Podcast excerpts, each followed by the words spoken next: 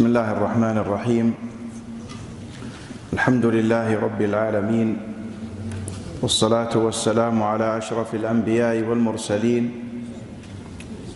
وسيد الأولين والآخرين نبينا محمد وعلى آله وأصحابه وأتباعه بإحسان إلى يوم الدين. أما بعد فإني أحمد الله سبحانه وتعالى على تيسير هذا اللقاء وأسأل جل وعلا أن يجعله خالصا لوجهه ونافعا ومباركا وأن يجعل هذا المجلس من المجالس التي تقربنا إليه جل وعلا. ويكتب الله عز وجل لنا أجمعين رضاه علينا. ثم أشكر أصحاب الفضيلة القائمين على هذا المسجد وعلى رأسهم فضيلة الشيخ الدكتور أستاذ الدكتور فهد الجهني إمام وخطيب هذا الجامع وكذلك مؤذن الجامع وكذلك الإخوة المشايخ الذين يقومون على تنسيق هذه الدروس وتهيئة الجو العلمي لطلاب العلم الكرام وتيسير وتقريب العلم لهم. فجزاكم الله خيرا جميعا وتقبل الله منا ومنكم. وبين يدينا رسالة أو منظومة قصيدة مشهورة عن أحد الأئمة الأعلام وهو أبو بكر عبد الله ابن سليمان. أبي داود السجستاني الأزدي والابن والأب من آئمة السنة. والأب أشهر سليمان الذي هو أبو داود. ونقول دائما في تخريج الأحاديث أخرجه أبو داود في سننه. فهو أحد أصحاب الكتب الستة. المشهورة عند المسلمين المتلقى بالقبول البخاري ومسلم وسنن أبي داود.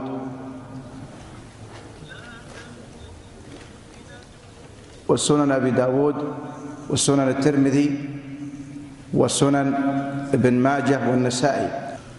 فهذه السنن من المصادر الكبرى للتلقي في الشريعة المؤلف للسنن أبي داود سليمان السجستاني رحمه الله وهذا ولده توفي سنة 316 ولد تقريبا 230 وتوفي 316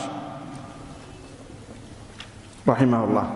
إمام مشهور له شأن كبير حافظ من حفاظ الدنيا. حافظ حافظته عجيبة جدا. وتذكر القصص وتضرب به الأمثلة في حفظه وضبطه. وهذا من فضل الله على أمة محمد صلى الله عليه وسلم. هيأ لها رجال حافظوا حديث الرسول صلى الله عليه وسلم عن ظهر قلب حفظوا الأسانيد وعرفوا الرجال وعرفوا أحوالهم. وعدالتهم فالدين هذا محفوظ بحفظ الله والحمد لله رب العالمين. ومن حفظت هذا الدين أئمة السنة أئمة الحديث رحمهم الله وجزاهم الله عن المسلمين خير الجزاء. له عدة مؤلفات لكن هذه ربما أشهرها. هذه المنظومة سارت بها الركبان. حفظها الناس في زمنه وتواترت عنه. تمسك بحبل الله واتبع الهدى ولا تك بدعيا لعلك تفلح ودن بكتاب الله والسنن التي أتت عن رسول الله تنجو وتربح. أربعين بيت احفظها عن ظهر قلب أنت احفظها لا تتركها. كان العلماء يحفظونها والشباب الصغار يحفظونها مو بالعلماء. يعني هذه كانت منظومة يحفظها الناس لأنها على أصول أهل السنة والجماعة. والتأليف في ذلك الوقت قليل يعني قبل أبو بكر رحمه الله صاحب المنظومة هذه التأليف في وقت كثير لكن قبل المنظومات قليلة. في توجد منظومات وفي قصائد في السنة لأئمة السنة فيه لكنها قليلة.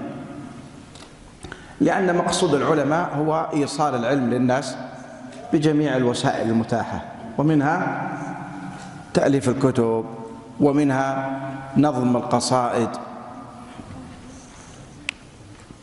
من المشهورين جدا في القصائد السلفية أمير المؤمنين في الحديث عبد الله بن المبارك. له قصائد عظيمة في السنة. يعني روى البخاري في خلق أفعال العباد طرفا من كلامه.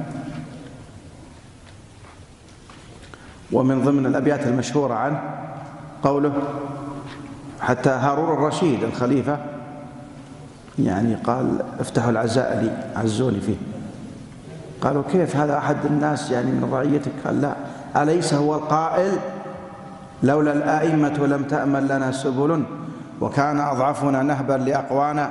الله يدفع بالسلطان معضلة عن ديننا رحمة منه ودنيانا. يقول ما بهذا اللي قال هالأبيات افتحوا لي العزاء عزوني فيه. رحمه الله. عبد الله بن مبارك. فهذه الأبيات أحفظوها أيضا.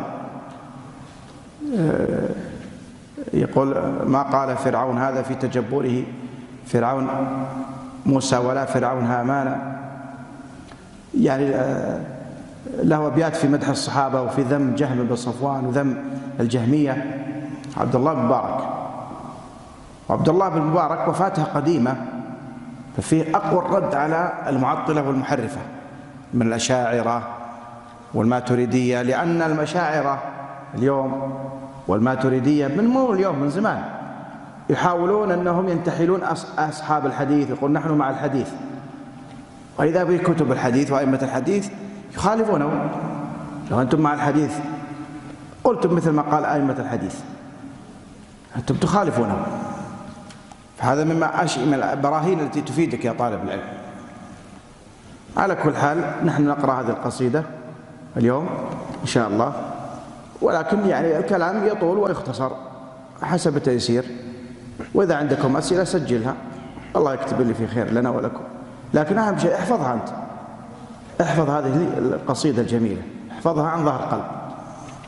وهي يعني إذا حفظتها عرفت أصول من أصول السنة. طريقة العلماء يعني مثلا لو ترجع الكتاب بعطيك اسم الكتاب سجل عندك عشان ترجع له. اسمه شرح أصول اعتقاد أهل السنة والجماعة. مطبوع موجود متداول.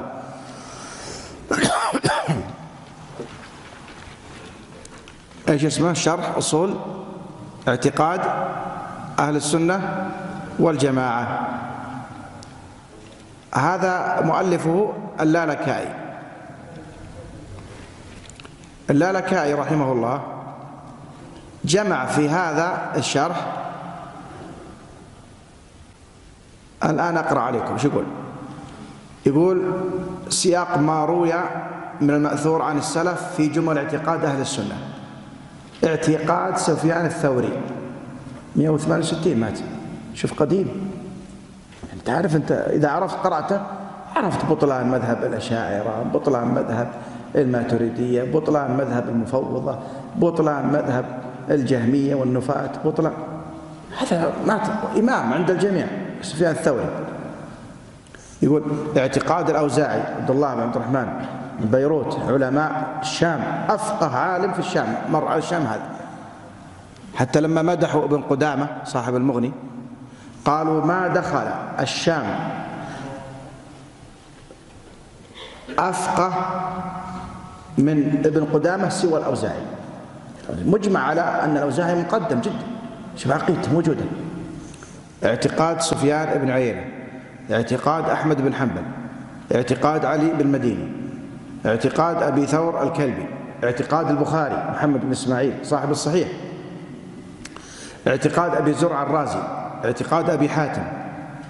اعتقاد سهل تستري اعتقاد ابن جرير الطبري.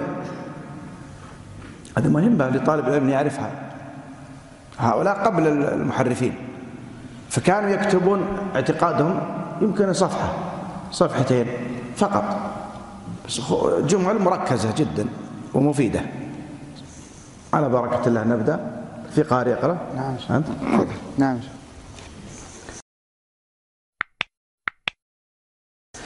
بسم الله الرحمن الرحيم. الحمد لله رب العالمين وصلى الله وسلم على نبينا محمد وعلى آله وصحبه أجمعين. اللهم اغفر لنا ولشيخنا وللحاضرين والمستمعين وعموم المسلمين. قال أبي بكر بن أبي داود قال أبو بكر؟ أحسن الله. أبو. نعم. قال أبو بكر مو أبي. نعم نعم.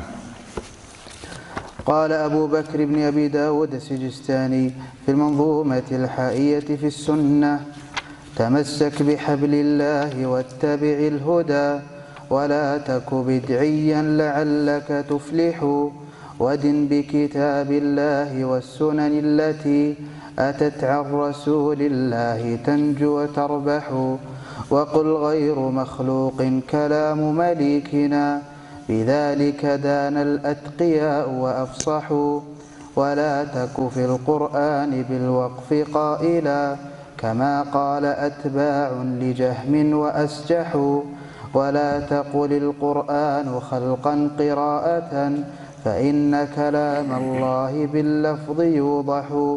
وقل يتجلى الله للخلق جهرة كما البدر لا يخفى وربك أوضح.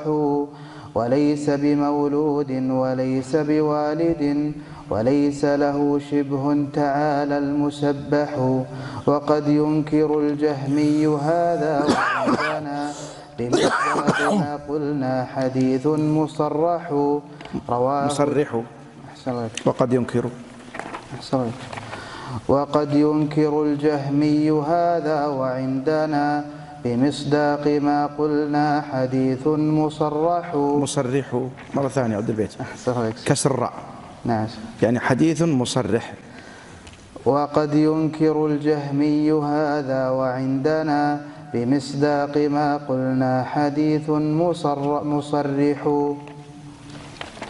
رواه جرير عن مقال محمد فقل مثل ما قد قال في ذاك تنجح وقد ينكر الجهمي وقد ينكر الجهمي أيضا يمينه وكلتا يديه بالفواضل تنفح وقل ينزل الجبار في كل ليلة بلا كيف جل الواحد المتمدح إلى طبق الدنيا يمن بفضله فتفرج أبواب السماء وتفتح.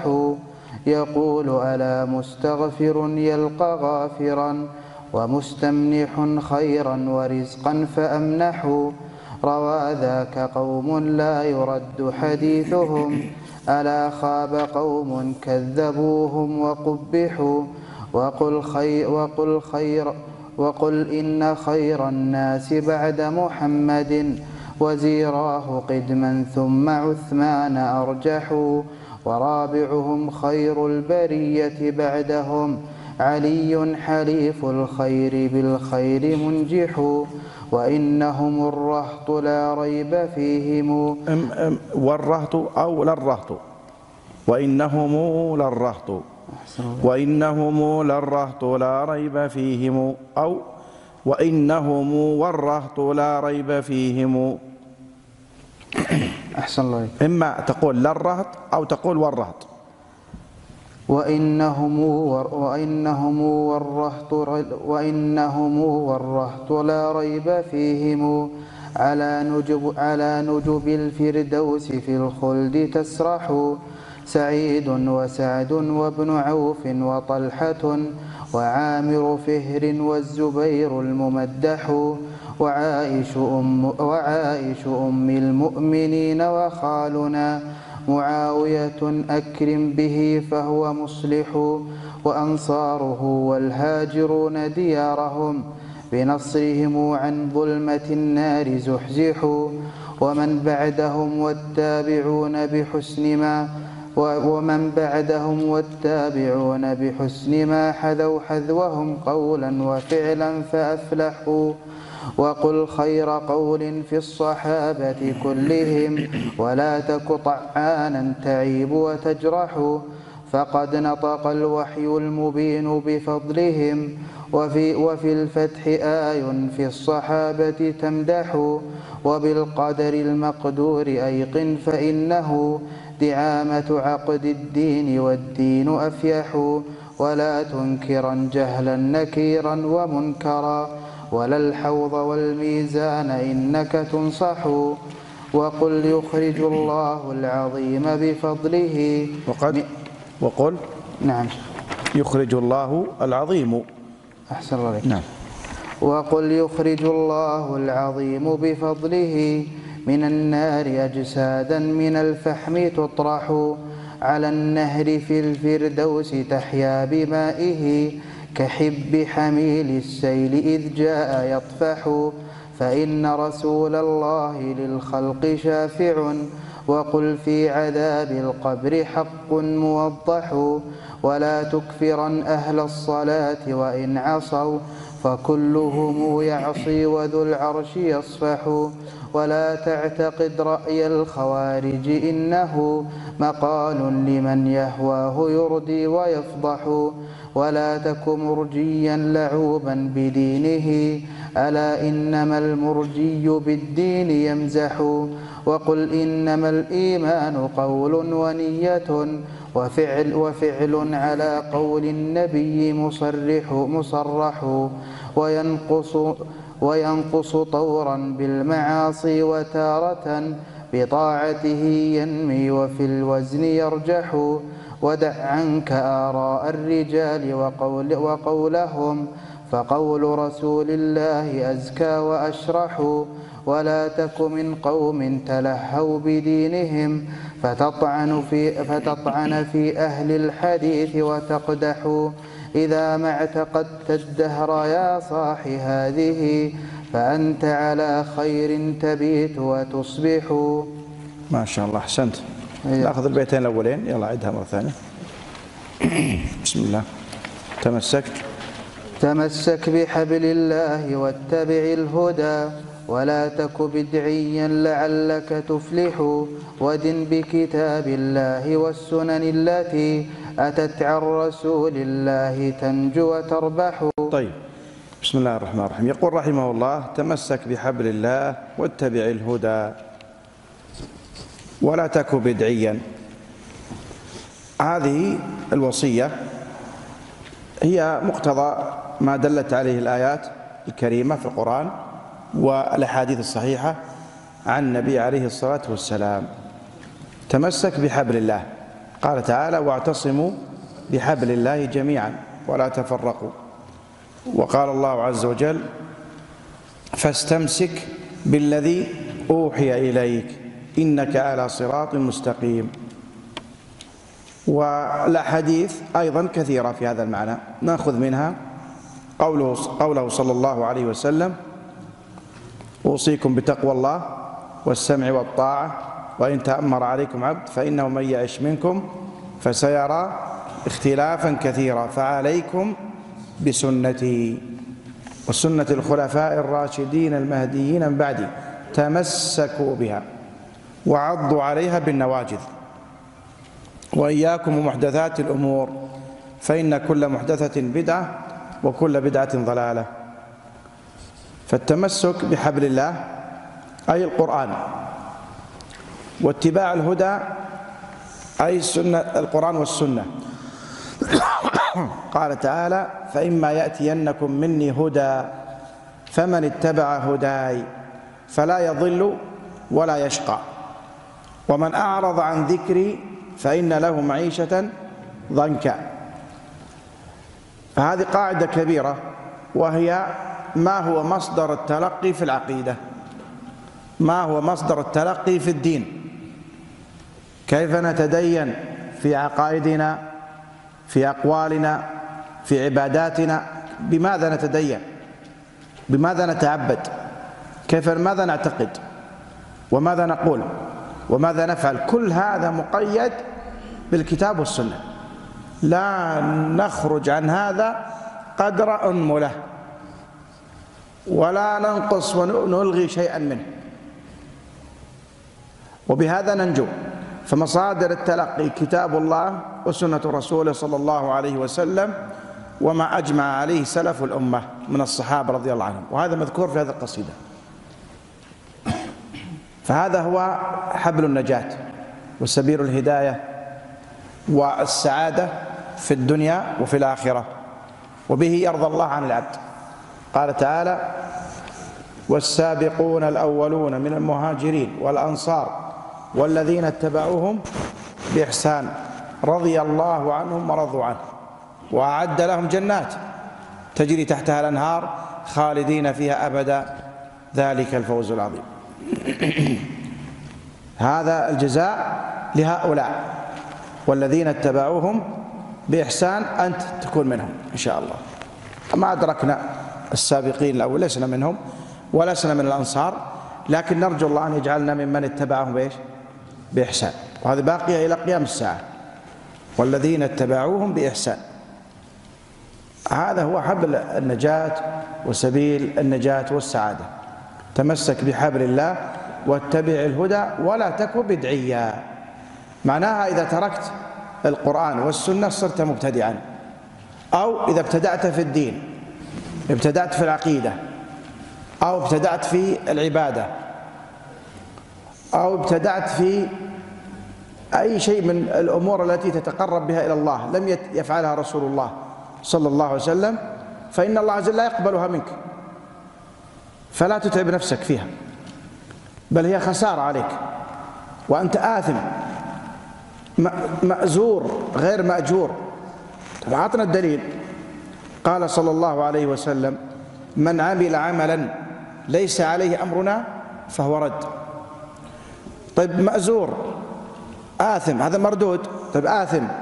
قال صلى الله عليه وسلم كل بدعة ضلالة وكل ضلالة في النار. آثم أنت. إذا ابتدعت بدعة في الدين أنت آثم. مهما زينها لك شيوخ الضلالة شيوخ الذين ضلوا وأغلطوا وغلطوا لا تطيعهم في البدعة ولا تتابعهم في البدعة. عليك بالسنة. في العقيدة تكون على طريقة الصحابة رضي الله عنهم. وهي محفوظة ولله الحمد. طريقة الصحابة محفوظة. انتبه. عقيدة الصحابة محفوظة. منقولة عنهم بالتواتر. ما في شيء ضايع. محفوظ هذا الدين. فإذا أنت رأيت طريقة الصحابة في عقيدتهم مثلا تجدهم يثبتون رؤية الله في الدار الآخرة. يقول أبو بكر الصديق في قوله تعالى للذين أحسنوا الحسنى وزيادة. قال هي النظر إلى وجه الله وفيها حديث أيضا. ثم يأتي مبتدع ظاهر يقول لا لا يرى الله أو لا يرى أو يرى في غير جهة. هذا ابتداع زيادات هذه. هذه زيادات أشعرية وجهمية ومعتزلية. إيش هذا؟ أنا بصدق على طريقة أبي بكر ولا طريقة فلان وفلان؟ منحرفين. حتى رموزهم حتى رموزهم.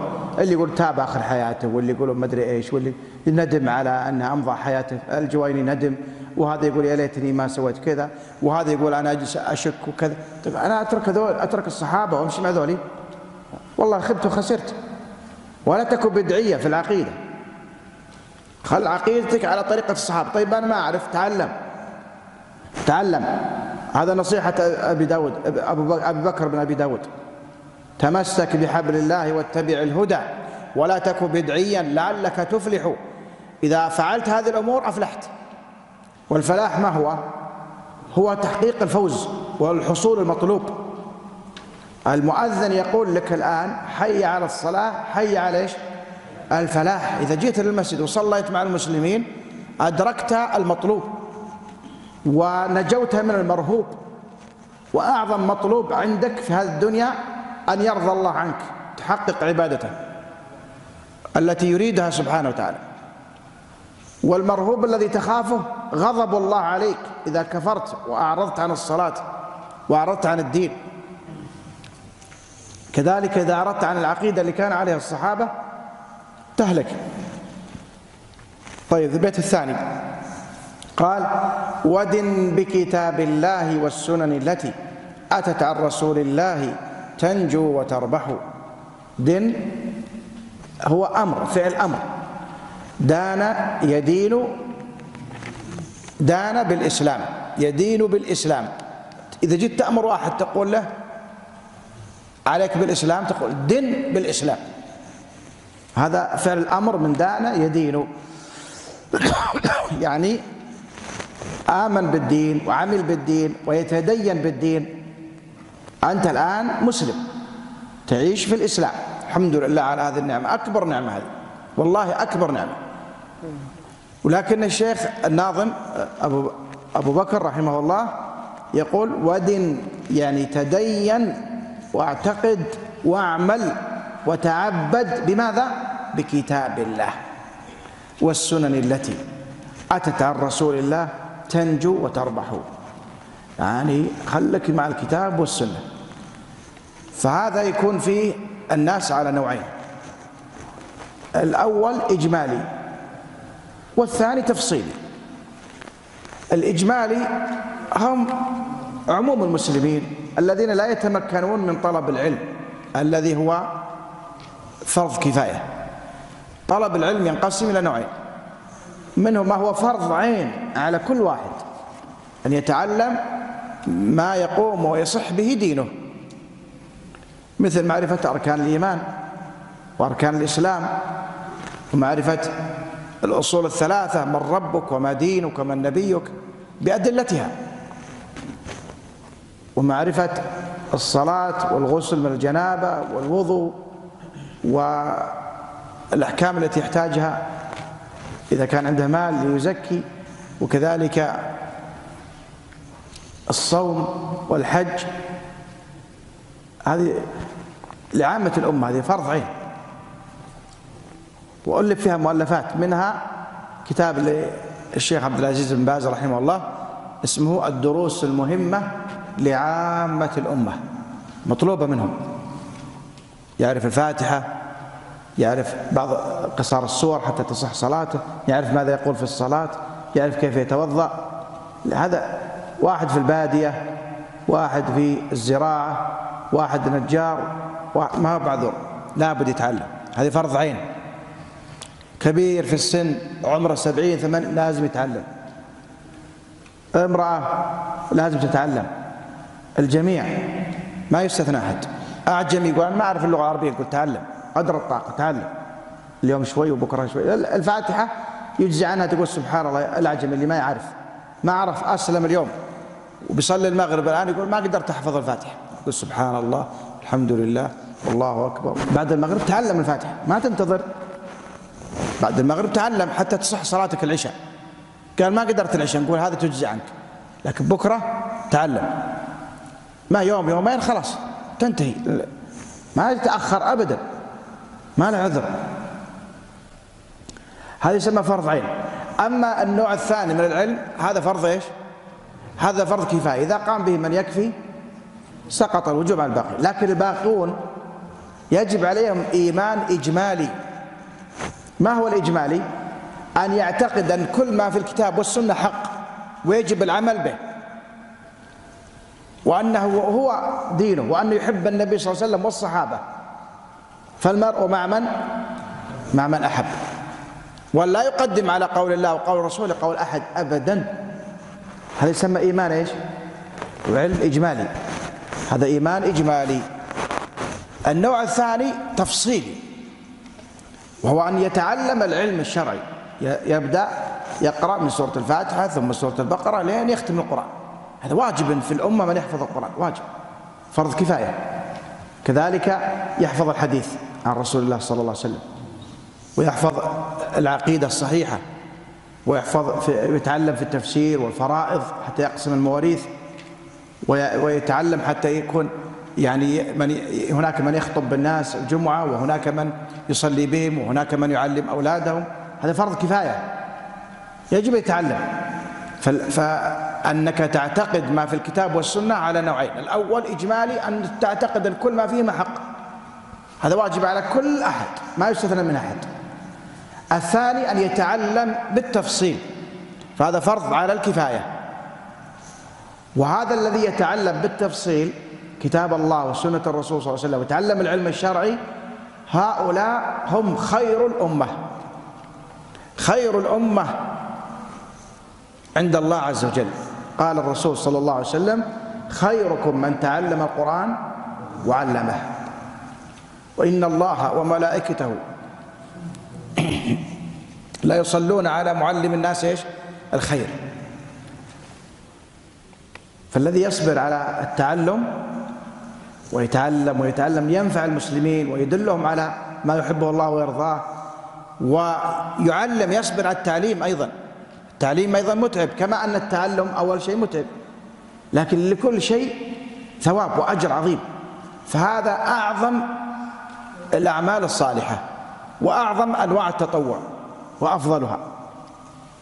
فالمسلمون اليوم في أمس الحاجة لطلاب العلم الذين درسوا العقيدة الصحيحة السلفية. أمس ما يكون حاجة للأمة هؤلاء. كل واحد يقدر يحمل سلاح لكن ما في أحد يقدر ينفي البدعة إلا العالم. العالم هو اللي ينفي البدعة. ويعلم الناس السنة. العالم هو الذي يعلم الناس كيف يصلون. أما الجاهل ما يستطيع يقول لهم كيف يصلون. إذا اختلفوا ما يدري ماذا يقول. ما يعرف يفتي في الدين. لو مات ميت أقسم الفريضة يقول ما أعرف. كيف أقسم؟ ما يدري. ويأتون ما في أحد. ها أثموا كلهم. إذا الذي جالس الآن يتعلم العلم ويتعلم الفرائض ثم مات الميت وقسم لهم فريضتهم على وفق ما يحبه الله ويرضاه وما شرعه. ما شاء الله. حاز خيرا عظيما. اليوم الأمة كما قلت لكم مسلمون في كل العالم أحوج ما يكونون إلى طلبة العلم الصادقين الناصحين الذين يسلكون مسلك الراسخين في العلم. الله عز وجل مدح الراسخين في العلم في موضعين في القرآن. سورة آل عمران والنساء. فإذا كان طالب العلم على طريقتهم فالأمة تنتفع به انتفاعا عظيما. والله العظيم. ويكون له أجر كبير جدا. الأمة إذا قلنا الأمة كل الناس حتى الحكام والوزراء والموظفين والصغار والكبار يحتاجون إلى دارس العلم. يحتاجون إليه حاجة ماسة. ولكن لابد أن يخلص نيته لله مو بالأجل أن يلتفت إليه الناس. ولا لأجل أن يحصل على المبالغ والأموال ولا لأجل أن يمدحه الناس. إذا كانت هذه نيته فهو في نار جهنم. أول من تسعر بهم النار هؤلاء. ثلاثة. قارئ القرآن قال قرأت قال كذبت. قرأت ليقال قارئ. فيسعر به نار جهنم. ما نفعه العلم ولا نفعته الدراسة. لأن لا بد من إخلاص النية. إذا هذا من الأشياء التي اجعلها نصب عينيك يا طالب العلم. فأنت وراءك أناس ينتفعون بك. أبوك أمك إخوانك أقاربك جيرانك. جماعة المسجد تصلي فيه. من ينتفع بك في وسائل التواصل. فلا بد أن تكون على الكتاب والسنة وعلى طريقة السلف الصالح. في كل أفعالك وأقوالك. ودن بكتاب الله والسنن التي أتت عن رسول الله. تنجو وتربح. تنجو من أين أخذنا النجاة؟ من الآية والحديث. أما الآية قال الله عز وجل وكذلك ننجي المؤمنين في سورة الأنبياء. نجيناهم من الغم وكذلك ننجي المؤمنين فالمؤمنون لهم النجاة. طيب الحديث قال صلى الله عليه وسلم وستفترق هذه الأمة على بضع وسبعين فرقة كلها في النار إلا واحدة كلها في النار إلا واحد. قالوا من هي يا رسول الله؟ قال من كان على مثل ما أنا عليه اليوم وأصحابي. إذا فرقة واحدة إيش؟ نجت من النار. وتربح باتباعك الكتاب والسنة. إذا إذا اتبعت الكتاب والسنة تنجو من عذاب الله وتنجو من النار وتربح لأن غيرك بينتفع بك. أنت ربحت الجنة وغيرك بينتفع بك ويربح. فتدله على الصراط المستقيم. تقول كلمة تعلم الناس خير تعلمهم آية تعلمهم حديث تعلمه كيف يصلي تعلمه كيف يتوضأ تعلمه كيف يقرأ الفاتحة ثم أنت تموت بكرة. أنت مت ودفنوك في قبرك. وهذا يعيش سبعين ثمانين سنة يقرأ الفاتحة. أجره الحسنات هذه لك تمشي لك. أنت علمت الفاتحة. أنت علمت كيف يصلي. ومت. تربح ولا ما تربح؟ هذا اللي يبني عماير ويبني كذا ويبني قصور وكذا. في الدنيا يسمونه ربحان وغني وتاجر وثري لكن أنت ربحان أكثر منه. يا طالب العلم الذي دنت بالكتاب والسنة علمت الناس ما يحبه الله ويرضاه. ودن بكتاب الله والسنن التي أتت عن رسول الله تنجو وتربح. نعم نأخذ البيتين اللي بعدها أو ثلاثة. نعم أحسن الله عليك. البيتين بيتين. عفوا عفوا ثلاثة. نعم. نعم.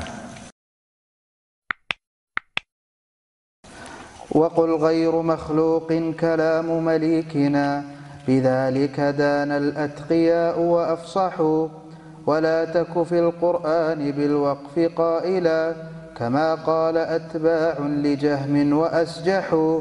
ولا تقل القرآن خلقا قراءة فإن كلام الله باللفظ يوضح. أحسنت. هذه من المسائل الكبرى التي فارق بها أهل السنة والجماعة أهل البدع والأهواء. وهنا قبل أن ما نتكلم عن هذه المسألة نشرح تاريخ نشوء البدع الكبرى. تاريخ متى نشأت البدع. فإذا عرفت أن البدعة أصلا من أولها إلى آخرها نشأ فيها التاريخ. وأن الدين قبلها تتركها. أنا ما أبغى الشيء اللي جاء جديد. يعني عرفت ولا لا؟ الآن لو ناس الآن جاءونا وقالوا حنا أحدثنا الصلاة. وش عندكم؟ قالوا عندنا صلاة جديدة. يقول حنا على دين محمد صلى الله عليه وسلم. اليوم أكملت لكم. أنا ماسك الدين ذاك. أنتم خلكم. أنتم في نار جهنم. يا مبتدعة يا ضلال. كل بدعة ضلالة وكل ضلالة في النار. اترك بدعتكم واترك دينكم الباطل هذا. أنا أبغى الدين اللي عليه النبي صلى الله عليه وسلم والصحابة فقط. هذا الدين ما تتغير ما تزيد ولا تنقص منه. آه طيب. فمن فوائد معرفة نشأة البدع معرفة أن الدين قبلها. بعد وفاة الرسول صلى الله عليه وسلم ما في شيء يحدث في الدين أبدا. إنما إجماع الصحابة وما عليه الصحابة هو المنهاج العملي الذي نسير عليه. فهم الصحابة رضي الله عنهم. إذا ما هو تاريخ نشوء البدع نشوء البدع في سنة تقريبا 34 35 في زمن عثمان رضي الله عنه قبل أن يستشهد آه، فإنه قتل مظلوما من قبل المجرمين. هذا الزمن بدأ عبد الله بن سبأ اليهودي. يبث في الناس إيش؟ أنه طبعا يظهر الإسلام هو يبث في الناس الطعن في ولاة الأمور والعيب على ولاة الأمور. عثمان أرحم الناس وأرحم أحد أرحم خليفة. حي يستحي. النبي صلى الله عليه وسلم يقول ألا أستحي من رجل تستحي منه؟ الملائكة. رحيم جدا وحي يختم القرآن في ليلة. يقطع القرآن يقطع الليلة تسبيحا وقرآنا. رضي الله عنه وأرضاه. كريم. بس سبحان الله الشيطان جاء لهذا الخبيث وجاء آه، صدقه بعض الناس. ليس من الصحابة أحد تابعه أبد. الصحابة كلهم ضد هذا. لكن بدأ يغر الصدور على ولاة الأمر وعلى عثمان. حتى تسبب في إيش؟ مقتل عثمان. قام علي رضي الله عنه بالخلافة بعده. في زمن علي بعد سنة تقريبا سنة 37 ظهرت الخوارج ظهورا صريحا. أول بدعة وش هي؟ ها الخوارج. أول بدعة. ظهور صريح. إيش معنى الظهور الصريح يعني قبل كان موجود. أقوال وكلام وإيغار الصدور. وهذا في فائدة لنا. أن مذهب الخوارج شوف ناس من أهل السنة الحين طيبين من أحلى ما يكون. مع ولاة الأمور وسمع وطاعة وكل شيء. ما في ساعة واحدة ينقلب يصير خارجي ما يمكن هذا. ما يمكن. لكن تدرج, تدرج. شفت المعاصي شفت المنكرات شفت الظلم شفت هذا يسوي كذا هذا كذا. أوه جلسة جلستين ثلاث أربع. بعضهم بأسبوعين بعضهم سريع يتأثر بالخوارج بعضهم لا يبطي سنة ثم يصير من الخوارج. أسأل ربك العافية. أسأل ربك إيش؟ العافية. لأن عبد الرحمن بن ملجم اللي قتل علي رضي الله عنه هذا في زمن عمر من خيار الناس. ما حد يقدر ينافسه. مقرئ المدينة. أحسن واحد يقرأ القرآن في المدينة. قال عبد عمرو بن العاص لما راح مصر يا أمير المؤمنين أرسل لي عبد الرحمن بن ملجم ليقرئ في مصر. قال ما ما افرط فيه عمر يقول ما افرط فيه ابغاه عندي. ما شاء الله يعني تخرج. لأن الصحابة رضي الله عنهم بعد ما توفي الرسول صلى الله عليه وسلم انتشروا في الأرض. أبو الدرداء في الشام أو في العراق نسيت في الشام أظن. الحلقة الواحدة يجلس من الفجر إلى قبل الظهر. 1600 رجل يحفظون القرآن عنده. الله 1600 160 حلقة كل حلقة فيها عشرة. كل عشرة عليهم إيش؟ عريف. مسؤول عنهم. فيقرئهم جميعا أبو الدرداء. هذا واحد من الصحابة. وفلان كذا وفلان معاذ بن جبل. هكذا طريقة الصحابة. فيقول عمر أنا بخلي هذا عبد الرحمن مو بصحابي هو. عبد الرحمن بن ملجم يعني ظاهره إنه مسلم مع المسلمين. فراح مصر قال برسل خلاص خليه يدرس الناس مسلم وتأثر بمن؟ ابن سبأ والدعاية وال... ها؟ تأثر بهذه الأشياء وبدأ إلى أن صار في سنة 39 قتل علي. شوف أربع سنوات انقلب الرجل هذا. كان صاحب سنة وعقيدته سليمة وانقلب على عقبيه. لأن أنت الحين تقول أنا صاحب السنة تقول يا رب ثبتني. ما هو خلاص صاحب السنة عليك ختم لين تموت. حتى أنا. الله يحفظنا جميعا. نخاف على أنفسنا. يقول ابن مسعود رضي الله عنه من كان منكم مستنا. تبغى تستن تقتدي بواحد.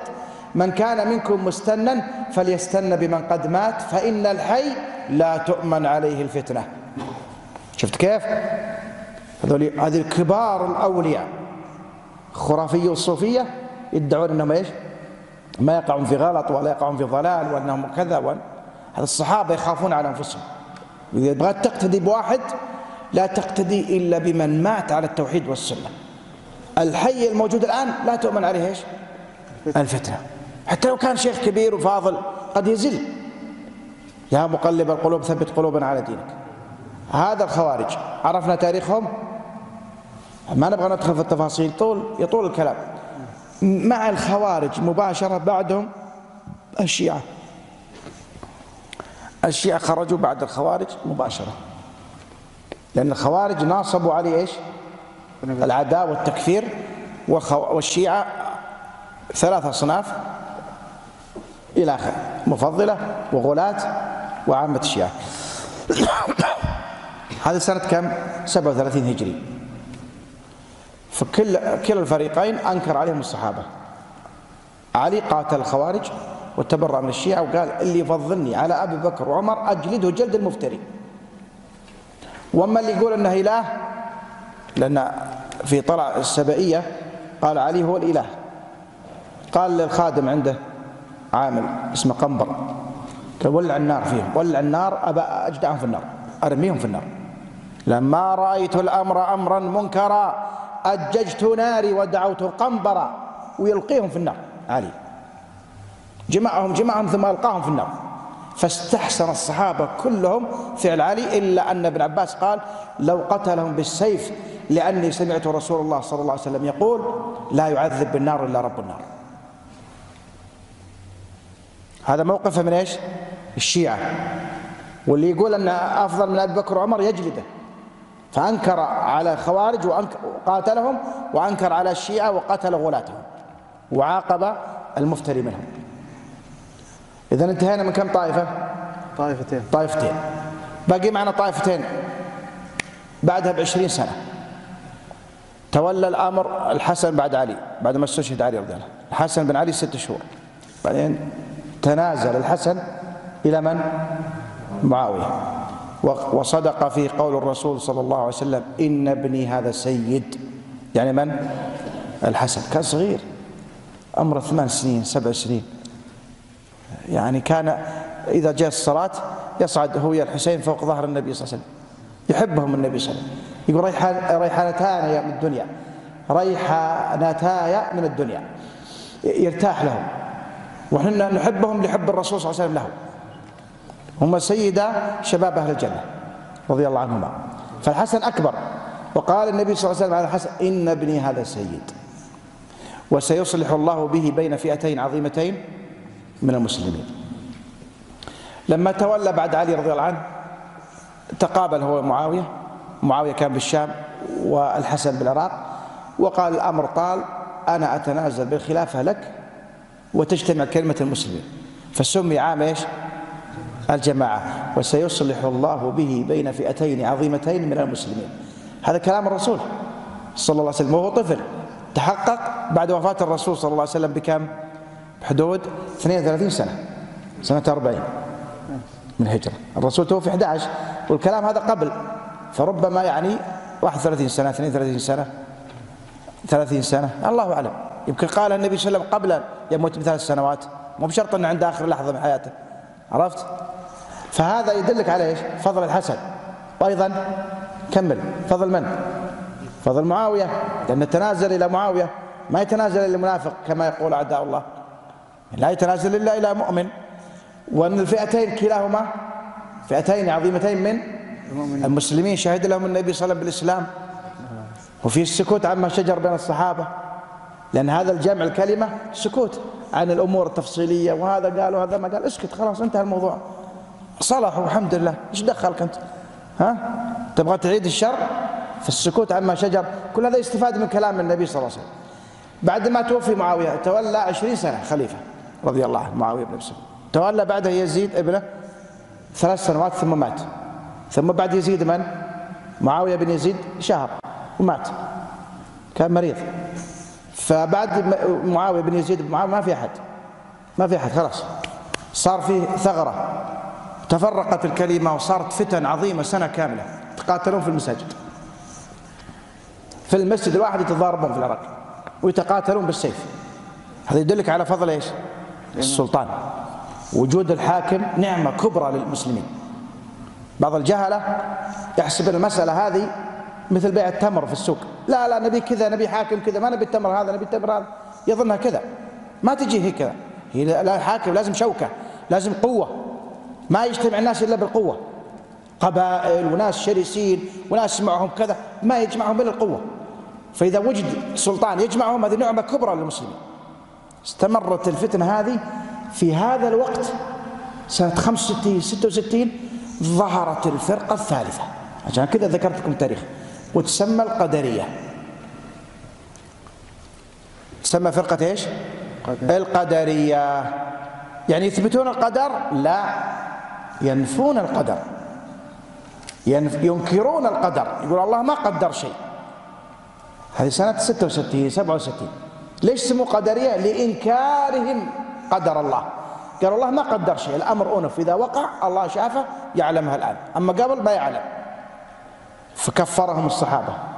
ابن عمر أدركهم لأن ابن عمر مات سنة 70 وابن عباس مات 68 يقول ابن عباس وكان عمي ما عاد يشوف صابه العمى آخر سنتين رضي الله عنه يقول أعطوني واحد أدق عنقه منهم. والله لو أراه لا أدق عنقه. من الغيظ اللي جاء للصحابة على بدعة القدرية. بدعة القدرية الآن موجودة عند الأباضية موجودة عند المعتزلة موجودة عند الشيعة كلهم نفس البدعة القديمة. لكنهم صاروا يخفون إنكار العلم والكتابة ويقولون بإنكار عموم المشيئة و والخلق. هذه تسمى البدعة الثالثة وش هي؟ فرقة إيش؟ القدرية. القدرية. قال الصحابة عنهم هؤلاء مجوس هذه الأمة. إن مرضوا فلا تعودوهم وإن ماتوا فلا تشهدوهم. لا تزوجوهم بناتكم ولا تناكحوهم. هذه فتوى الصحابة فيهم. يروى حديث مرفوع لكن الصحيح أنه موقوف. لأنه لم يثبت في أحاديث الرسول صلى الله عليه وسلم تسمية فرقة من الفرق إلا واحدة. الخوارج. هذا يدلك على خطر إيش؟ الخوارج وخبثهم وشرهم على المسلمين. الفرقة الرابعة والأخيرة من الفرق هذه اللي تنتسب للإسلام هذه المرجئة. بعد القدرية بحدود عشرين سنة. في الثمانينات. يقولون بعد وقعة الجماجم. وقعة بين الحجاج نائب الخليفة وبين القراء ابن الأشعث فتنة ابن الأشعث. هذا من العباد الصالحين. خرجوا على ولي الأمر فقتل في ثلاثة أيام. كم الرقم؟ أعطونا الرقم توقعون الحين الله يرفع يرحم, يرحم أخواننا في غزة ويرفع عنهم عشرين ألف. الله يا رب يجعلهم في جنات النعيم. ها؟ رقم مهول ولا لا؟ رقم مخيف جدا. ولا لا؟ فتنة ابن أشعث تسعين ألف قتلوا في ثلاثة أيام. هذا التاريخ يكتب هذا الشيء. ارجعوا لكتب التاريخ عشان تعرفون خطر الخروج على ولاة الأمور وأنه أخطر على الأمة من العدو الكاشح. العدو الكاشح إذا قتلت في هذا يمكنك شهيد. أو قتلك الكفر أنت شهيد في جنات النعيم. لكن من المسلمين من يقتلك؟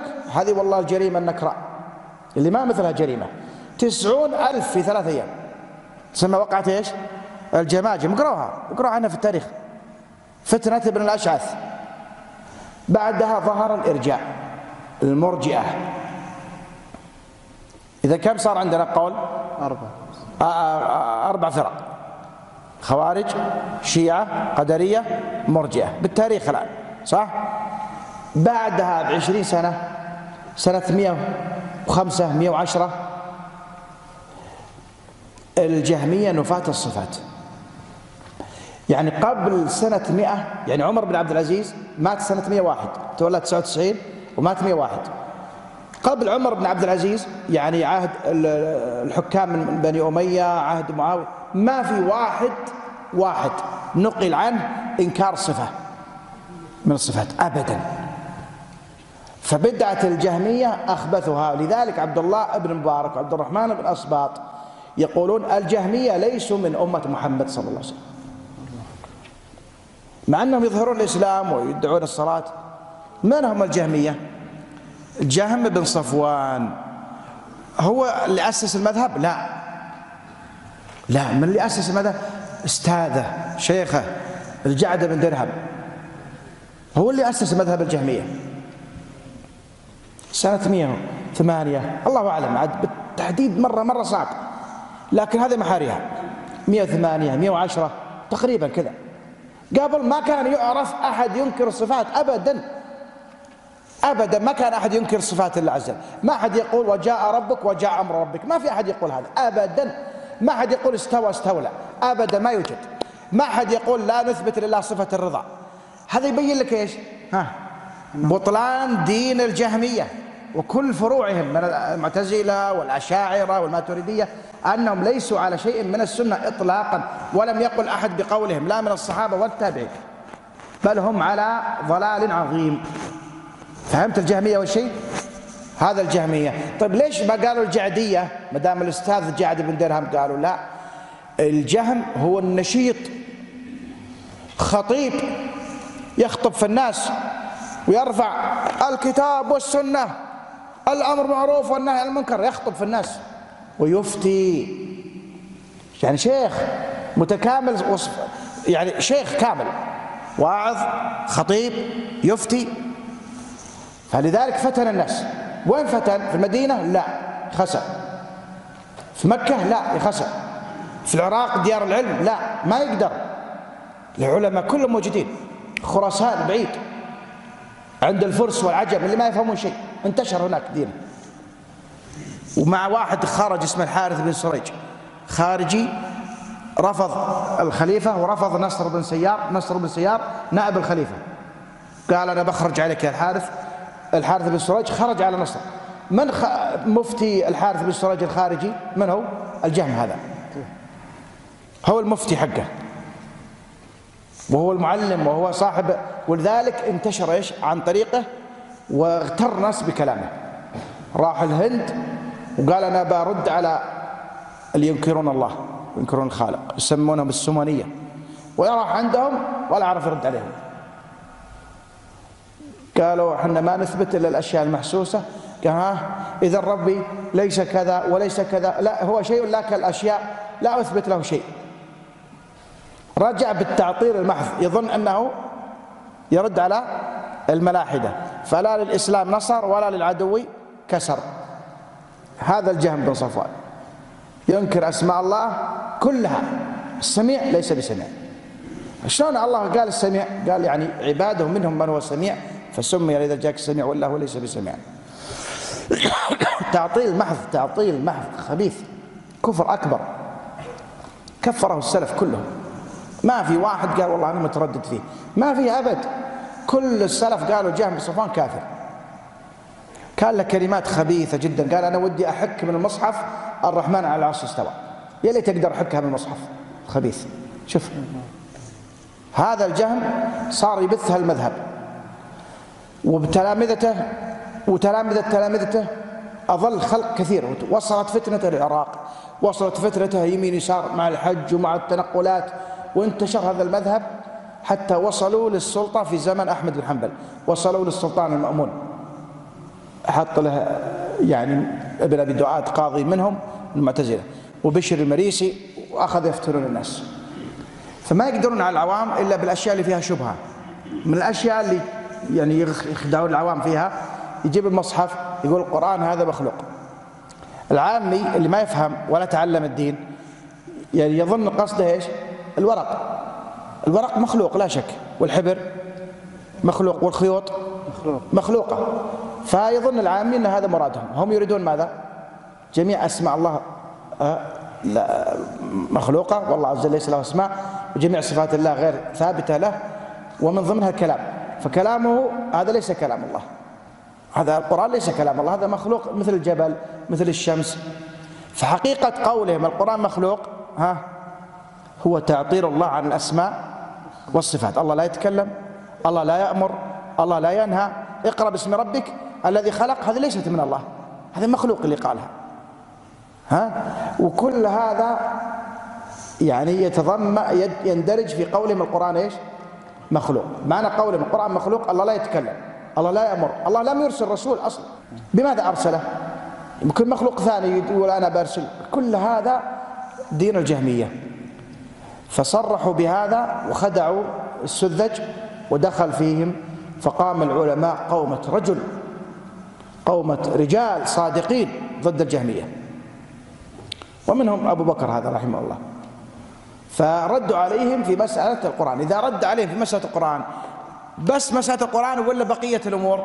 الجواب بقية الأمور لكن هذا شعار المعتزلة. وإلا المعتزلة ينكرون جميع الصفات ينكرون يعني رحمة الله ما يثبت له الرحمة. ينكرون جميع الصفات بدون استثناء. الله عز وجل لا يثبت له الرضا ولا يثبت له الغضب ولا يثبت له الفرح ولا يثبت له كذا ولا يثبت أبدا. ما في صفة يثبتونها. هذا مذهب المعتزلة وهم جهمية. لكنهم يقولون أن نثبت الأسماء. أخف من الجهمية الأوائل. بس ما ينفعهم هذا. هذا العلماء وقفوا تجاههم. قال وقل غير مخلوق كلام مليكنا. الله عز وجل من أسمائه إيش؟ المليك. وين في القرآن؟ عند مليك في مقعد صدق. عند مليك مقتدر. الله عز وجل من أسمائه المليك. وقل غير مخلوق كلام مليكنا يعني كلام الله عز وجل. بذلك دان الأتقياء وأفصحوا. وقد جمع العلماء كل من قال من علماء السلف آه، أن القرآن كلام الله غير مخلوق فصار حصرهم صعبا. يعني بالمئات أسماء العلماء بالآلاف بالآلاف يكتبون أسماء العلماء اللي كفروا الجهمية وقالوا القرآن كلام الله غير مخلوق وكلام الجهمية كفر من قال أن القرآن مخلوق فهو كافر. يقول ابن القيم في النونية ولقد تقلد كفرهم خمسون في عشر من العلماء في البلدان واللالكائي الإمام حكاهم عن عنهم بل قد حكاه قبله الطبراني. يعني اللالكائي في الكتاب اللي قلت لكم قبل قليل شرح أصول الاعتقاد. جمع الأسماء. خمسون في عشر كم؟ خمسمائة يعني أكثر من كذا. هذا الأتقياء كلهم أنكروا على الجهمية. الأتقياء بذلك دان الأتقياء وأفصل إذن قول الجهمي القرآن مخلوق. ما معناه ها؟ أن الله لا يتكلم. اثنين لم يأمر ولا ينهى. ثلاثة لم يرسل رسولا. أربعة لم يشرع شرعا. كل هذه في القرآن ليست من من الله هذا من مخلوق. إبطال الشرائع إبطال الرسالات. إبطال الدين كله. أن الله عز وجل لا يوصف بالكلام. شبهوه بالأبكم. شبهوه بالنواقص. ما نزه الله. أنكروا حقيقة ما قاله الله عز وجل وما قاله رسوله. إذا قولهم القرآن مخلوق أبشع القول. هو علامة وعنوان على ضلالاتهم كلها. انتبه مو بالضلالة الوحيدة هو يعني اللي يقول القرآن مخلوق انتبه. تراه يقول إن الله عز وجل لا يرضى ولم يستوي على العرش وليس عاليا فوق خلقه وليس موصوفا بالعلو وليس موصوفا بكذا ينفي كل شيء ينفي الرؤية ينفي كل شيء. إذن هذه المسألة عنوان على الضلالات. فماذا نعتقد نحن أهل السنة والجماعة؟ نعتقد ما قاله الله عز وجل. وإن أحد من المشركين استجارك فأجره حتى يسمع كلام الله. قل نزله روح القدس من ربك بالحق ليثبت الذين وقرآنا فرقناه لتقرأه على الناس على مكث ونزلناه تنزيلا. لا تعجل لا تحرك به لسانك لتعجل به. إن علينا جمعه وقرآنه. فإذا قرأناه فاتبع قرآنه. ثم إن علينا بيانه. هذا كثير الآيات كثيرة جدا. كل هذه أنكرها الجهمية والمعتزلة. قال ولا تكن في القرآن بالوقف قائلا كما قال أتباع لجهم وأسجحوا.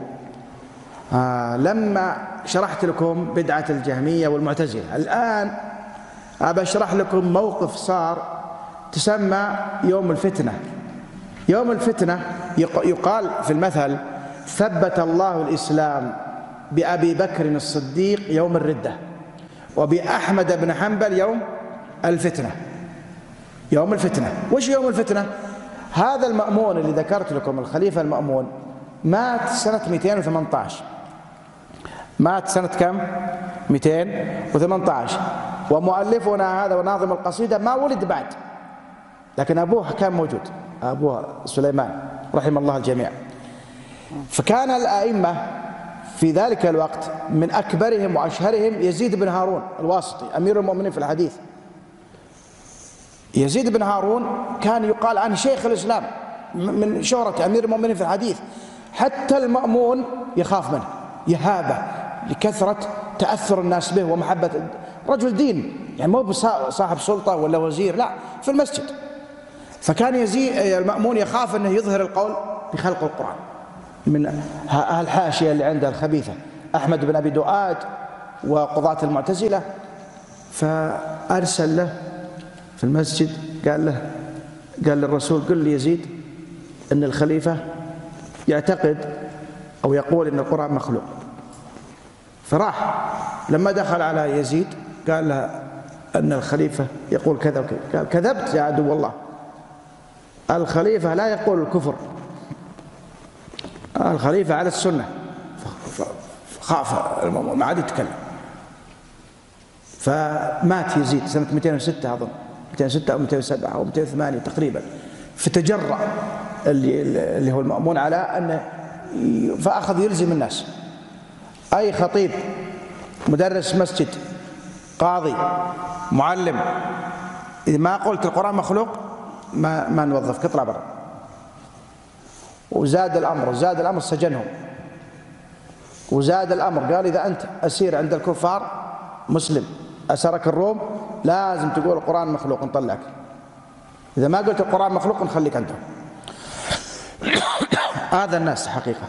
حتى اشتد أذاه سنة 218 سنة إيش؟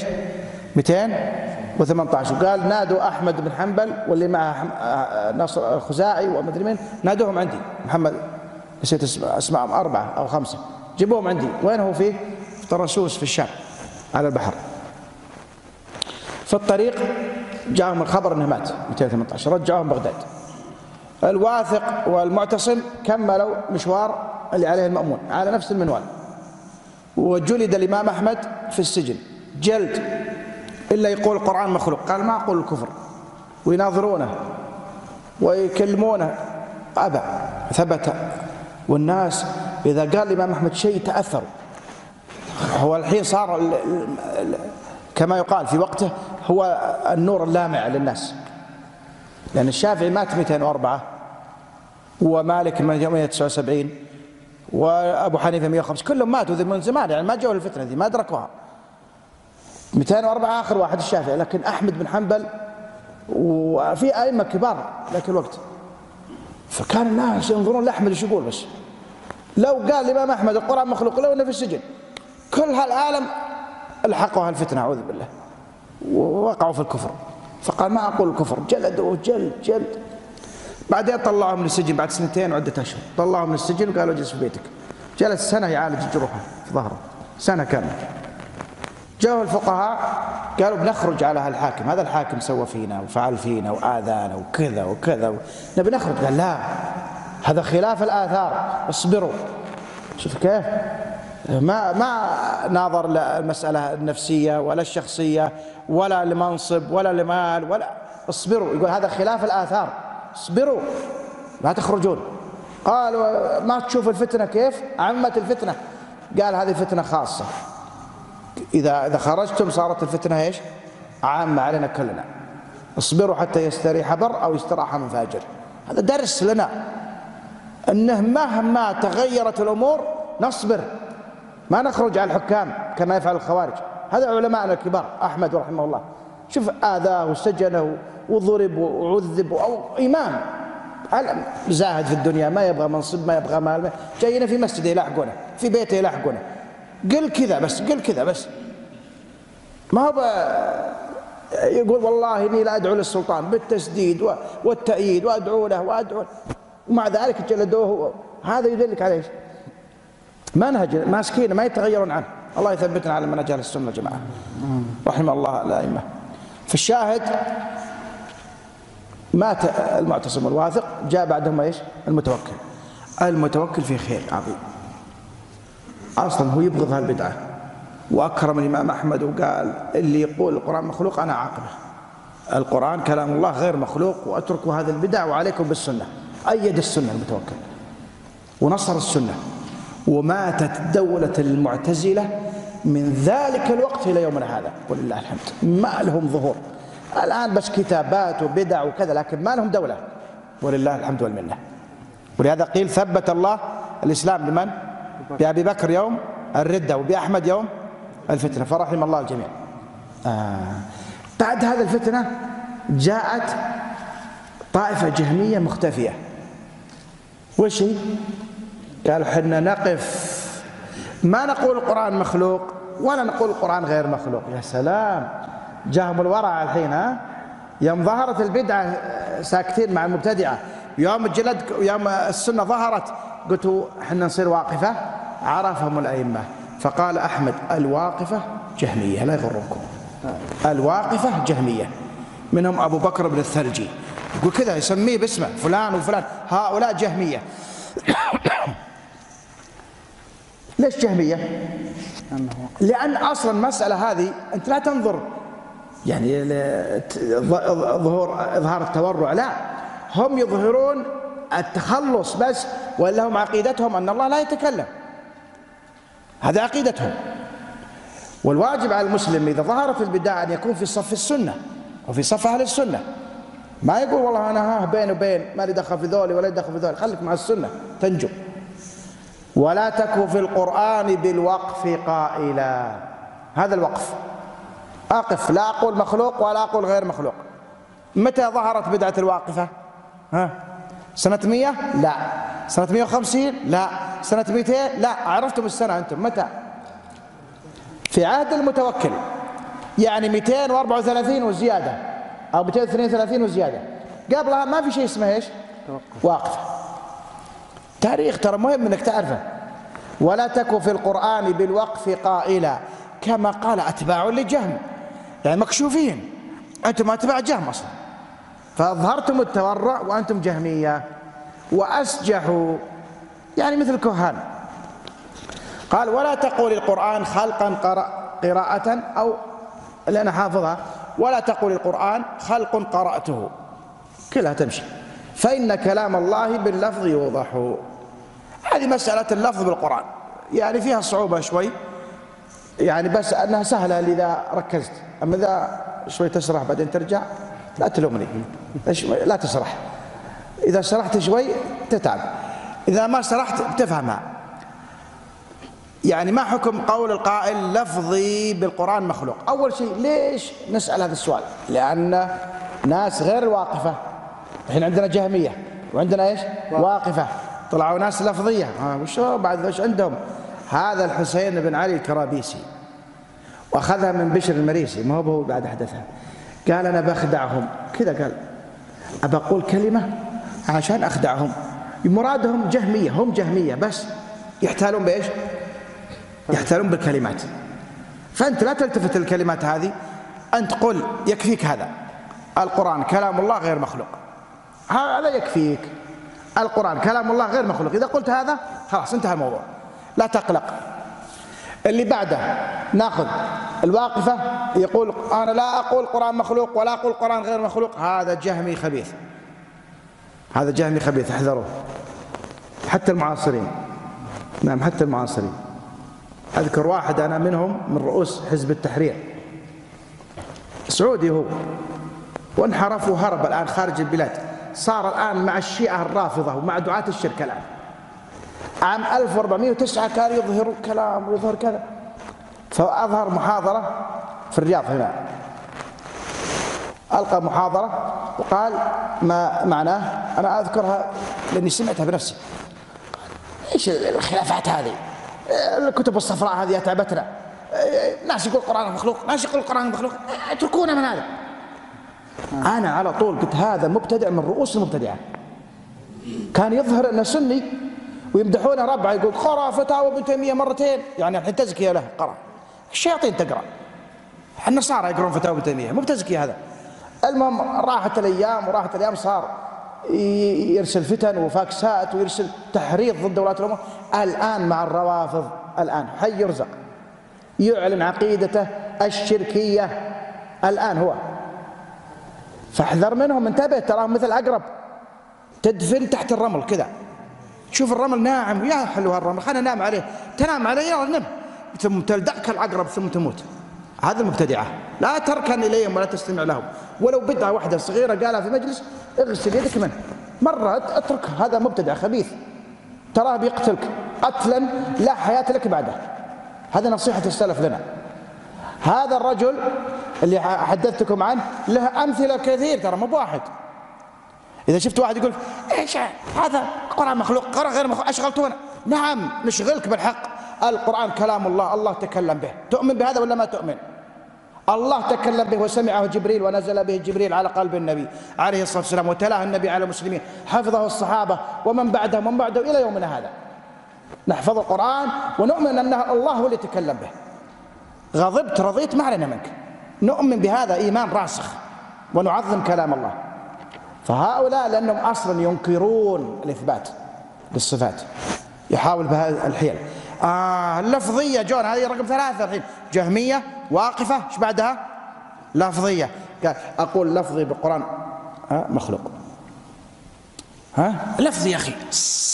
حركة أسناني لساني اللثة حركة الشفايف هذه الشفتين. اللسان مو مخلوق؟ إيش تقول؟ مخلوق. أنا مخلوق. ولثتي وأسناني ولساني مخلوق. صح؟ إذا لفظي بالقرآن. قال لا ما تمشي علينا يا مبتدع. ما تمشي يا مبتدع علينا هذه. يا جهمي كشفناك. الأئمة كشفوك. أحمد بن حنبل كشفك. أئمة السنة كشفوك. من زمان كشفوك. إيش قالوا؟ قالوا اللفظية جهمية. لا يغرونكم. اللفظية جهمية. فقال من قال؟ قال العلماء أحمد بن حنبل والأئمة قال من قال لفظي بالقرآن مخلوق فهو جهمي اغسل يدك منه. واضح؟ ليش؟ طيب هو بأسناني مخلوقة؟ إلا أسنانك مخلوقة ما في كلام. بس اللفظ مصدر. اللفظ كلمة إيش؟ لفظ يلفظ ها؟ لفظا. اللفظ مصدر. والمصدر يطلق على أكثر من شيء. يطلق على الفعل ويطلق على المفعول ويطلق على مجموع الأمرين. فما يصلح تقول اللفظ مخلوق ولا يصلح تقول اللفظ غير مخلوق. وهؤلاء اللي قالوا لفظ القرآن مخلوق معروف مقصودهم فعرفنا أنهم جهمية. هم لا يريدون فعل العبد. فعل العبد مخلوق لا شك. هم يريدون كلام الرب. الذي هو الملفوظ. الذي هو إيش؟ الملفوظ كلام الله عز وجل. الآن مثلا اقرأ الحمد لله رب العالمين الرحمن الرحيم مالك يوم الدين. هذه ثلاث آيات. هذا كلام الله سبحانه وتعالى. لكن أسناني صوتي مخلوق أنا وأنا مخلوق. هذا الكلام كلام الله قبل أن أخلق أنا. فأفعالي أنا مخلوق لا شك. فإذا قرأت كلام الله فلفظي بالقرآن ها انتبه لا تقولها اترك عنك البدعة هذه وتركها. لا تقول لفظ بالقرآن مخلوق لفظ بالقرآن غير مخلوق اتركها عشان تسلم قل كلام الله غير أنا أؤمن من القرآن كلام الله غير مخلوق وبس. تنجو. طيب غاب التفصيل. قال الإمام أحد هذول اللفظية جهمية انتبهوا منهم. الحسين بن جهمي. هذا يعرفهم خالطهم في السجن كانوا يجونه ينظرونه يرد عليهم واحد ورا الثاني. زرفات ووحدان يرسلونهم عليه. كلهم يلجمهم إلجام. رحمه الله. في كتاب مشهور في ماذا جرى لأحمد في السجن حتى في السجن يحفظون العلماء. يعني القصص هذه إيش اللي جرى ومن اللي جاء دخل عليهم فعرفهم. طيب جاء بعض أهل الحديث عن طيبة قلب. عن طيبة قلب. وقالوا أحمد يقول من قال لفظ بالقران مخلوق فهو جهمي. آه اذا أحمد يقول شوف الغلطة وش هي نسبوه لمن؟ لأحمد. احمد يقول لفظي بالقرآن غير مخلوق. يعني عكس كلام الجهمية. الجهمية إيش يقولون؟ لفظي بالقرآن مخلوق. وجهمي هذا بدعة. راحوا يمشون قال أحمد يقول لفظي بالقرآن غير مخلوق. سمع بهم الإمام أحمد. تاه تاه. واحد اسمه أبو طالب كذا ناداهم. ويتغيظ يغلي يغلي يطبخ الإمام أحمد. أنا قلت هذا. كيف تكتب عني هذا؟ امسح كتابته وقل للناس إني غلطان. واضرب على كلامك هذا. ما قلت إن لفظ بالقرآن غير مخلوق. إنما قلت من قال لفظ بالقرآن مخلوق فهو جهمي. طيب شو الفرق؟ قال من قال لفظي بالقرآن غير مخلوق يقول فهو مبتدع. فهو مبتدع. ما سمعت عالما يقول هذا. ليش؟ وش الفرق بينهم؟ الحين تدخون شوي. عشان كذا ناخذ استراحة. ها؟ إيش رأيكم؟ ما في قهوة ها؟ ما في حاجة كذا ت... ها؟ ما في طرفة كذا. نضحك شوي. يلا الحين هذا الفاصل ينفع ينفعنا هذا الفاصل. نرجع. إيش الفرق بين قوله من قال لفظي بالقران مخلوق جهمي من قال لفظي بالقران غير مخلوق فهو مبتدع؟ اسمع. اللفظ مثل ما قلت لك اللفظ مصدر. يطلق على فعل العبد ويطلق على كلام الرب إذا قرأت القرآن. ملفوظك. فما يصلح تقول لفظ بالقرآن مخلوق ولا غير مخلوق. كلها غلط. لأنها اللفظ نفسه يدخل في هذا ويدخل في هذا. ويدخل في هذا ويدخل في هذا. على الجهتين. ما يصلح تطلق عليها أنه مخلوق أو غير مخلوق. لأن كلامك أنت فعلك أنت أيها العبد بيدخل في المصدر لفظ. وكلام الرب بيدخل في المصدر اللي هو لفظ. فما يصلح لازم تميز وتفصل. أحسن من هذا تسكت. تقول القرآن كلام الله غير مخلوق وبس. لا تدخل في مسألة إيش؟ اللفظ. لكن تبغى تحشر نفسك وتدخل باللفظ فصل. فتقول من قال لفظي بالقرآن مخلوق فهو جهمي لأن يدخل في ذلك كلام الله. كيف تقول كلام الله مخلوق؟ ومن قال لفظي بالقرآن غير مخلوق إذا هو نفى أن كلام الله مخلوق. قال غير مخلوق لكن أدخل فعل العبد أنه غير مخلوق وصار مبتدع ضال. ففعل العبد مخلوق. فما يصلح تقول هذه ولا تصلح هذه. لكن الحكم مختلف اللي يقول قرآن لفظي بالقرآن مخلوق هذا جهمي. لا شك ولا ريب. لأنه أدخل كلام الله. فصار مثل الجهمية اللي قالوا كلام الله مخلوق. ومن قال لفظي بالقرآن غير مخلوق ها, ها سلم من بدعة الجهمية صح. لكنه وقع في بدعة أخرى أن فعل العبد جعله غير مخلوق. أسناني وحركاتي صارت غير مخلوقة. وهذه بدعة شنيعة خطيرة. طبعا في بعضكم يقول اشرح مرة ثانية صح؟ ها؟ إيش رأيكم نشرحها مرة ثانية؟ أنا أشرح لكم بكلام الشيخ بس الماتن. شو يقول؟ ولا تقل القرآن خلقا قرأته أو خلقا قراءة فإن كلام الله باللفظ يوضح. يقول اترك عنك هذه العبارة وريح بالك. لا تقول ها لفظ بالقران مخلوق. ليش؟ لأن كلمة لفظي مصدر يتضمن حاجتين الفعل والمفعول. الحين أعطيك مثال. نقول حنا قام الخطيب على المنبر فقال لفظا جميلا لفظ لفظا جميلا لفظا.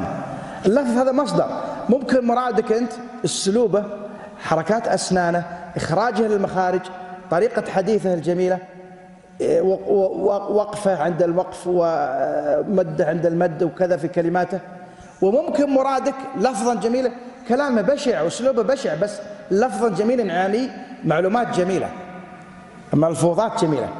فصار الكلام اللفظ يحتمل فعل الخطيب وملفوظ الخطيب. لأن المصدر هكذا ترى. المصدر يجي فيه يعني لازم أي مصدر ترى مو بهذا الكلمة لفظ حتى القول. لو قلت قولي بالقرآن أو لفظي بالقرآن أو قصي للقرآن نحن نقص عليك أحسن القصص. أي مصدر فإنه يدخل فيه الفعل نفسه الحدث ويدخل فيه المفعول. هذا طبيعة المصادر في اللغة العربية. إذا نحن نتجنب أن نقول لفظي بالقرآن مخلوق ونتجنب أن نقول لفظي بالقرآن غير مخلوق. كلاهما ضلال. لكن لفظي بالقرآن مخلوق أشنع. بدعة جهمية. لفظي بالقرآن غير مخلوق بدعة منكرة لأن تجعل أفعال العبد غير مخلوقة. ولهذا ألف البخاري كتابه المشهور خلق أفعال العباد. لأن هناك من الناس من غلط وقال لفظي بالقرآن غير مخلوق ودخل فعل العبد. قال أفعالنا غير مخلوقة. جهال وعلماء غلطوا. آه، فرد عليهم الأئمة. البخاري متى ألف؟ 256 شوف التواريخ. لاحظت شلون؟ 234 ظهور السنة. والبخاري حي يرزق. ولد 194 وسنة وفاته كم؟ 256 أحمد مات 241 هذه الفتن. ولذلك ضبط العلماء السنة وضبطوا العقيدة رحمهم الله. إذا ماذا نقول؟ لفظ القرآن مخلوق ولا لفظ القرآن غير مخلوق؟ نقول لا نقول هذا ولا نقول هذا. ولا تقل القرآن خلقا قرأته فإن كلام الله باللفظ يوضح. ما نقول هذا ولا نقول هذا. ماذا نقول؟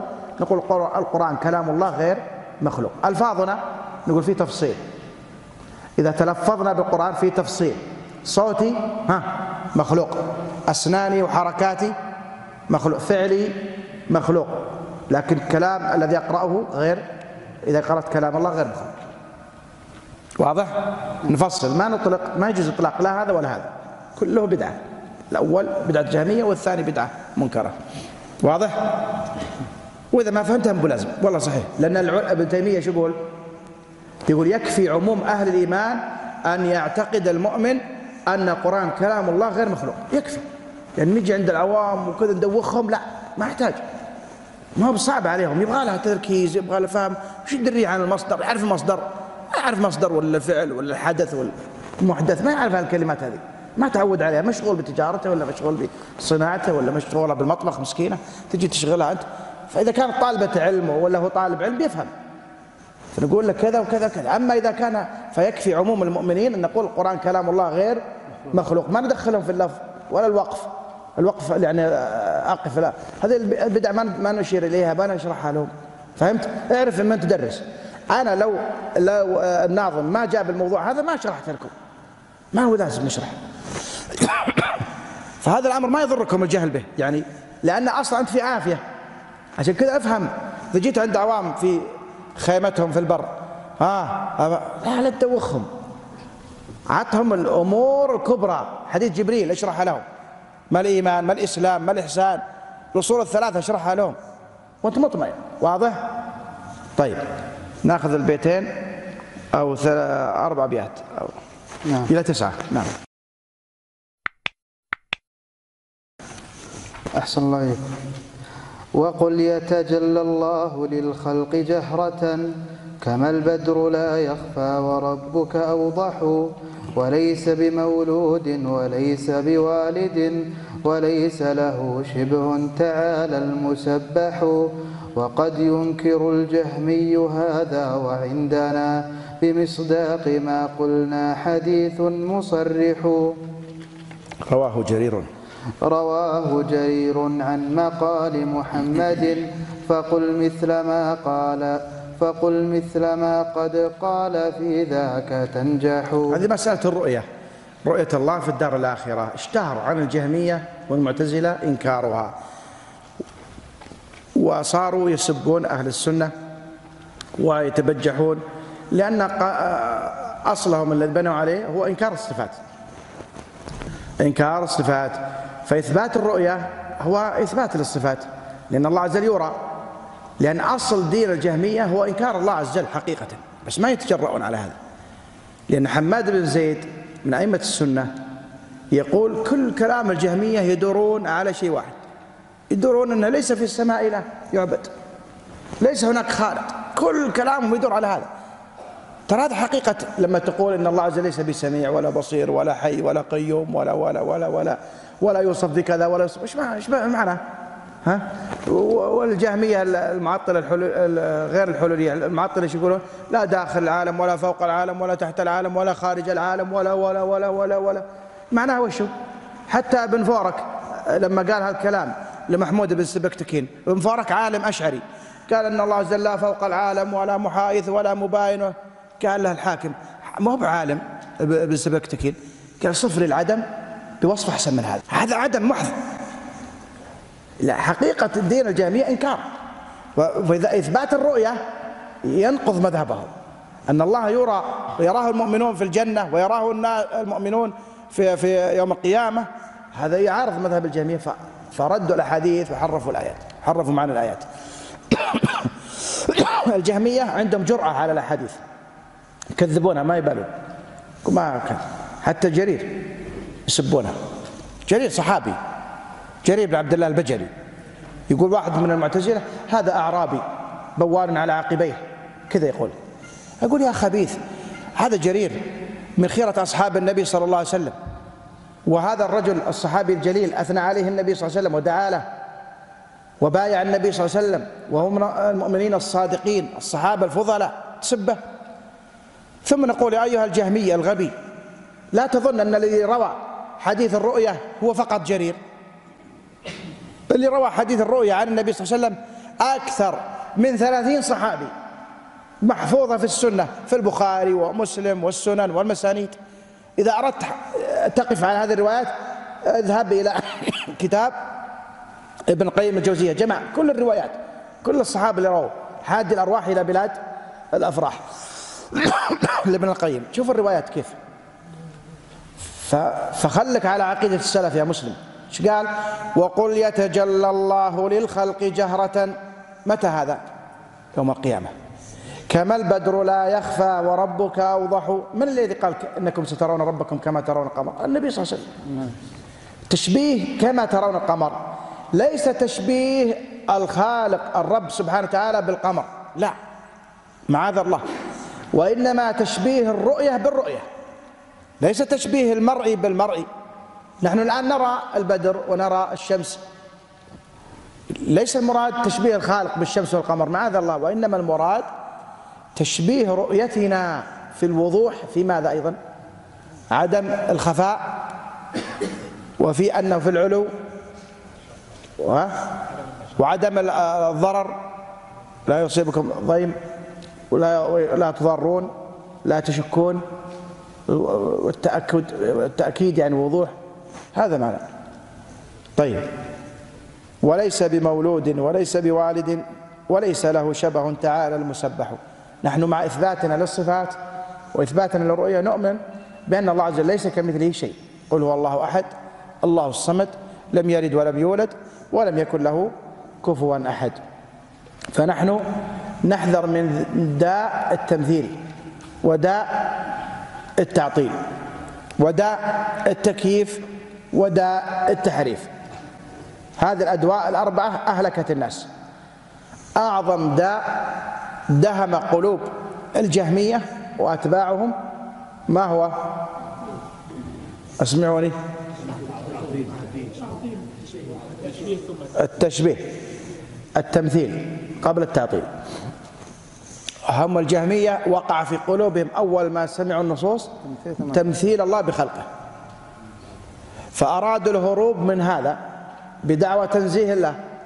فقالوا حتى ما نمثل الله كما وقع في قلوبنا إذا ننفي.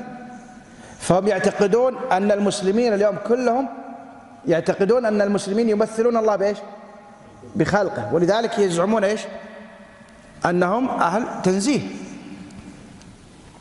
وأنهم نزهوا الله. فوقع في قلوبهم أول شيء داء إيش؟ التمثيل. ولهذا قال الشيخ وليس بمولود وليس بوالد وليس له شبه تعالى المسبح. فالله نسبحه سبحانه وتعالى. وقد ينكر الجهمي هذا وعندنا بمصداق ما قلنا حديث مصرح. رواه جرير يعني جرير بن عبد الله البجلي. رواه جرير عن مقال محمد فقل مثل ما قد قال في ذاك تنجح. هذا لأن اشتهر أن المعتزلة ينكرون حديث إيش؟ جرير. ويظنون أنه ليس في الباب إلا حديث جرير. مع أنه رواه أكثر من ثلاثين صحابي أبو هريرة وأبو سعيد الخدري وعشرات. راجعوا السنن والمسانيد صحيح البخاري ومسلم تجدونها. نعم. أحسن الله إليكم. وقد ينكر الجهمي وقد ينكر الجهمي أيضا يمينه وكلتا يديه بالفواضل تنفح وقل ينزل وقل ينزل الجبار في كل ليلة. بلا كيف بلا كيف جل الواحد المتمدح.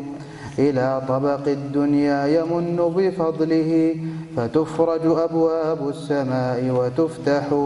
يقول ألا مستغفر يلقى غافرا ومستمنح خيرا ورزقا فأمنح. روى ذاك قوم لا يرد حديثهم ألا خاب قوم كذبوهم وق... ألا خاب قوم كذبوهم وقبحوا. نعم هذا أيضا يعني مما نثبته ونؤمن به. إثبات ما ورد في الكتاب والسنة من صفة اليد لله عز وجل اليدين. قال الله عز وجل والأرض جميعا قبضته يوم والسماوات مطويات بيمينه. قال وكلتا يديه. قال وقالت اليهود يد الله مغلولة غلت أيديهم ولعنوا بما قالوا. بل يداه مبسوطتان ينفق كيف يشاء. لو كان وصف الله عز وجل بأن له يدين ممتنعا لم يقل ربنا بل يداه مبسوطتان. وكذلك قوله جل وعلا في سورة صاد ما منعك أن تسجد لما خلقت بيدي. فأنكر الجهمي هذا وأحاديث والآيات والأحاديث في إثبات صفة اليدين كثيرة جدا. فأنكرها الجهمية. أما القرآن ما تجروا يخافون من المسلمين فحرفوا النصوص.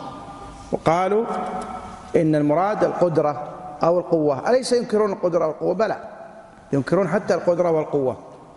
لكنهم يتظاهرون بهذا أمام المسلمين أنه يعني نوع تعظيم لله عز وجل. ولكنهم حقيقة الأمر أنهم ينكرون صفة اليد لله جل وعلا. قال وقل ينزل الجبار في كل ليلة بلا كيف جل الواحد المتمدح هذا ورد في سنة الرسول الكريم صلى الله عليه وسلم حديث متفق على صحته. رواه جمع غفير من أصحاب النبي صلى الله عليه وسلم عن نبينا عليه الصلاة والسلام أنه قال ينزل ربنا تبارك وتعالى إلى سماء الدنيا حين يبقى ثلث الليل الآخر فيقول من يدعوني فأستجيب له من يسألني فأعطيه من يستغفرني فأغفر له حتى يطلع الفجر وذلك كل ليلة. وكذلك أيضا ينزل جل وعلا عشية عرفة يوم عرفة. فهذا ثبت في السنة. فنؤمن بذلك ولا نقول كيف؟ لا نقول كيف. لأن الله عز وجل ليس كمثله شيء. إذا نحن نحذر من داء التمثيل. ما يقط يعني نقع في تمثيل الله بخلقه. هذا واحد. ونحذر أيضا من من داء التكييف. التكييف ما هو؟ التكييف التخيل. تتخيل بذهنك. هذا باطل. أصلا ذهنك قاصر محدود. ذهنك هذا عقلك مهما أوتي فهو محدود. مثل بصرك محدود. مثل سمعك إيش؟ محدود عقلك كذلك محدود. أنت تعرف أن عقلك محدود ولا ما تعرف؟ الآن. الآن لو أقول لك الآن بعطيك كتاب في الطب وكتاب في الهندسة وكتاب في تقنية المعلومات وكتاب في البرمجة وكتاب في آه، مثلا في علوم الحرب وكتاب في علوم البحر. تقول ما أطيقه عقلي ما يطيقه. صح ولا لا؟ أليس كذلك؟ أنت عقلك الآن محدود. كيف تريد في أعظم شيء جل جلاله تتخيل؟ هذا باطل. هذا من الكفر أصلا. قال تعالى ولا يحيطون به علما. ولا يحيطون بالله يعني ولا يحيطون به علما. ليس كمثله شيء. قال إلى طبق الدنيا. يعني السماء الدنيا. طبق الدنيا يعني السماء الدنيا. يمن بفضله. فتفرج أبواب السماء وتفتح. خلاص نوقف إن شاء الله. نكمل هالبيت هذا. فتفرج أبواب السماء يعني الدعوات تستجاب. تفتح الدعوات تستجاب فتفتح باب الإجابة لها. يقول على مستغفر يلقى غافرا ومستمنح خيرا ورزقا فيمنح. هذا معنى هل من سائل فأعطيه هل من داع فأستجيب له؟ هل مستغفر فأغفر له؟ ثلاث أنواع. استغفار ولذلك قال الله عز وجل والمستغفرين بالأسحار احرص على الاستغفار. وكذلك الدعاء حاجاتك وطلباتك. كذلك أسئلتك التي تحتاجها قضاء حوائجك شفاء مريض وزيادة علم ورزق وزوجة وكذا وكذا. أشياء كنت تحتاجها. ادعو ربك في هذا الوقت الفاضل. لا تكون نايم فيه. نم أول الليل عشان تقوم. حط لك منبه. تقوم هذا الوقت المبارك. لو نصف ساعة. بركة. لكن لا يفوتك الثلث هذا. ثلث عظيم هذا. قال روى ذاك قوم لا يرد حديثهم ألا خاب قوم كذبوهم وقبحوا. اللي كذبوهم الجهمية والمعتزلة. كذبوا الأحاديث. وتكذيب الأحاديث كفر مخرج من ملة الإسلام. إذا قال أنا لا أؤمن بسنة النبي صلى الله عليه وسلم أنا فقط أؤمن بالقرآن. فهو كافر بالقرآن. ليش كافر بالقرآن؟ إن الله عز وجل يقول وما آتاكم الرسول فخذوه. والله عز وجل قال في بيان وجوب قبول الخبر إن جاءكم يا أيها الذين آمنوا إن جاءكم فاسق بنبأ فتبينوا ما قال ردوه؟ فتبين. إذا جاءنا عدل ها اقبل. جاك عدل روى عن عدل عن عدل عن النبي صلى الله عليه وسلم أنه قال كذا وكذا. يجب تقبل. كيف ترده؟ هذا نص بالمفهوم المخالفة. نفهم وجوب قبول خبر النبي صلى الله عليه وسلم. يا أيها الذين آمنوا إن جاءكم فاسق بنبأ فتبين. كذلك الآيات في هذا المعنى كثيرة. فالذين ردوا السنة وكذبوا السنة هم كفار مكذبون للقرآن. يسمون أنفسهم القرآنيون وهم كافرون بالقرآن. هم كافرون بالقرآن. فمن رد سنة النبي صلى الله عليه وسلم فقد رد على الله عز وجل وكفر بالله وكفر برسوله عليه الصلاة والسلام. والواجب على المؤمن أن يقبل فإذا كان يجهل ما يعرف الأحاديث يتعلم أو يسأل أهل العلم العارفين. ما ينكر الشيء الذي يجهله إنكاره لا يغنيه ولا ينفعه عند الله. النوع الثاني من أهل البدع قالوا أي حديث يخالف العقل نرده. أي عقل هذا؟ عقلك أنت والعقل الفيلسوف الفلاني ولا المتكلم؟ اطرحوا عقولكم أرضا واقبلوا حديث الرسول صلى الله عليه وسلم حتى لو لم تعقله عقولكم. ما دام ثابت وصحيح عن النبي عليه الصلاة والسلام. طائفة ثالثة قالوا نقبل من الأحاديث المتواتر فقط. وأما ما لم يتواتر فنرده ونرد عليهم بالمتواتر وبالقرآن. فإن الله عز في القرآن أوجب قبول خبر الواحد إذا كان ثقة في مواضع من كتابه. والمتواتر من سنة النبي صلى الله عليه وسلم أوجبت قبول خبر الواحد من أصحاب النبي صلى الله عليه وسلم ومن بعدهم إذا كان ثقة. كل أصحاب النبي عدول ثقات. عدلهم الله عز وجل كما سيأتي. نوع ثالث يعني ردوا الأحاديث التي تخالف المذهب. قال أنا على المذهب الفلاني الفقهي وكل حديث يخالف مذهب إمامي فأرده. هذا تعصب مذهبي. نقول له إمامك نفسه أبو حنيفة ومالك والشافعي وأحمد وغيرهم يقولون كلهم إذا صح الحديث فهو مذهبي. كلهم يحبون حديث الرسول ويقدمون على قولهم. ونقول لهم فليحذر الذين يخالفون عن أمره أن تصيبهم فتنة أو يصيبهم عذاب أليم. فاللهم ثبتنا على سنة النبي صلى الله عليه وسلم. نقف عند هذا المقدار ونكمل بعد صلاة المغرب وأوصيكم بالدعاء في هذه اللحظات فإنها نرجو أنها ساعة إجابة. اللهم اغفر لنا ولإخواننا المسلمين أجمعين وصلى الله وسلم وبارك على نبينا محمد. بسم الله الرحمن الرحيم. الحمد لله والصلاة والسلام على رسول الله وعلى آله وأصحابه ومن اهتدى بهداه. أما بعد نستكمل القراءة في حائية ابن أبي داود رحمه الله. تفضل يا شيخ.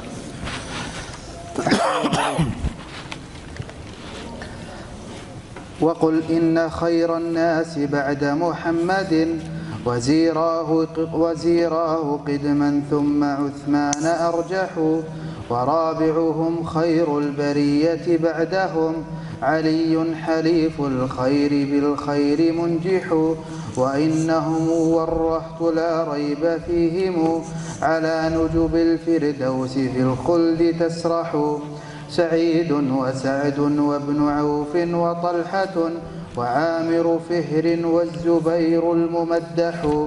وعائش أم, وعائش أم المؤمنين وخالنا معاوية أكرم به فهو مصلح وأنصاره والهاجرون ديارهم بنصرهم عن ظلمة النار زحزحوا.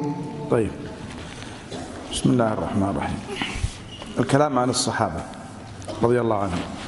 طبعا في أبيات آه، مختلف فيها بين النسخ اللي هو عائش أم المؤمنين وخالنا وأنصاره والهاجرون ديارهم ومن بعدهم فالتابعون وأيضا فيه ومالك والثوري ومن بعدهم فالشافعي وأحمد أولئك قوم قد عفى الله عنهم. واحد اثنين ثلاثة أربعة خمسة ستة. ستة أبيات أيضا نعم هذه ستة أبيات الظاهر والله أعلم أنها ليست من القصيدة وإنما بعض العلماء أضافها. ذكر ذلك بعض مشايخنا.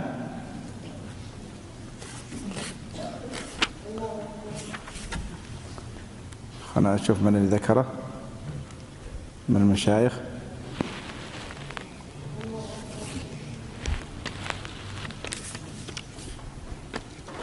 طيب عشان الوقت بس نشرح الأبيات اللي متفق عليها في النسخ. قال وقل إن خير الناس بعد محمد وزيراه قدما أو قدما ثم عثمان الأرجح.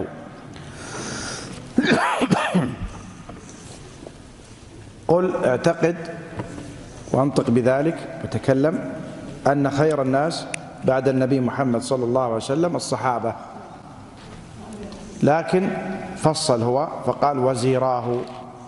والوزيران جمع وزي مثنى وزير. وجمعها وزراء. فالوزيران هما أبو بكر وعمر لأنهما كانا قريبين جدا من النبي صلى الله عليه وسلم. حتى يقول خرجت أنا وأبو بكر وعمر ودخلت أنا وأبو بكر وعمر. فكان معينان للنبي صلى الله عليه وسلم ومصاحبان له في كل المقامات في كل الغزوات وفي كل الأحداث العظيمة رضي الله عنهما. ثم عثمان الأرجح أي بعد أبي بكر وعمر عثمان هو الأرجح.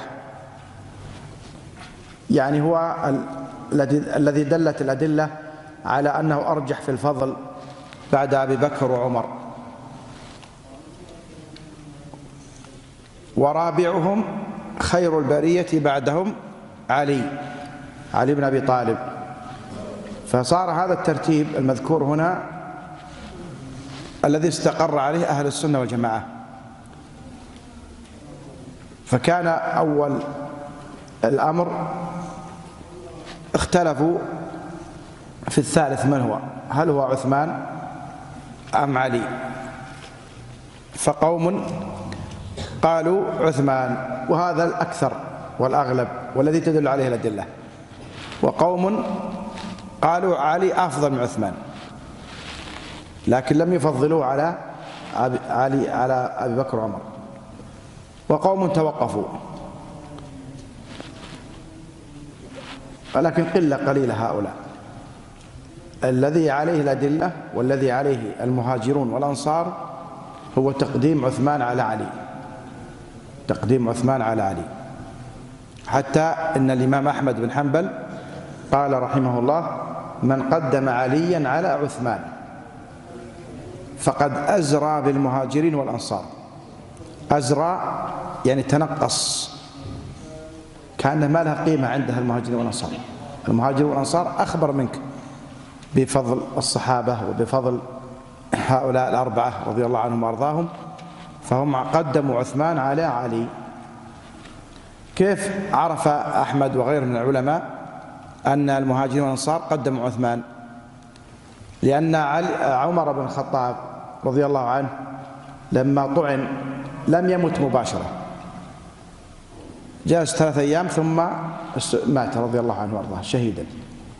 طعنه أبو لؤلؤة المجوسي لعنه الله. فهذا عمر لما رأى وعلم أنه سيموت قال الأمر بعدي الأمر بعدي يكون في خمسة. لا يخرج من واحد منهم. ولو كان أبو عبيدة حي لوليته لأني سمعت الرسول. صلى الله عليه وسلم يقول إن لكل أمة أمينا وإن أمين هذه الأمة أبا عبيدة عامر بن الجراح. لكن أبو عبيدة مات في الشام قبل ذلك رضي الله عنه. فعمر رضي الله عنه اختار الخمسة. هؤلاء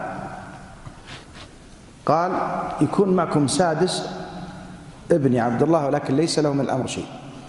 يحضر بس. فاجتمع الخمسة وهم عبد الرحمن بن عثمان بن عفان وعلي بن أبي طالب وعبد الرحمن بن عوف والزبير بن عوام وطلحة بن عبيد الله. كلهم مبشرين بالجنة. فهم اتفقوا فقال الزبير أمر إلى علي وقال آه، طلحة أمر إلى علي آه، إلى عثمان أو العكس. فأخذ عبد الرحمن بن عوف قال أنا لا آل أن أجتهد. أسأل.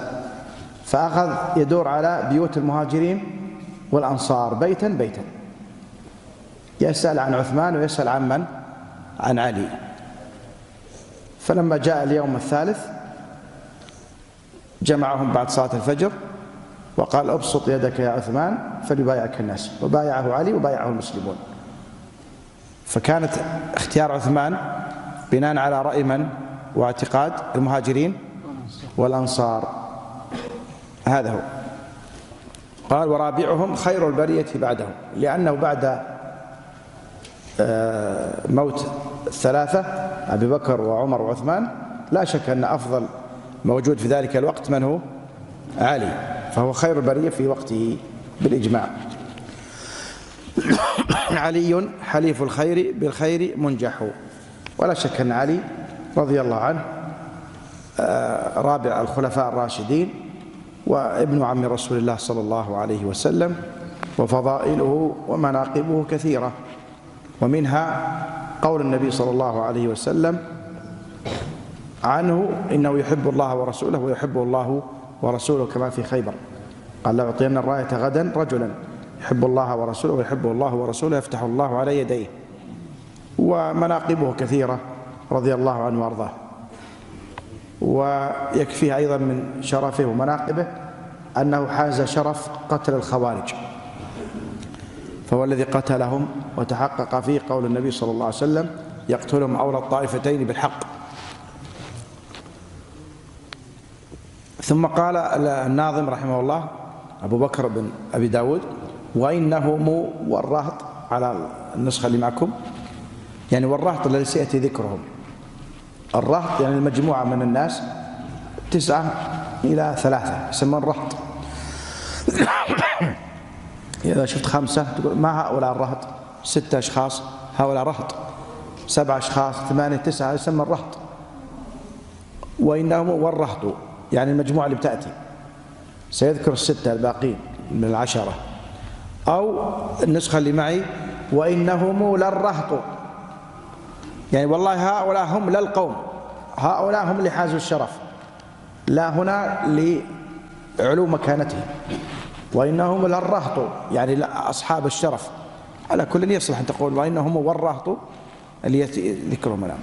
لا ريب فيهم على نجب الفردوس بالنور تسرح النجب جمع نجيبة وهي ما يركب الفردوس الجنة.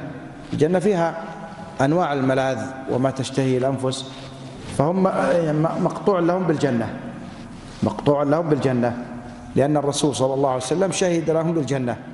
فقال النبي عليه الصلاة والسلام أبو بكر في الجنة وعمر في الجنة وعثمان في الجنة وعلي في الجنة وذكر بقية العشرة كلهم في الجنة.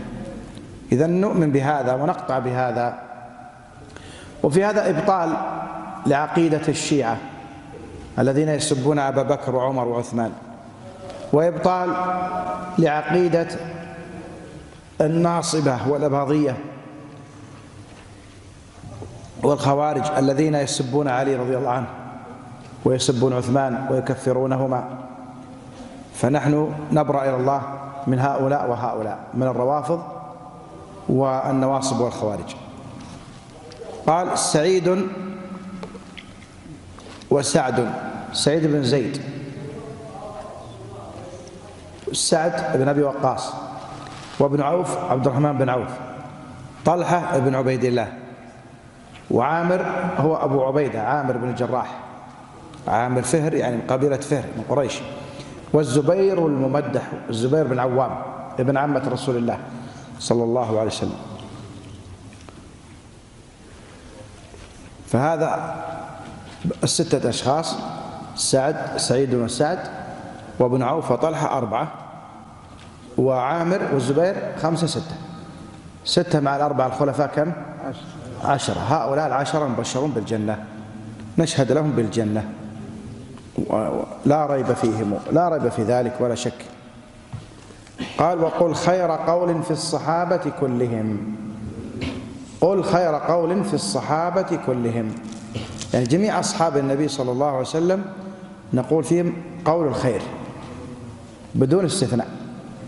ما نستثني واحد من الصحابة. كل الصحابة نقول فيهم الكلام الطيب. نقول إذا ذكر ذكر الصحابي رضي الله عنه. حتى لو قيل رجل من أصحاب النبي صلى الله عليه وسلم ما نعرف اسمه نقول رضي الله عنه. وحتى ونحن ما نعرف اسمه نحبه ونترضى عليه وندعو له بالرضا من الله سبحانه وتعالى. وقل خير قول في الصحابة كلهم. خير القول يتبعه خير الاعتقاد. ما يكون في قلبك غل. ولذلك إذا سلم قلبك من الغل تجاه واحد من الصحابة فقد سلم لسانك من القول السيء. أما إذا نطق لسانك بالقول السيء فهذا دليل على وجود الغل في قلبك. فإياك أن تقول قولا سيئا في واحد من أصحاب النبي صلى الله عليه وسلم. وقل خير قول في الصحابة كلهم. طيب من هم الصحابة؟ الصحابة جمع صحابي.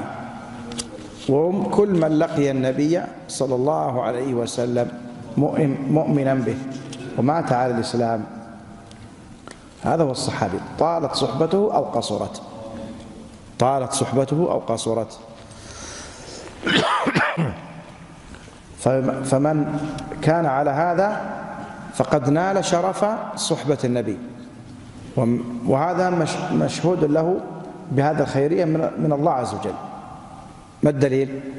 قال تعالى محمد رسول الله والذين معه. وقف هنا فكر. والذين معه يعني مع محمد. ثم أثنى الله عليهم بهذا الثناء العظيم. والذين معه أشداء وعلى الكفار رحماء. إذا معه. هو لما كان معه يوم. إذا نال هذا الشرف. لو كان معه شهر نال هذا الشرف. لو كان معه مدة طويلة نال هذا الشرف. فمن كان معه أول من أسلم من الناس خديجة ثم أبو بكر ثم علي.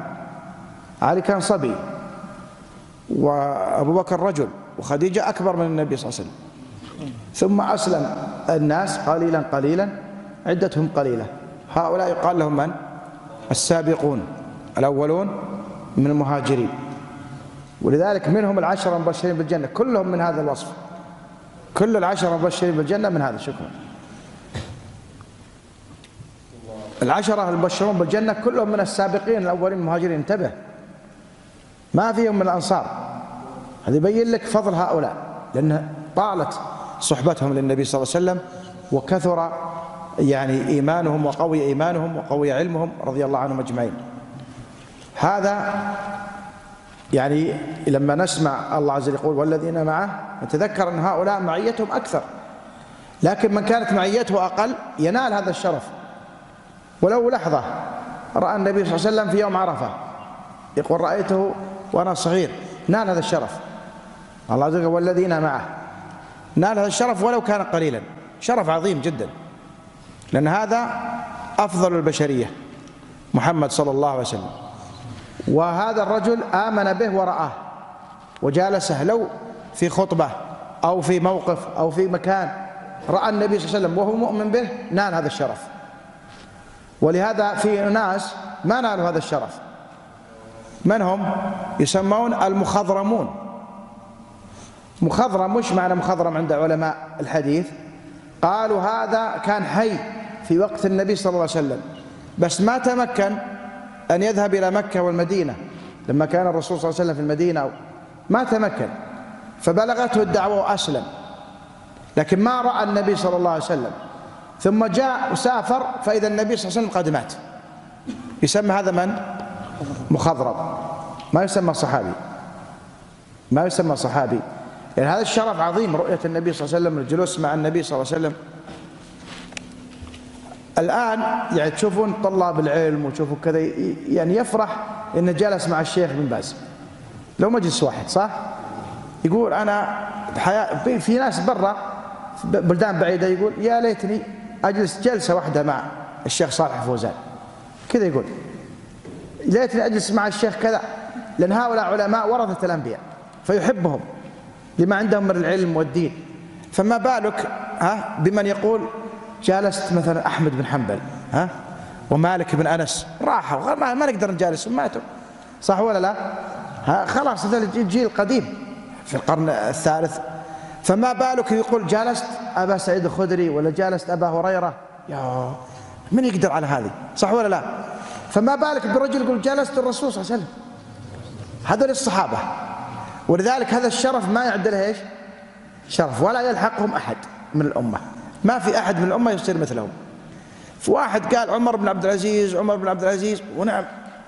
نعم الرجل هو. رجل صالح تقي ولي الخلافة وعدل سنتين. وله آثار طيبة. فقال بعضهم يعني معاوية يعني يحاول ينال من الصحابي الجليل معاوية. عمر بن العزيز فقال أحمد أو قال بعض السلف لغبار دخل أنف معاوية مع رسول الله صلى الله عليه وسلم خير من ملء الأرض مثل عمر. ما حد يقدر يلحق هذا الفضل. صحبة النبي صلى الله عليه وسلم ما حد يقدر يلحقها. الله عز وجل زكاهم في القرآن محمد رسول الله والذين معه. هذه المعية. أما الكفار اللي كانوا موجودين والمنافقون ليسوا من الصحابة.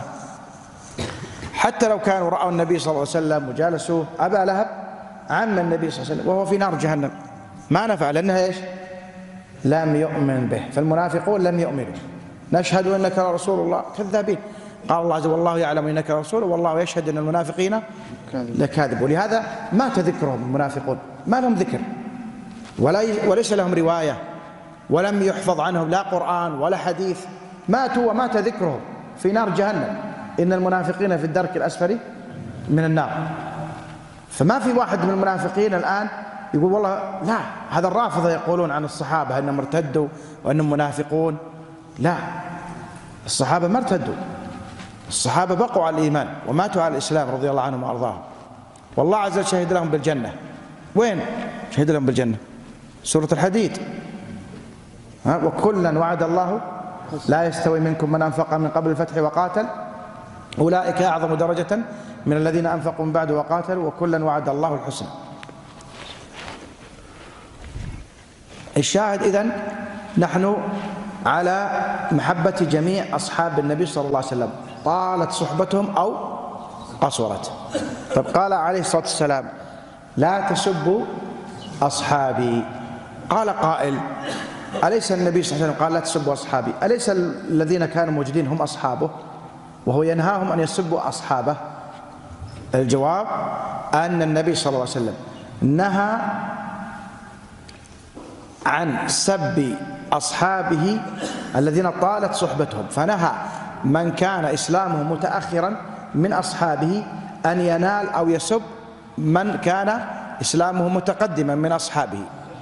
فمن ليس له شرف الصحبة من باب أولى أن ينهى عن سب أصحاب النبي صلى الله عليه وسلم كلهم. فنهى من كان أسلم متأخرا عن أن يسب من كان أسلم متقدما وهم كلهم أصحابه. لكن صحبة الأولين أعلى. ونحن نقول كما هو مقتضى القرآن أدلة القرآن والسنة أن الصحابة يتفاضلون. ما نقول منزلة الصحابة واحدة. ما نقول إنهم معصومين ما يخطئون ما يذنبون. لا. لكنهم لا يتفقون على ذنب ولا يتفقون على باطل ولا يجوز ذمهم أو عيبهم بالذنب. فهم بشر. قد يغلط الواحد منهم قد يفتي فتوى وتكون مخالفة للحديث لا يبلغه الحديث قد ينسى قد قد إلى آخره. طيب هذا واحد. اثنين هؤلاء الصحابة هم سادة الأولياء. الحين بنرد على الصوفية ترى. هؤلاء الصحابة هم سادة من؟ الأولياء. من هم الأولياء؟ الحين هذا المصطلح سرقه الصوفية. قال الولي هو شيخ الطريقة. وصارت وراثة. يموت يطلع ولده مثله. يصير شيخ طريقة. إذا هذا الولي. يموت البزر هذا كبر يصير تحت وراثة.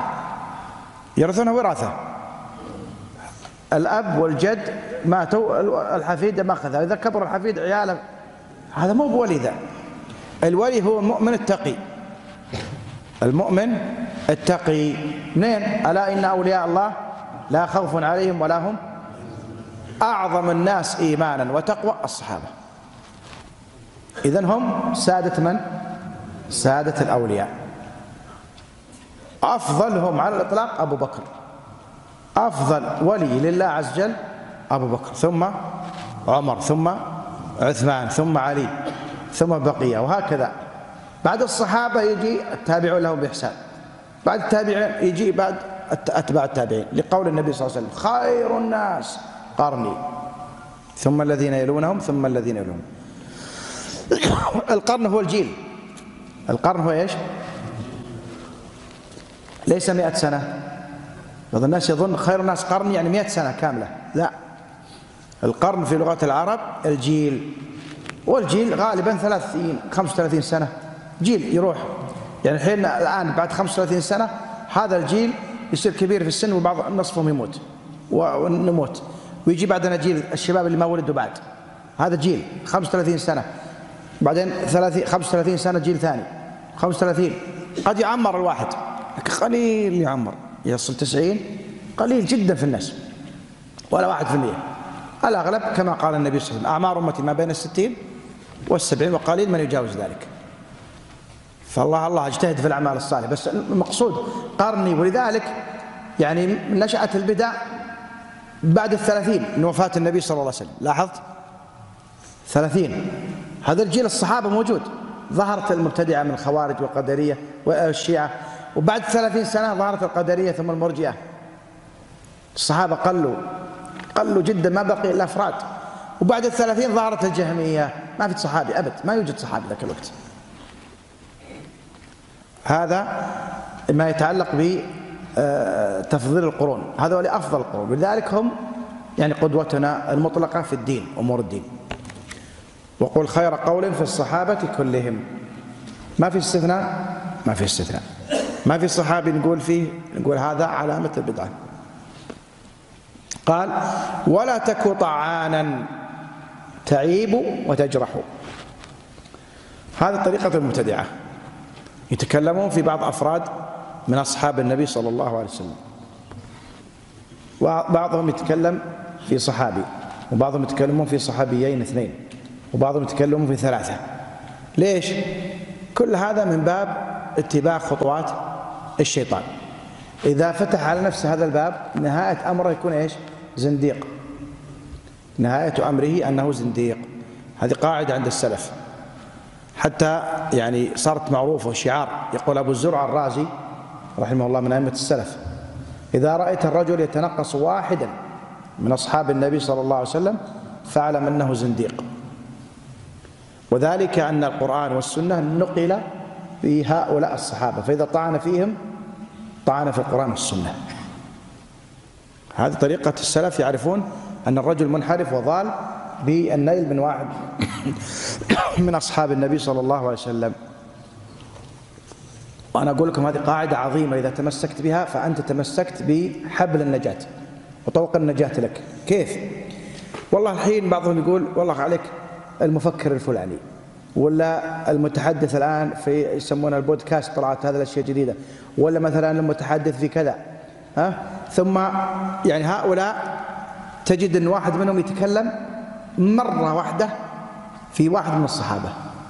القاعدة تقول لك هذا ضال اضرب عليه. لا تستمع له لا من قريب ولا من بعيد. ولا تقبل أن يكون جليسك ولا مستمعا لدروسه ولا لكلماته. هذه القاعدة إذا أخذتها نجوت. إذا قلت لا أبى استفيد أبى أجلس معه أبي كذا أبي كذا أنا بتجنب أخلاطه هلكت. تركت القاعدة هلكت عرفت القاعدة والشيء وأنا عندي أمثلة كثيرة.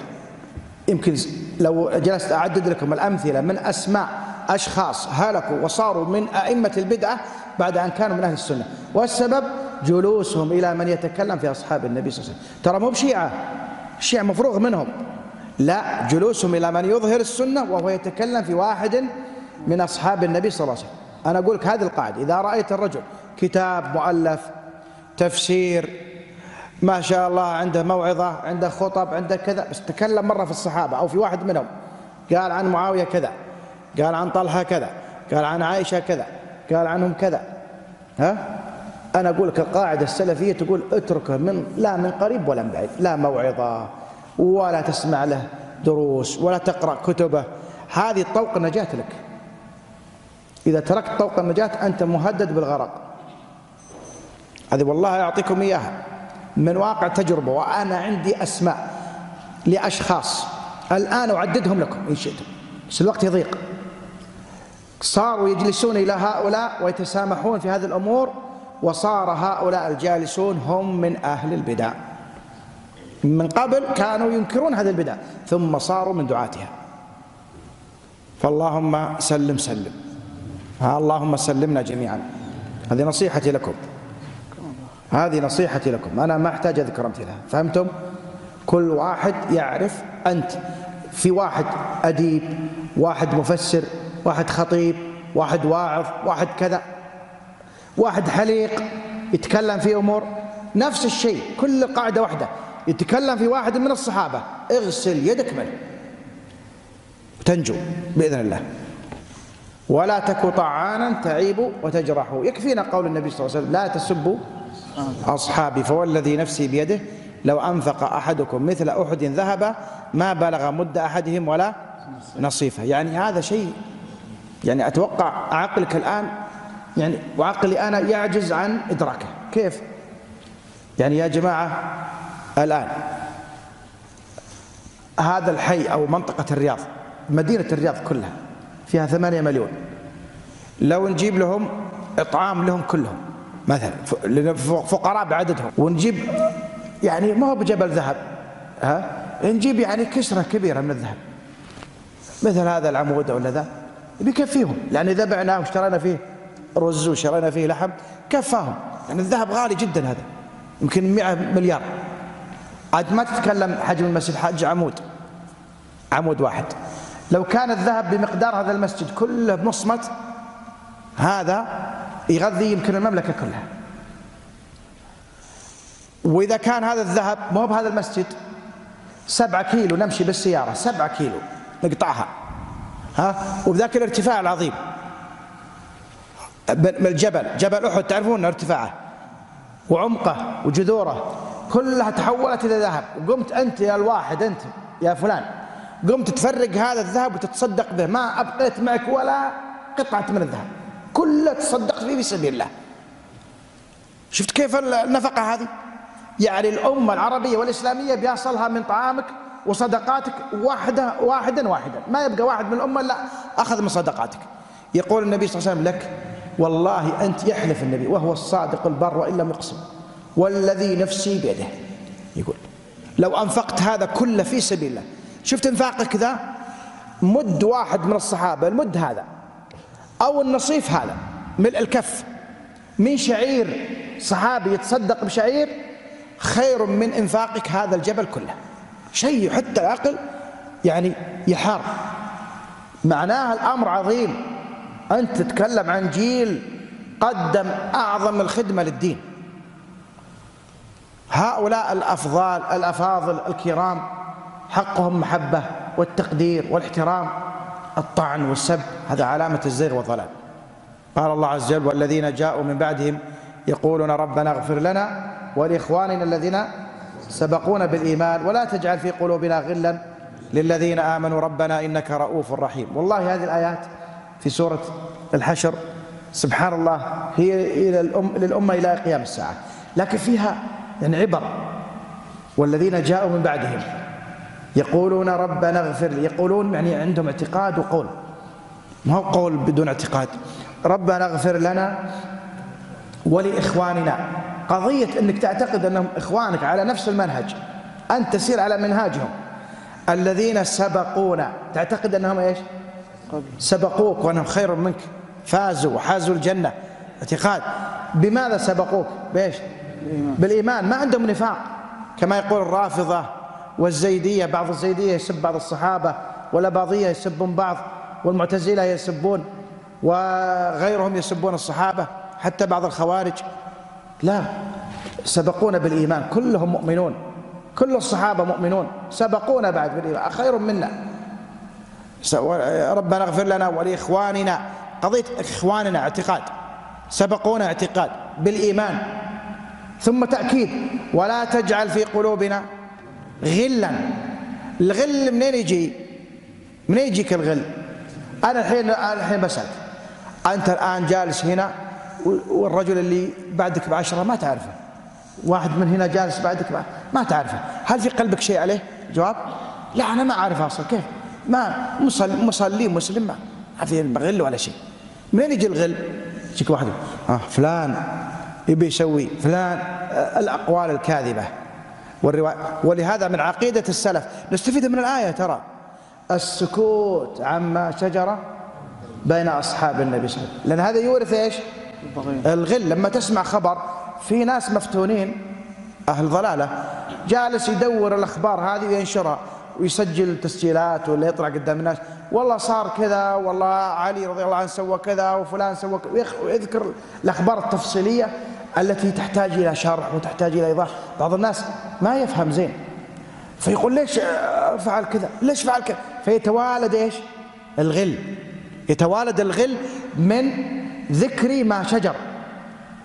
من ذكر ما شجر. هم في الجنة حطوا رحالهم وأنت يجيك الشيطان يدخل إيش؟ الغل في قلبك وتكون في النار. تكون في النار وهم في الجنة. إيش الحسرة هذه؟ إيش الضياع هذا؟ اذا اقطع الباب هذا. ولا تجعل في قلوبنا غلا للذين آمنوا. شهادة لهم بالإيمان. فيا ويل من كان في قلبه غل تجاه أصحاب النبي صلى الله عليه وسلم. الإمام مالك بن أنس إمام دار الهجرة رحمة الله عليه يقول ليس للرافضة نصيب من الفيء. الفيء الغنائم تجي للدولة. ولي الأمر يقسمها على الرعية. بحسب أعمالهم وحسب المصالح وبحسب نظر ولي الأمر وتقسيماته. في وقت الإمام مالك يقول إذا جاء يقسم لا يعطي الرافضة. الرافضة ما لهم شيء في الفيء. ليش؟ قال لأن الله عز وجل قال الفيء لهؤلاء الثلاثة بس. وهؤلاء في قلوبهم غل. لأنه قال ما أفاء الله على نرجع في سورة الحشر. ما أفاء الله على رسوله من أهل القرى ها؟ فلله وللرسول ولذي القرى ثم قال الآية اللي بعدها للفقراء المهاجرين من هم؟ المهاجرون من الصحابة. ثم قال في الأنصار والذين تبوأوا الدار والإيمان هذا الأنصار. الآية الثالثة في المسلمين إلى قيام الساعة. والذين جاءوا من بعدهم يقولون ربنا اغفر لنا ولإخواننا الذين سبقونا. إذا جاء ولي الأمر يقسم الفيء لا يعطيهم. في قلوبهم غل على الصحابة ليسوا من أهل هذه الآية فليس لهم في الفيء نصيب. رحم الله الإمام مالك وأئمة السنة جميعا. ولا تجعل في قلوبنا غلا ولذلك أفتى علماؤنا ابن باز وابن والفوزان وغيرهم قالوا لا يجوز الاستماع لأشرطة واحد طلعها يتكلم عما شجر بين الصحابة. ما يجوز الاستماع لها الحين مقاطع وفيديوهات وما أدري إيش يقولون والله صار كذا صار كذا صار كذا ينبشون ينبشون. هذا يسبب إيش؟ غل. لا يجوز. من عقيدة أهل السنة والجماعة السكوت عما شجر بين الصحابة والترضي عنهم جميعا. ونعتقد أنهم بين الأجر والأجرين.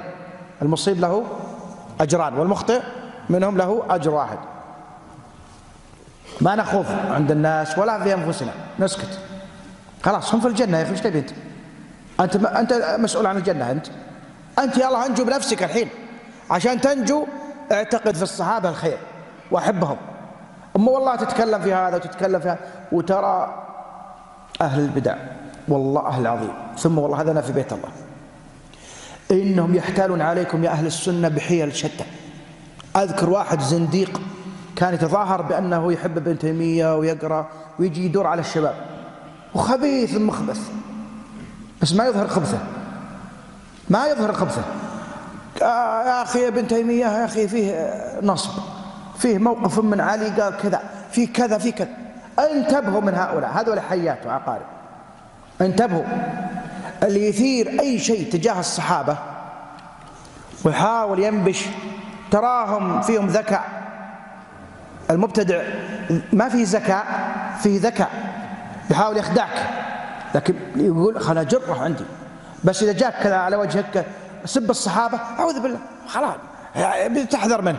لا يقول لا الصحابة وكذا إحنا ثم أخي وش تعرف الصحابة؟ ويبدأ يدخل الشبهات ثم يدخل هذا قال وهذا قال. أعرفه انتبه. انتبه لهؤلاء. وأنا أحيلكم إلى كتاب لشيخنا آه، عبد المحسن العباد حفظه الله عالم المدينة. الله يعطيه الصحة والعافية. له كتاب الانتصار لأصحاب النبي صلى الله عليه وسلم. الانتصار لأصحاب النبي صلى الله عليه وسلم. رد على شبهات أحد الزائغين. والزائغون ما يخلصون بيجون جدد. فانتبهوا انتبهوا لهذه القاعدة الجليلة. هذه أعطاك إياها أبو بكر رحمه الله ابن أبي داود. وقل خير قول في الصحابة كلهم ولا تك طعانا تعيب وتجرح احذر من هذا. فقد نطق الوحي يعني يقول الشيخ أحد مشايخ اليمن السلفيين يقول ائتني بزيدي صغير أخرج لك منه رافضيا كبيرا. ليش؟ لأنهم فيما بينهم اللي ينتسب للزيدية يستحلون ويستجيزون سب معاوية رضي الله عنه وسب عمرو بن العاص.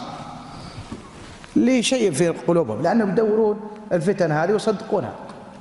ما يسكتون عن الصحابة كما أمر السلف ويترضون عن الصحابة لا. وشيئا فشيئا شيئا فشيئا حتى يطعنون في بقية الصحابة. فيصبح بدل ما هو زيدي مبتدع يصبح إيش؟ رافضي خبيث. من أخبث أهل البدع.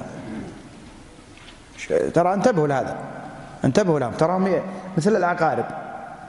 وأنا أعتقد والله أعلم من أخطر الآن شيء على الشباب السلفي طلاب العلم الصالحين أمثالكم أخطر شيء عليهم هما النيل من الصحابة عن طرق شتى أو إدخالهم في مذهب الخوارج. كل البدع خطيرة حتى المرجئة خطيرة والقدري كل البدع خطيرة بس تقريبا أنا أشوف الواقع. يعني كثيرا ما يطيحون الشباب في بدعة الخوارج وبغض ولاة الأمور والخروج عليهم وتكفيرهم أو يطيحونهم في النيل من الصحابة. إذا طاح الولد أو الشاب في واحدة من الثنتين هلك. تودع منه. إلا إن شاء الله هدايته. لكن صعبة هدايته. صعب جدا. فاحذروا احذروا. يعني أم يعني شو نقول؟ في أمراض فتاكة وفي أمراض فيها علاج. يعني مثلا فلنزا فيه أدوية وفيه لكن داء الكلب تسمعون عنه؟ العضة الكلب المسعور أو الذئب المسعور المريض. ثلاثة أيام يموت المعضوض ثلاثة أيام بس.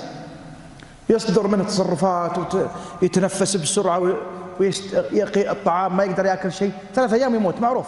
على مر التاريخ ما بقي أحد حي. يقولون يعني على مر مئات السنين سمعوا إن حالة واحدة بس شفيت من داء الكلب. داء الكلب هذا الرسول صلى الله عليه وسلم سماه. سماه في هؤلاء. قال آه آه نعم إيش؟ تتجارى بهم الأهواء. تتجارى بهم الأهواء كما يتجارى الكلب بصاحبه. فلا يبقى منه مفصل ولا عرق إلا دخله. فأنت أنا وأنت نتواصى هذه مهمتنا. ما نزكي أنفسنا. والله إحنا علينا خطر. أنا علي خطر. وأنت عليك خطر. واسأل الله العافية. تراها أعظم شيء.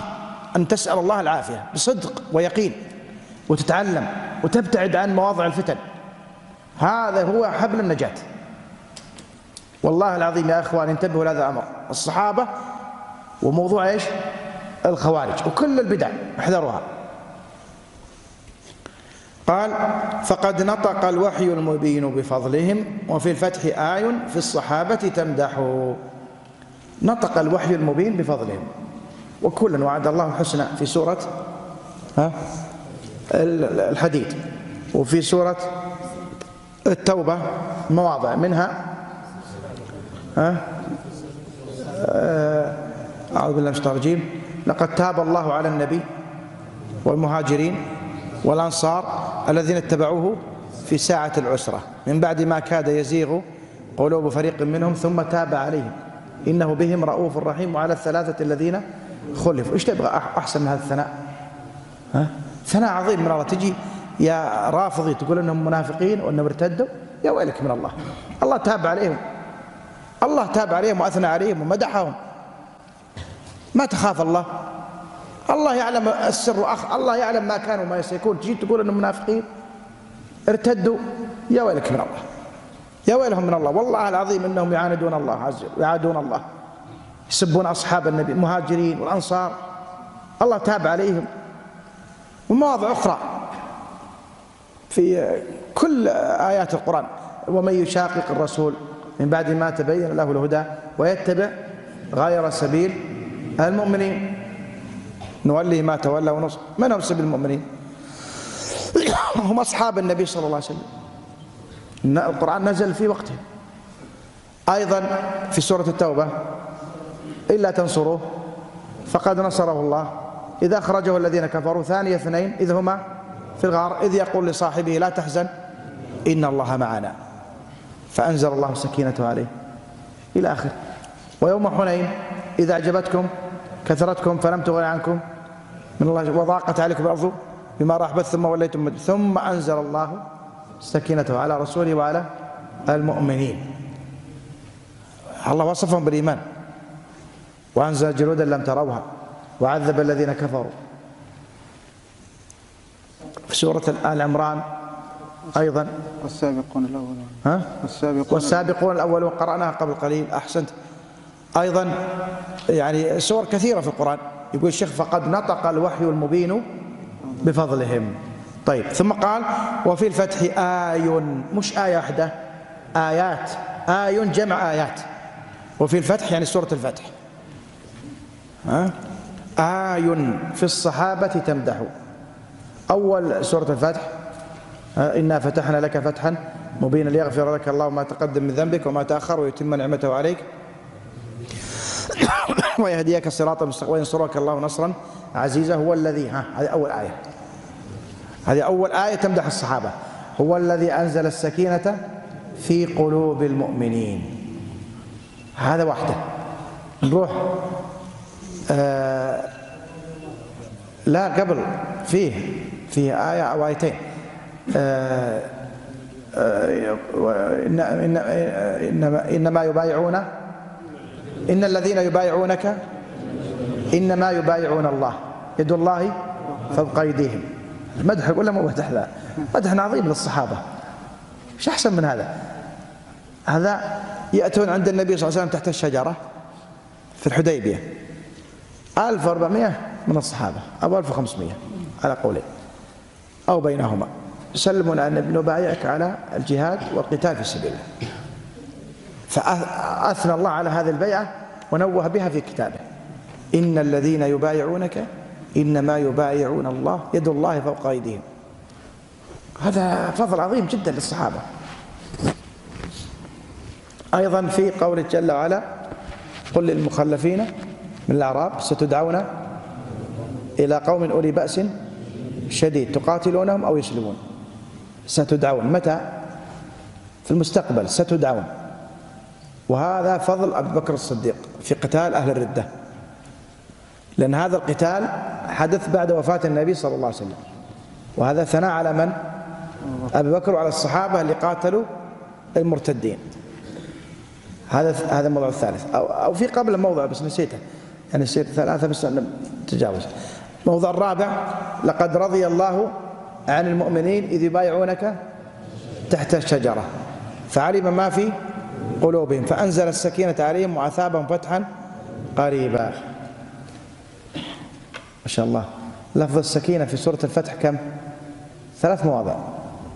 ها؟ الآية اللي قرأناها أول السورة وهنا وفي آخر السورة قبل الأخير يعني. موضع الثالث آه ولولا رجال مؤمنون ونساء مؤمنات لم تعلموهم أن تطأوهم الله شهد لهم بإيش؟ بالإيمان. هذا اللي أسلموا في مكة مستضعفين ما قدروا يهاجرون شهد لهم الله بإيش؟ بالإيمان. أيضا آه إذ جعل الذين في في كفروا في قلوبهم الحمية حمية الجاهلية. فأنزل الله هذا الموضع الثالث السكينة. السكينة ذكرت في القرآن في ست ست مواضع. احفظها ترى طيبة. وإذا حسيت بالقلق وضيقة الخاطر اقرأ على نفسك آية السكينة. في سورة البقرة واحدة والتوبة مرتين وفي الفتح ثلاث. لفظ السكينة. طيب آه، إذ جعل الذين كفروا في قلوبهم حمية حمية الجاهلية فأنزل الله سكينته عليه. وأيده نعم. فأنزل الله سكينته على رسوله وعلى المؤمنين وألزمهم كلمة التقوى وكانوا أحق بها وأهلها. شهادة من الله لهم. ها؟ لقد صدق الله رسوله الرؤيا بالحق. لا تدخلون المسجد الحرام إن شاء الله. آمنين. محلقين رؤوسكم ومقصرين. لا تخافون. مدح للصحابة اللي مع الرسول. محلقين ومقصرين. الموضع الأخير محمد رسول الله والذين معه أشداء على الكفار. شوف الثناء. رحماء بينهم تراهم ركعا سجدا يبتغون فضلا من الله ورضوانا سيماهم في وجوههم من أثر السجود. ذلك مثلهم في التوراة. وشو المثل؟ سيماهم في وجوههم من أثر السجود. هذا المثل والمذكور في التوراة. يعني الله مدح أصحاب النبي صلى الله عليه وسلم في الكتاب اللي أنزله على موسى. قبل أن يخلق النبي صلى الله عليه وسلم قبل أن يخلق الصحابة.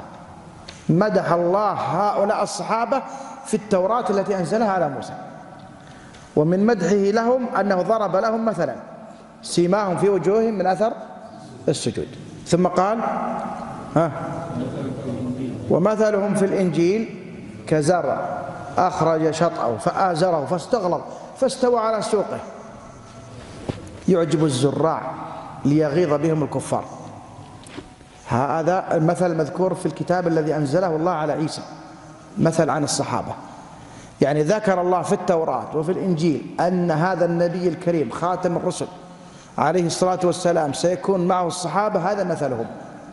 إيش أعظم من هذا الثناء والمدح؟ مدحوا في القرآن ومدحوا في التوراة ومدحوا في الإنجيل. ويجي منافق رافضي ولا مبتدع يسب واحد من أصحاب النبي صلى الله عليه وسلم تبا له ثم تبا له ثم تبا له وعد الله الذين آمنوا وعملوا الصالحات منهم مغفرة وأجرا عظيما رضي الله عنهم منهم للجنس هنا. طيب قال وسبطي رسول الله وابني خديجة خديجة هذا من الأبيات التي آه يعني ليست من المتن. السبطي يعني يقصد الحسن والحسين. وهما ابن خديجة. آه، لأن خديجة لا عفوا آه، الحسن والحسين ابن علي بن أبي طالب. لكن ابن خديجة آه، القاسم أو عبد الله وإبراهيم. وهؤلاء ماتوا والنبي صلى الله عليه وسلم حي. وفاطمة ذات النقاء تبحبح طبعا هذه مزيدة هذه ليست من القصيدة حقيقة. هذا البيت لكن نوضح لكم معناها بشكل عام. وعائشة يعني أم المؤمنين وخالنا معاوية الجمهور العلماء يرون أنه لا يسمى خال المؤمنين. بعض العلماء يقول هو يقال خال المؤمنين لأنه أخو زوجة الرسول صلى الله عليه وسلم أم المؤمنين. فأخو أمك يكون إيش؟ خالك. فلما كانت آه، أخته زوجة الرسول صلى الله عليه وسلم فقال بعضهم خال المؤمنين. وهذا قول لبعض أهل العلم لكن الجمهور يرون أنه لم يثبت هذا وإنما الفضل والمزية لزوجات الرسول صلى الله عليه وسلم. أكرم به ثم امنحي وأنصاره يعني أنصار النبي صلى الله عليه وسلم والهاجرون ديارهم مهاجرون بنصرتهم عن كية النار زحزحوا. ومن بعدهم فالتابعون لحسن مآخذ وأفعالهم قولا وفعلا فأفلحوا. ومالك هو الثوري ثم أخوهم أبو عمرو الأوزاعي ذاك المسبح. ومن بعدهم فالشافعي وأحمد إمام هدى من يتبع الحق ينصح أولئك قوم قد عفى الله عنهم فأحببهم فإنك تفرح. هذه الأبيات فيها الثناء على التابعين وأتباع التابعين وأئمة الإسلام وأئمة السنة. لكنها مزيدة ليست من الحائية الذي من الحائية وبالقدر المقدور هذا تبعنا. أقرأ أحسن الله إليكم. وبالقدر المقدور أيقن فإنه دعامة عقد الدين والدين أفيح. كمل. ولا تنكرا جهلا نكيرا ومنكرا ولا الحوض والميزان إنك تنصح. وقل يخرج الله العظيم بفضله من النار أجسادا من الفحم تطرح على النهر في الفردوس تحيا بمائه كحب حميل السيل إذ جاء يطفح. فإن رسول الله للخلق شافع وقل في عذاب القبر حق موضح. طيب. وبالقدر المقدور أيقن فإنه دعامة عقد الدين والدين أفيح. الإيمان بالقضاء والقدر ركن السادس من أركان الإيمان. الإيمان أن تؤمن بالله وملائكته وكتبه ورسله واليوم الآخر وتؤمن بالقدر خيره وشره. والذي أنكر القدر هم القدرية كما مر معنا. أنكروا القدر. يقال لهم إيش؟ القدرية فلهذا نرد عليهم نقول نحن نؤمن بالقدر المقدور. كيف نؤمن بالقدر؟ يعني لو قال لك واحد كيف تؤمن بالقدر؟ تقول أنا أؤمن بالقدر. أي أؤمن بأن الله قدر المقادير. هذا معنى إيماني بالقدر. الله عز وجل هو الذي قدر المقادير. فأنا أؤمن بأربعة أشياء. إذا قلت أنا أؤمن بأن الله قدر المقادير معناها آمنت بعلم الله الشامل. فالله علم ما كان وما سيكون. اثنين أؤمن بأن الله عز وجل كتب مقادير الخلائق في اللوح المحفوظ. كل ما سيجري وكل ما جرى وكل ما سيأتي إلى يوم الساعة إلى قيام الساعة كل هذا مكتوب في اللوح المحفوظ. هذا يسمى إيش؟ الكتابة. إذا الأول ها؟ العلم. الثاني الكتابة. أيضا أؤمن بأن مشيئة الله نافذة. ما شاءه الله كان وما لم يشاء لم يكن ولا يكون في هذا الدنيا ولا في يكون في هذا الكون ولا في المخلوقات شيء إلا بمشيئة الله. فمشيئة الله نافذة لا مشيئة العباد. مشيئة العباد غير نافذة. مشيئة الله هي النافذة. كل ما يقع فهو بماذا؟ بمشيئة الله. هذا رقم إيش؟ ثلاثة, ثلاثة. الأربعة والأخيرة. أؤمن بأن الله خالق كل شيء. فما من شيء في الأرض ولا في السماء إلا الله خالقه. لا خالق غير الله. لا خالق غير الله صفاته وأفعاله وأحواله كلها مخلوقة لله عز وجل. وبهذا نعرف أن العبد مخلوق لا شك في ذلك ولا ريب. وصفات العبد ها أسود أبيض طويل قصير ضعيف كبير سمين هذه الصفات مخلوقة. وكذلك إيش؟ ها الأفعال. أفعاله إيش مخلوق. مخلوقة. قام قعد ذهب جلس. كل هذا ناتج عن ها؟ صفتين في العبد.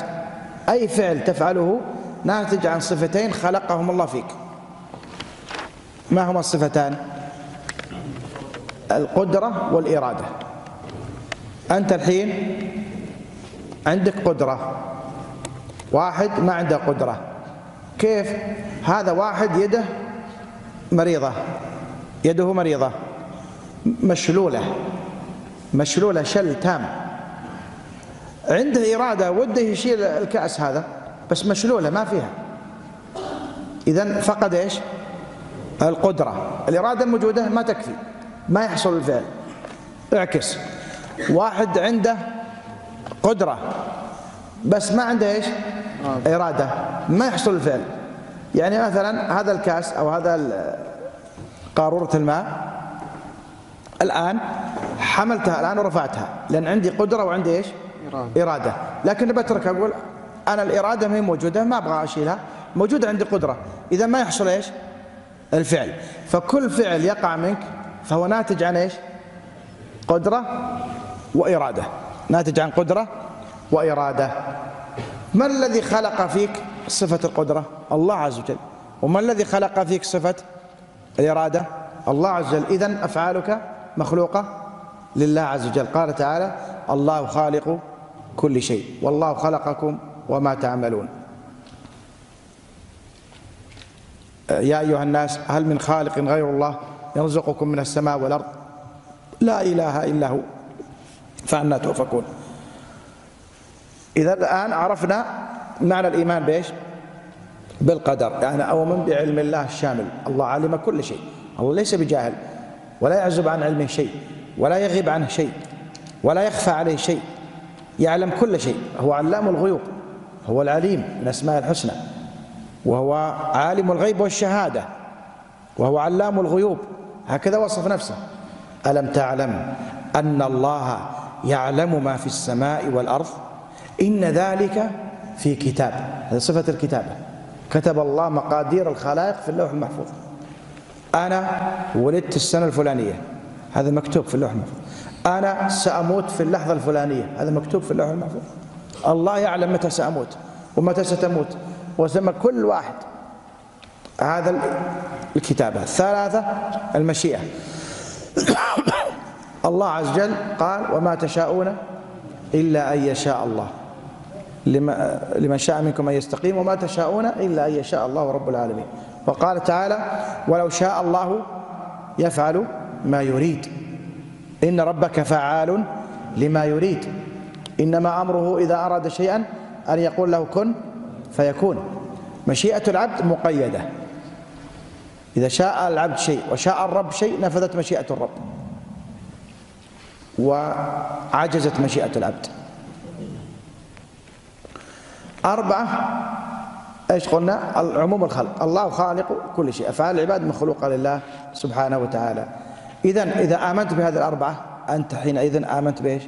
قدر. آمنت بالقدر. وبالقدر المقدور ايقن فإنه. يعني أنا آمنت بالقدر. صار أمر أكرهه. الأمور المكروهة مثل فقر دين فقد حادث مرض إلى آخره. هذا أقول هذا مقدر الله كتبه. الله عز وجل كتب كذلك الخير. مثلا غنى مثلا آه، نجاح تفوق سبق آه، حصول آه، مصلحة إلى آخره. هذا يعتبر إيش؟ خير. فأنا أؤمن بالقدر خيره وشره. كل هذا الأقدار اللي تجري أؤمن بها بأن الله قدرها. طيب هنا يأتي بعض الإشكالات والتساؤلات عند بعض الناس. نجيب عنها بسرعة.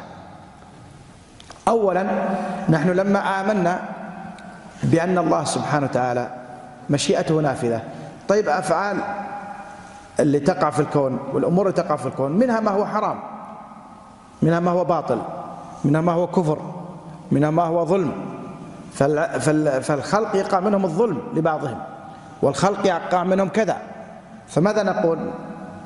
آه هذه الشبهة اللي وردت على المبتدعة فقالوا مشيئة الله غير نافذة وأنكروا عموم المشيئة. نقول لا لسنا مبتدعة نحن. نحن نؤمن بعموم مشيئة الله. وهذه الأمور اللي تقع تقع بقدر الله عز وجل لحكم بالغة. لحكم بالغة. قد ندرك شيء يسير من تلك الحكم ويفوتنا أكثر وأكثر. كما ذكر الله عز وجل يوم أحد. يوم أحد غزوة أحد. حصل للمسلمين إيش؟ انكسار وهزيمة شديدة. قتل سبعون من أصحاب النبي صلى الله عليه وسلم. قتل أسد الله ورسوله. حمزة عم النبي صلى الله عليه وسلم. استشهد في ذلك المعركة رضي الله عنهم أجمعين. يعني وحصل على المسلمين جرح. حتى الرسول صلى الله عليه وسلم ها شج رأسه. الرأس انشج. ضرب الرأس حتى سال الدم. ودخلت حلقتا المغفر في وجنتيه الشريفتين. صار الدم يسيل من خده. وكسرت رباعيته السن. الرأس انشج والوجنتان جرحتا والسن انكسر. هذا حصل لمن؟ أشرف الخلق صلى الله عليه وسلم. فدعا عليهم فأنزل الله عز وجل في القرآن في سورة آل عمران ليس لك من الأمر شيء أو يتوب عليهم. اللي دعا عليهم بأسمائهم أسلموا نفس اللي سماهم في الدعاء أسلموا وهذا يبين لك أن برهان من براهين التوحيد. حتى ذكرها الشيخ محمد بن عبد الوهاب في كتاب التوحيد. باب قول الله تعالى ليس لك من شيء. وذكر هذا الخبر العظيم. فيه أن القلوب تتعلق بالله ما تتعلق بالنبي. والدعاء يتعلق بالله ما يتعلق بالنبي. يقول الشيخ في مسائل كتاب التوحيد يقول فيه أن النبي صلى الله عليه وسلم وخلفه سادات الأولياء. أبو بكر وعمر يأمنون آمين آمين آمين. ولم يستجب الله لهم. وهدى الله الذين دعا عليهم رسوله. هداهم الله. هذا يبين لك أن قلبك ما يتعلق بمخلوق أبدا. ولو كان أفضل مخلوق ولو كان أفضل مخلوق. إنما قلبك يتعلق بمن؟ بالله سبحانه وتعالى. هذا التوحيد اللي علمه الله رسوله وعلمه الأمة. أن العبادات والدعوات واللجوء والتضرع هذا إلى الله ما يكون المخلوق الشاهد أن هذا الأمر العظيم الصعب. قال الله عز وجل فيه وما أصابكم من مصيبة فبما كسبت أيديكم. وما أصابكم يوم التقى الجمعان؟ ها؟ فبإذن الله. يعني بقدره ها؟ وليعلم المؤمنين. شوف هذا أحد الحكم. وليعلم الذين نافقوا. وقيل لهم إلى آخره. هذه بعض الحكم. في بعض الحكم الأخرى. ما كان الله ليذر المؤمنين على ما أنتم عليه حتى يميز الخبيث من الطيب. هذه بعض الحكم. وحكم كثيرة جدا أسرار في خلق الله عز وجل. ما يمكن للعباد أن يطيقوها. فأمسك وأتأدب مع الله. شوف هذه الآية في سورة الأنبياء. لا يسأل عما يفعل. وهم يسألون. أنا وأنت ليش سويت كذا؟ ليش؟ أما رب العالمين ما تقول ليش سويت كذا يا ربي. هذا سوء أدب واعتراض على الله. هذا ضلال مبين.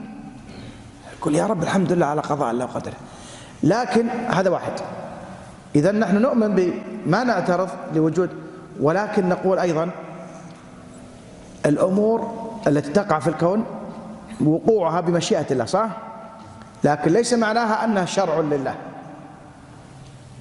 ليس معنى كون الشيء وقع كونا وقع بمشيئة الله أنه شرع ودين. لا. منين يؤخذ الشرع والدين؟ من الوحي ومن الرسل. من الوحي والرسل. لذلك نقول اللي نركز فيها ال ال عندنا الأمر الأول الإيمان بمشيئة الله. فكل لفظ في القرآن أو في السنة فيه إثبات المشيئة فنحن نؤمن بذلك. ونعلم أن ما شاء الله إيش؟ كان. لكن ليس بالضرورة أن يكون شرعا ولا دينا. هذا أمور كونية قدرية. مثل السحر. وما هم بضارين به من أحد إلا بإذن الله. يقع ولا ما يقع؟ بقدر الله ولا بغير قدر الله؟ بقدر الله. هل هو راضي الله عنه؟ لا. ولا يرضى لعباده الكفر. هذا واحد. نروح رقم ثلاثة. في اثنين؟ اي في اثنين. بس اصبر شوي. نروح رقم ثلاثة. ثلاثة وشو؟ كل لفظ في القرآن يحب المحسنين يحب المتقين. آه إن الله يرضى لكم ثلاثة ويكره لكم ثلاثة. إيش طيب إيش الفائدة؟ يقول كل لفظ فيه الحب أن الله يحب كذا أو أحب كذا هذا معناه أنه دين الله وأنه شرع الله. هل معناه يقع؟ لا. قد يقع وقد لا يقع. إذا اللفظ الذي فيه لفظ المشيئة هذا لابد إيش؟ لابد يقع. ما شاء الله كان. اللفظ الذي يحب الله كذا ويحب كذا هذا شرع ودين. لكن هل يقع ولا لا يقع؟ الله أعلم. قد يقع وقد لا يقع. والله يريد. طيب بقي معنا اللفظ الاثنين الإرادة. والله يريد. الله أراد. نقول لفظ الإرادة في القرآن مرة ورد على نفس معنى المشيئة ومرة ورد على نفس معنى المحبة. انتبه. فنشوف السياق ونعرف. مثلا ولو شاء الله ما اقتتلوا ولكن الله يفعل ما يريد. الاقتتال يحبه الله؟ ما هو بشرع ولا دين. اذا يفعل ما يريد يعني ما يفعل إيش؟ ما يشاء. اذا إذا اراده كونية قدرية. طيب والله يريد أن يتوب عليكم. كل الناس تابوا؟ ما هو بعضهم تاب وبعضهم ما تاب. اذا الإرادة بمعنى إيش؟ المحبة. هذا الدين شرع. شرع الله لنا التوبة. عرفنا الفرق بين الإرادة والمشيئة والمحبة. بعد الأذان نكمل إن شاء الله. هذا كله من توابع الإيمان بالقدر ترى. نعم. إذا نأخذ المسألة الأخيرة في موضوع الإيمان بالقدر. أنه عرفنا مذهب القدرية وهو إنكار القدر. طبعا هم على نوعين. ناس ينكرون العلم والكتابة والمشيئة والخلق وهم غلاة القدرية. كفرهم السلف. قال فيهم الشافعي ناظرهم بالعلم فإن أقروا به خصموا وإن أنكروا كفروا. وناس منهم أثبتوا العلم والكتابة. قالوا الله يعلم وكتب لكنه مشيئته غير نافذة ولم يخلق أفعال العباد. وهؤلاء هم عامة القدرية وهم مختلف في تكفيرهم وهم من أهل البدع بلا شك ولا ريب. ومذهبهم هو الموجود عند المعتزلة وعند الأباضية وعند الزيدية وعند. عامة الشيعة الآن كلهم على هذا المذهب الباطل. قابل هؤلاء الجبرية. الجبرية عكس القدرية. أثبتوا ولكن مع غلو. وظلوا ضلالا مبينا أيضا. فقالوا العبد مجبور على أفعاله. ونثبت القدر. الله يعلم. الله كتب مقادير الخلائق. مشيئة الله نافذة. الله خالق كل شيء. أثبتوا القدر كأهل السنة لكن قالوا العباد ليس لهم فعل ولا قدرة ولا إرادة ولا اختيار العباد مجبورون. هؤلاء يسمون إيش؟ الجبرية مقابل إيش؟ القدرية ومذهبهم من أخبث المذاهب. ولذلك يعني مذهبهم أصلا ينكره العقل السليم يعني حتى العقل ما يقبله. لأن ما في أحد يقبل أنك تضربه وتصفعه كف تقول والله هذا مقدر قدر يا أخي أنا مجبور. ها؟ ما حد يقبل هذا. واحد تضربه بالعصا تقول ليش تضربك؟ أنا مجبور. ها؟ أحد يقبل. العقل لا يقبل هذا المذهب. لكنهم في تعاملهم مع الله قبلوه. قبحهم الله. وهذا المذهب هو مع الأسف مذهب جهم بن صفوان اللي سميناه لكم أول الدرس. جهم بن صفوان يقول بهذا القول. ولهذا يقولون عن جهم إنه فيه يعني أخذ مذهب الجهمية وأخذ مذهب الجبرية وأخذ مذهب المرجئة. كم جيم؟ ثلاث. وإذا أضفنا إليه أنه خرج مع الحارث ابن سريج صارت أربعة مذهب الخوارج. فنسأل الله العافية والسلام من هذه البدع. فهذا مذهب الجبرية. طبعا آه، ما دام قلنا الجهم هذا مذهبه فطبيعي يكون وراثه على مذهب. ولذلك قال بمذهبه كثير من المعطلة. مثل الأشاعرة وأشباههم. والصوفية كل طوائف الصوفية على هذا المذهب المذهب الجبرية. وهذا من أخطر ما يكون. فمذهب الجبرية باطل جدا. والأشاعرة ما يسمونه الجبر يسمونه الكسب. وهذا من الأشياء الصعبة اللي ما فهمها أحد من العلماء حتى سموها من محالات الأشعري. فهم يعني خلاصة مذهبهم الجبرية نفي الأسباب. نفي تأثير إيش؟ الأسباب. فالأسباب عندهم غير مؤثرة أبطلوها. وقالوا إذا أثبتنا تأثير الأسباب معناها وقعنا في الشرك. هذا بزعمهم هم. وكذلك الصوفية قالوا بهذا. ولذلك حتى جماعة التبليغ اللي تنتشر يسمونها الأحباب هذه جماعة مبتدعة هي صوفية في الأصل. هم صوفية. ولذلك لا يجوز الالتحاق بهذه الجماعة ولا بغيرها من الجماعات. ولا يغتر الإنسان بالدعايات. وبعض الناس يقول كذا وبعض لا يغتر. حقيقتهم صوفية خالصة. بس هم يلمعونها ويزينونها يحاولوا يروجونها خاصة بين الناس اللي ما يفهمون ولا ينتبهون ولا يعرفون عواقب الأمور.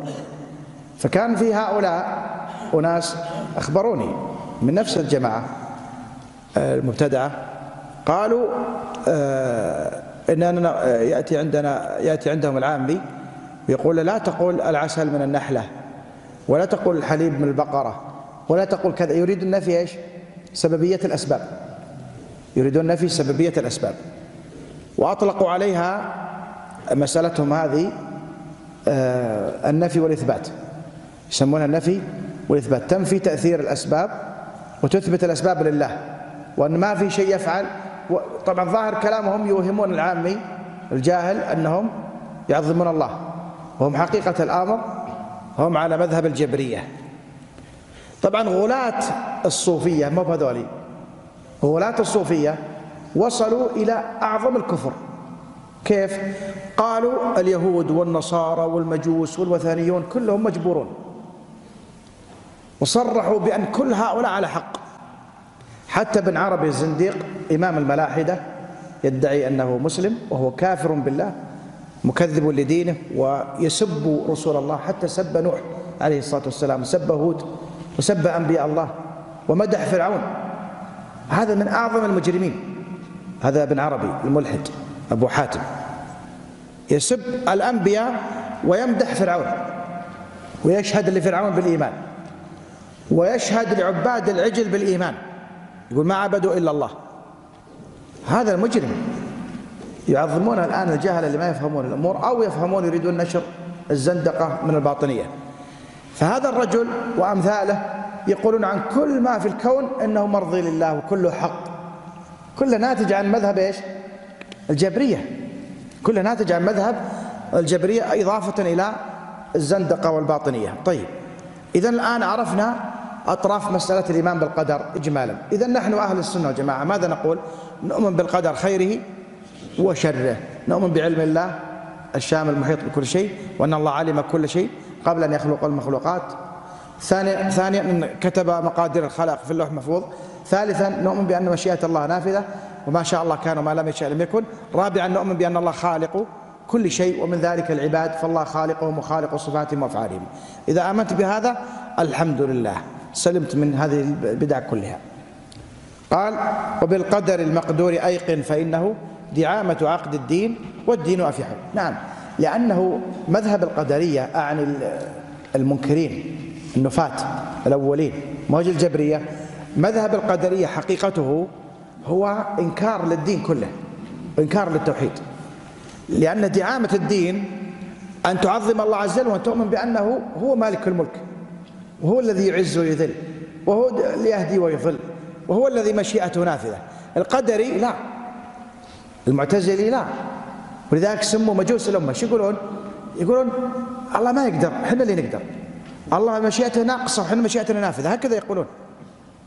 ولذلك يضعفون في باب الدعاء. يعني إيش الفائدة من الدعاء عنده؟ تدعو اللي ما يقدر؟ تعالى الله عن قولهم علوا كبيرا. ولهذا قال دعامة عقد الدين. لأن من الإيمان بالله الإيمان بقدره. أن يهدي ويضل ويعز ويرفع ويخفض ويهدي من يشاء ويضل من يشاء ويحيي ويميت وبيده مقادير الخلاق. القدر لا. أعوذ بالله. ترى موجود من يقول بقول هؤلاء المجرمين. يعني يسمونها الحرية. يسمونها إيش؟ الحرية أن الإنسان له حريته المطلقة وأن حريته نافذة وأنها فوق مشيئة الله. وهذا من الكفر المبين. نسأل الله العافية والسلامة. هذا معنى قوله دعامة عقد الدين. لأن بدون هذا يصبح مجوسي. يصبح معطل للرب سبحانه وتعالى متنقص للرب أعظم التنقص. قال ولا تنكرا جهلا نكيرا ومنكرا ولا الحوض والميزان. هذه أمور وردت في الشرع. عذاب القبر ونعيمه وفتنة القبر. يأتي ملكان أحدهما اسمه منكر والثاني اسمه نكير ويسألان العبد من ربك وما دينك ومن نبيك؟ والحوض في عرصات القيامة الحوض المورود لنبينا محمد صلى الله عليه وسلم والميزان الذي توزن به أعمال العباد. لا تنكرها بجهلك أو بعقلك ها؟ أو بسخافاتك. بعض الزنادقة وبعض العقلانيين يسمونهم والله العظيم جهلانيين وليسوا عقلانيين بس يدعون أنهم لأنهم يقدمون العقل على النصوص وهذا دليل على جهلهم. يقولون وش الفائدة من الميزان يستهزئ. الله يعلم كل شيء وحي لا إظهار تمام العدل والإيمان. الله أخبرنا بهذا. ليش تنكر الله أخبرنا أنه يضع الموازين القسط ليوم القيامة. وأخبرنا رسوله صلى الله عليه وسلم لا تنكرها بجهلك وعقلك السخيف. فآمن بكل ما أخبر الله عز وجل وكل ما أخبر حتى لو عقلك قام يدور ويلف انتبه. هذا عقلك فيه دخن. احذر منه. احذر من عقلك. إذا أخذ يرد النصوص ويرد كلام الله وما يقع للعبد في القبر فوق ما يدور بخيال الإنسان. أمور غيبية هذه. الله عز وجل أرانا في المنام الحين. أنت إذا نمت. ها تقوم أحيانا تحس أنك ماكل شيء صح؟ ترى تحلم أنك تاكل تقوم تحس بطعمه. أحيانا هذول الإنسان يشعر بعض الناس يقوم وهو يبكي. إيش فيك؟ قال والله أنا نايم عندك ما في شيء. وبعض الناس يقوم وهو يضحك كاك كاك وش فيك؟ قال أنا في المنام صار لي كذا. هذا قدامك الحين في المنام تشوفه. أنت تحس بهذا. وهذا شيء غريب جدا ما ي... حتى الملاحدة اليوم الملاحدة يعجزون عنه. اللي يقع في المنام الرؤى هذه عالم علم عظيم شيء من رب العالمين. ما يقدر عليه العباد كل ولا الأطباء ولا ما يدرون الشيء كل اللي سووه محاولات بس ما وصلوا للحقيقة ما يعلمون حقيقة هذا الأمر. أهون من ذلك. هل الرؤى والمنامات. تعال. أنت. وأنا. جسم لحم ودم وعصب صح؟ بس بدون الروح لا شيء. إذا خرجت روحك أنت وأنا جثة هامدة. تكفين وتغسيل والصلاة والدفن. ما فيه وين هذا فلان؟ لا هذا جثة فلان. وين الروح ذي؟ وش الروح ذي اللي خلتك تتكلم وتتحرك وفيك حياة؟ وش الروح ذي؟ ما أحد من الأولين ولا الآخرين لا الأنبياء ولا الملائكة ولا الرسل ولا غيرهم يعرف حقيقة الروح. فضلا عن فلاسفة ولا أطباء ولا كذا ما يعرفون حقيقة الروح. قل الروح. طيب وأنت الآن حي تجي تنكر أشياء غابت عنك هذا من جهلك. ولا تنكرا جهلا نكيرا ومنكرا ولا الحوض والميزان إنك تنصح. هذه نصيحة لك لا تنكر. ما غاب عن عقلك. ترى عقلك محدود ما يحيط بالأشياء. تجي تنكر الغيبيات التي أخبر الله عنها وأخبر عنها رسوله. صلى الله عليه وسلم هذا دليل على جهلك. عقلك محدود ما هو بالحكم على كل شيء. قال إذا جت الإقامة نبهوني يا أخوتي. كم بقى الإقامة؟ سبع؟ طيب. وقل يخرج الله العظيم بفضله من النار أجسادا من الفحم تطرح على النهر في الفردوس تحيا بمائه كحب حميل السيل إذ جاء يطفح. وإن رسول الله أو فإن رسول الله للخلق شافع. هذه الأبيات الثلاثة أو بيتين ونصف البيت هذا في أحاديث الشفاعة في العصاة من الموحدين الذين ماتوا على التوحيد ولم يتوبوا من ذنوبهم. فهؤلاء قال فيهم الخوارج والمعتزلة إنهم خالدون خالدون مخلدون في النار. وقال فيهم المرجئة إنهم كامل الإيمان ولا يدخلون النار. فظلت الخوارج والمعتزلة والمرجئة كلهم ظلوا. فأنت يا مسلم يا موحد تقول إن الله عز وجل أخبرنا أن العبد إذا مات على الشرك أنه لا يغفر له. وإذا مات على ما دون الشرك فإنه تحت المشيئة. إن الله لا يغفر أن يشرك به ويغفر ما دون ذلك لمن يشاء. هذا في من مات. يسمى هذا الملاقاة هذه الآية. في من لقي الله بهذا. أما واحد تاب من الشرك قبل ما يموت ومات على الإسلام فالله يتوب على من تاب والتوبة تجب ما قبلها. تاب من الذنوب الله عز وجل يتوب عليه. من تاب تاب الله عليه. لكن هذه الآية ليست في باب التوبة. هذه في من مات على هذا الأمر. تسمى آية الملاقاة. يعني لقي الله بهذا. إن الله لا يغفر أن يشرك به ويغفر ما دون ذلك لمن يشاء. في موضعين في سورة النساء. الأول قال ومن يشرك بالله فقد افترى إثما عظيما. والثاني قال ومن يشرك بالله فقد ضل ضلالا بعيدا. هذه الآية الأولى لأن في سياق الكلام عن أهل الكتاب فشركهم وكفرهم ينسبونه إلى الله وإلى كتبه ولهذا قال ومن يشرك بالله فقد افترى مفترون في نسبة شركهم إلى الشريعة. والآية الثانية في ذكر المشركين الجاهليين ولهذا قال ومن يشرك بالله فقد ضل ضلالا بعيدا. إذن هذه الآية في الملاقات ولا في التوبة؟ ها؟ في الملاقات ليست في التوبة. وش الآية اللي في التوبة؟ في سورة الزمر. قل يا عبادي الذين أسرفوا على أنفسهم. ها؟ لا تقنطوا من رحمة الله. إن الله يغفر الذنوب جميعا. الشرك فما دونه. أما آية الملاقاة فرق الله بين إيش؟ بين الشرك وبين ما دونه. فالشرك لا يغفر. وما دونه يغفر. إذا تلك في آيات إيش؟ من مات على هذا الشيء. وآية الزمر إن الله يغفر الذنوب جميعا في من تاب. في من تاب فإن الله يغفر الذنوب جميعا. الشرك فما دونه. الحاد كفر كله يغفر الله إذا تاب منه. هذا مذهب أهل السنة. طيب مات على دون الشرك يعني مات على ذنب. مات وهو يرابي.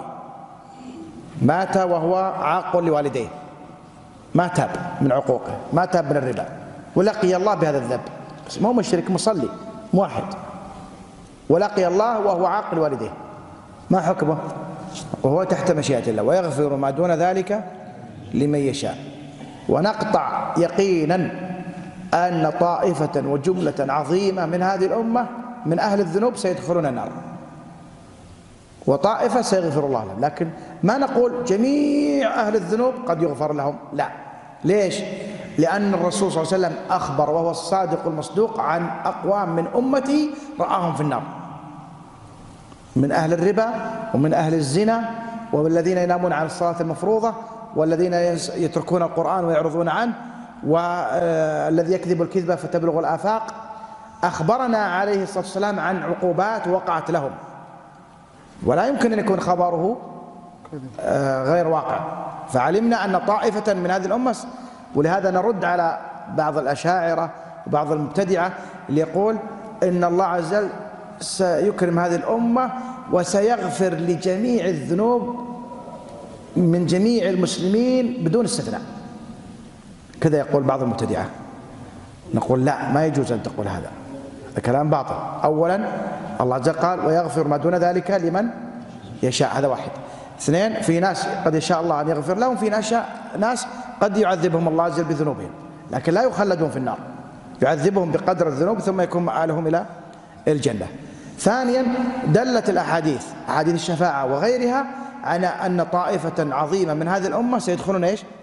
النار وهم أهل لا إله إلا الله وهم أهل التوحيد.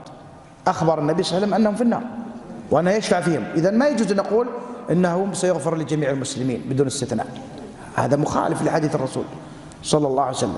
فهؤلاء يعتبرون مرجئة. اللي يقولون هذا الكلام. ومخالفون للحديث. وهكذا ورد في الحديث أنهم يحيون يشترون فحم من شدة أعوذ بالله من النار. الله يجيرنا وإياكم من النار. بسبب أنهم دخلوا النار يكونون مثل الفحم احترقوا. ثم يلقون على نهر يقال له نهر الحياة فينبتون. ويحيون يحييهم الله ثم يدخلهم الله الجنة. ونثبت الشفاعة للرسول صلى الله عليه وسلم فهو الشافع المشفع في المحشر. ولا يشفع إلا إذا أذن الله له. يا محمد ارفع رأسك وقول اسمع وسل تعطى واشفع تشفع. ثم قال وإن عذاب القبر بالحق موضح. هذا نجعله بعد صلاة العشاء إلى آخر الأبيات ولكن نسأل الله جل وعلا أن يجيرنا من النار. اللهم أجرنا من النار. اللهم أجرنا من النار. اللهم أجرنا من النار. اللهم اغفر لنا ولوالدينا ووالديهم. وجميع المسلمين اغفر لولاة أمورنا. اللهم وفق خادم الحرمين الشريفين الملك سلمان وولي عهد محمد بن سلمان وبطانتهم اللهم أصلحهم وأصلح وزراءهم وأعوانهم وانصر بهم دينك وأعلي بهم كلمتك. اللهم وأصلح جميع ولاة أمور المسلمين يا رب العالمين. اللهم فرج عن إخواننا في غزة. وفرج عن جميع إخواننا المسلمين في كل مكان وأنجي المستضعفين من المؤمنين واكفنا وإياهم شر أعداء الإسلام والمسلمين وآخر دعوانا أن الحمد لله رب العالمين وصلى الله وسلم وبارك على نبينا محمد وعلى آله وصحبه أجمعين. بسم الله الرحمن الرحيم الحمد لله والصلاة والسلام على رسول الله وعلى آله وأصحابه ومن اهتدى بهداه. قال الشيخ أبو بكر ابن أبي داود رحمه الله في الحائية وإن عذاب القبر بالحق موضح. عذاب القبر ونعيم القبر حق نؤمن به لأن هذا أخبرنا عنه رسول الله صلى الله عليه وسلم والأحاديث فيه متواترة. وقد جاء في القرآن الإشارة إليه في مواضع مثل قوله تعالى مما خطيئاتهم أغرقوا فأدخلوا نارا. نعم مما خطيئاتهم أغرقوا فأدخلوا نارا. أدخلوا آل ويوم تقوم الساعة النار يعرضون عليها غدوا وعشية ويوم تقوم الساعة أدخلوا آل فرعون أشد العذاب. وكذلك في قول جل وعلا سنعذبهم مرتين ثم يردون إلى عذاب عظيم. ومواضع أخرى ذكرها العلماء يستفاد منها أنها فيها إثبات ما يقع في القبر من عذاب أو نعيم. وفي السنة تواتر هذا عن النبي صلى الله عليه وسلم وأخبر عن ذلك وأمر المسلمين بأن يتعوذوا بالله من عذاب القبر. وقال إذا قعد أحدكم في الصلاة بعد أن يتشهد فليستعذ بالله من أربع. يقول اللهم إني أعوذ بك من عذاب جهنم ومن عذاب القبر ومن فتنة المحيا والممات ومن شر فتنة المسيح الدجال.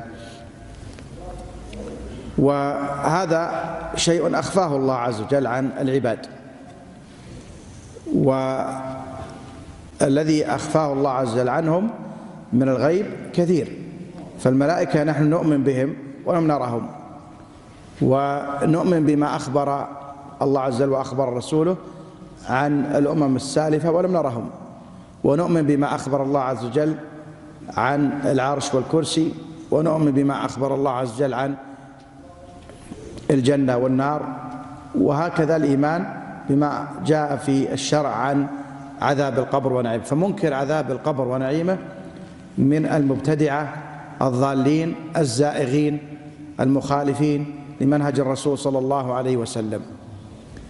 هذا ما يتعلق بمسألة آه، عذاب القبر. بعدها تفضل. ولا تكفرن أهل الصلاة وإن عصوا فكلهم يعصي وذو العرش يصفح. ولا تعتقد رأي الخوارج إنه مقال لمن يهواه يردي ويفضح. ولا تك مرجيا لعوبا بدينه ألا إنما المرجي بالدين يمزح. هذه ثلاث أبيات يبين آه، مسألة تسمى عند أهل العلماء الأسماء والأحكام. الأسماء في الدنيا والأحكام في الآخرة. ماذا نسمي الذي يعني وقع في المعاصي؟ مسلم موحد مصلي وقع في شرب الخمر والعياذ بالله أو وقع في الربا والعياذ بالله ونحو ذلك. ماذا يسمى؟ قال لا تكفر أهل الصلاة. ولا تكفرا أهل الصلاة. يعني أهل محافظين على الصلاة اللي يصلون. وكذلك يعني نسميهم أهل الإسلام.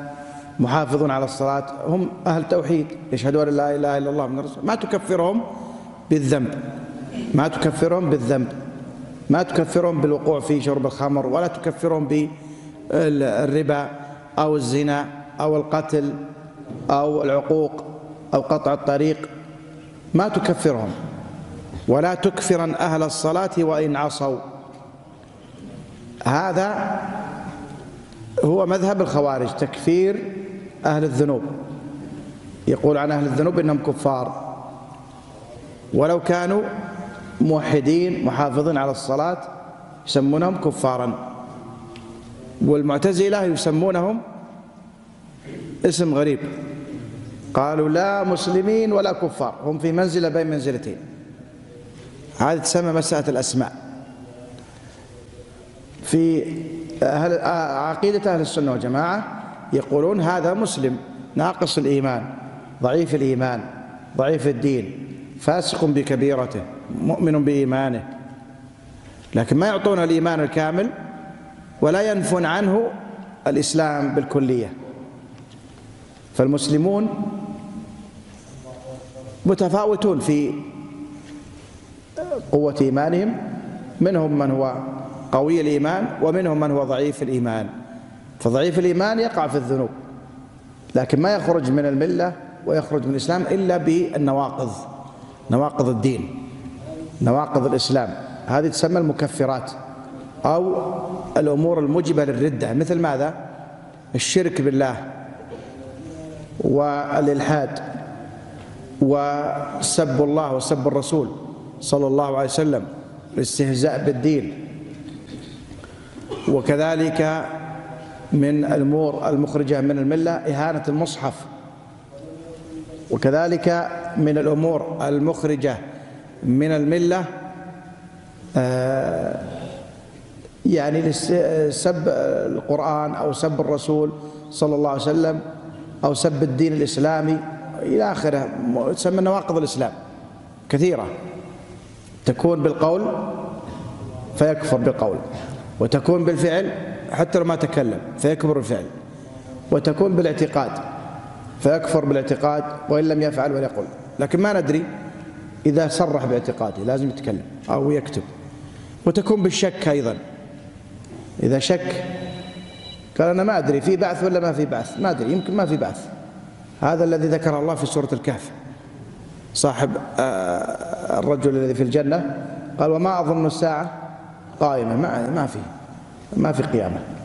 ما أظن ولا إن ردت. إذا ولا إن ردت. إذا في ساعة وفي قيامة لا جدن خيرا منها شك. فقال له صاحبه أكفرت بالذي خلق. جعل الشك إيش؟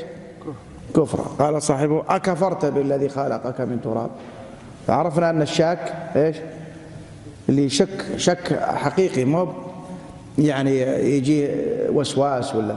تعوذ بالله المسلم يجيه وسواس. كل واحد يجيه وسواس يقول أعوذ بالله من الشيطان الرجيم. لكن الشاك اللي يقول والله ما ترى ما أدري عن البعث ما في بعث. أو أنا متردد يمكن في بعث يمكن في بعث. هذا كافر. المؤمن يتيقن ويوقن بهذا ويجزم ويقطع ما يشك. هذا الأمور تسمى نواقض الإسلام. ليست بحثنا هنا. بحثنا هنا في أهل العصيان دون النواقض. فعلوا معاصي. ذنوب دون إيش؟ النواقض مثل الزنا السرقة القتل. هؤلاء أهل توحيد أهل الصلاة.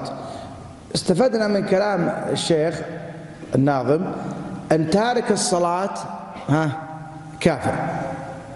من تارك الصلاة كافر. وهذا جمهور أهل الحديث وأهل العلم على هذا من الصحابة أقصد. جمهور الصحابة على هذا. وحكي إجماع الصحابة. أن تارك الصلاة إيش؟ كافر. لعدة نصوص شرعية من القرآن ومن السنة. قال الله عز وجل فإن تابوا وأقاموا الصلاة وآتوا الزكاة فإخوانكم في الدين. قالوا ما سلككم في سقر؟ قالوا لم نكن من المصلين. من السنة قال عليه الصلاة والسلام العهد الذي بيننا وبينهم الصلاة فمن تركها فقد كفر. الحديث الآخر في الصحيح بين الرجل وبين الكفر أو الشرك ترك الصلاة ونصوص أخرى. فالمصلون إذا لم يرتكبوا نواقض آه يعني ممكن مصلي يرتكب ناقض؟ أي ممكن. نعم. الذي صدقوا مسيلمة الكذاب كانوا يصلون ويؤذنون بس يقولون مسيلمة رسول مع محمد صلى الله عليه وسلم. ما حكمهم؟ كفار بالإجماع. ما في نزاع. مع أنهم يصلون ويؤذنون. لكنهم جعلوا مسيلمة الرسول. كذلك نقول الذي جعل مخلوق يعبد مع الله. أعظم من اللي جعل مخلوق رسول صح؟ إذا كان واحد جعل واحد بمنزلة الرسول صلى الله عليه وسلم مثل مسيلمة انه كافر. جعلها رسول وهو ما هو برسول مسيلمة يقول رسول. صار كافر بالإجماع. فإذا جعل واحد بمنزلة رب العالمين يعبده ويدعوه ويستغيث به يا عبد القادر يا جيلاني يا متصرف في الأكوان فرج همي وكل كذا. يا مدد مدد يا سيدي حسين مدد مدد يا عيدروس. أعطني المدد فرج همي اغفر ذنبي. كذا يقولون. جعلوا المخلوق منزل مثل إيش؟ مثل الله. يدعى ويرجى ويسأل الحاجات هؤلاء أكثر من اللي جعلوا مسيلمة رسول مع الرسول. وكلهم كفار. فاللي جعل مخلوق يعبد مع الله أشد كفرا من اللي جعل مخلوق رسول مع محمد صلى الله عليه وسلم. ما ينفعه شهادة أن لا إله إلا الله وهو يعبد غير الله. نقضها. كذاب هذا. تقول لا إله إلا الله وأنت جعلت مع الله إله. هذاك تناديه. يعلم الغيب ويسمع كلامك ها؟ يقول آه، واحد برعي من اليمن. وناديك من نيابة برع كذا يقول في القصيدة. في المدينة يقول أنا في اليمن أنا ناديك يا الرسول وهو في اليمن. برع هذا برعي هلك قبل 200 سنة. يستغيث بالرسول. هذا هذا جعله يسمع الدعاء ويجيب النداء وجعلها منزلة الخالق. تعالى الله عما يقول المشركون علوا كبير. ما تنفعهم صلاتهم ولا أذانهم مثل ما لم تنفع الذين صدقوا مسيلمة صلاتهم ولا أذانهم هؤلاء كفار مشركون. نسأل الله العافية والسلامة. إذا الحديث والبحث في من؟ ولا تكثر عن أهل الصلاة. المراد الذين ارتكبوا معاصي. أما واحد من أهل الصلاة واستهزأ بالله.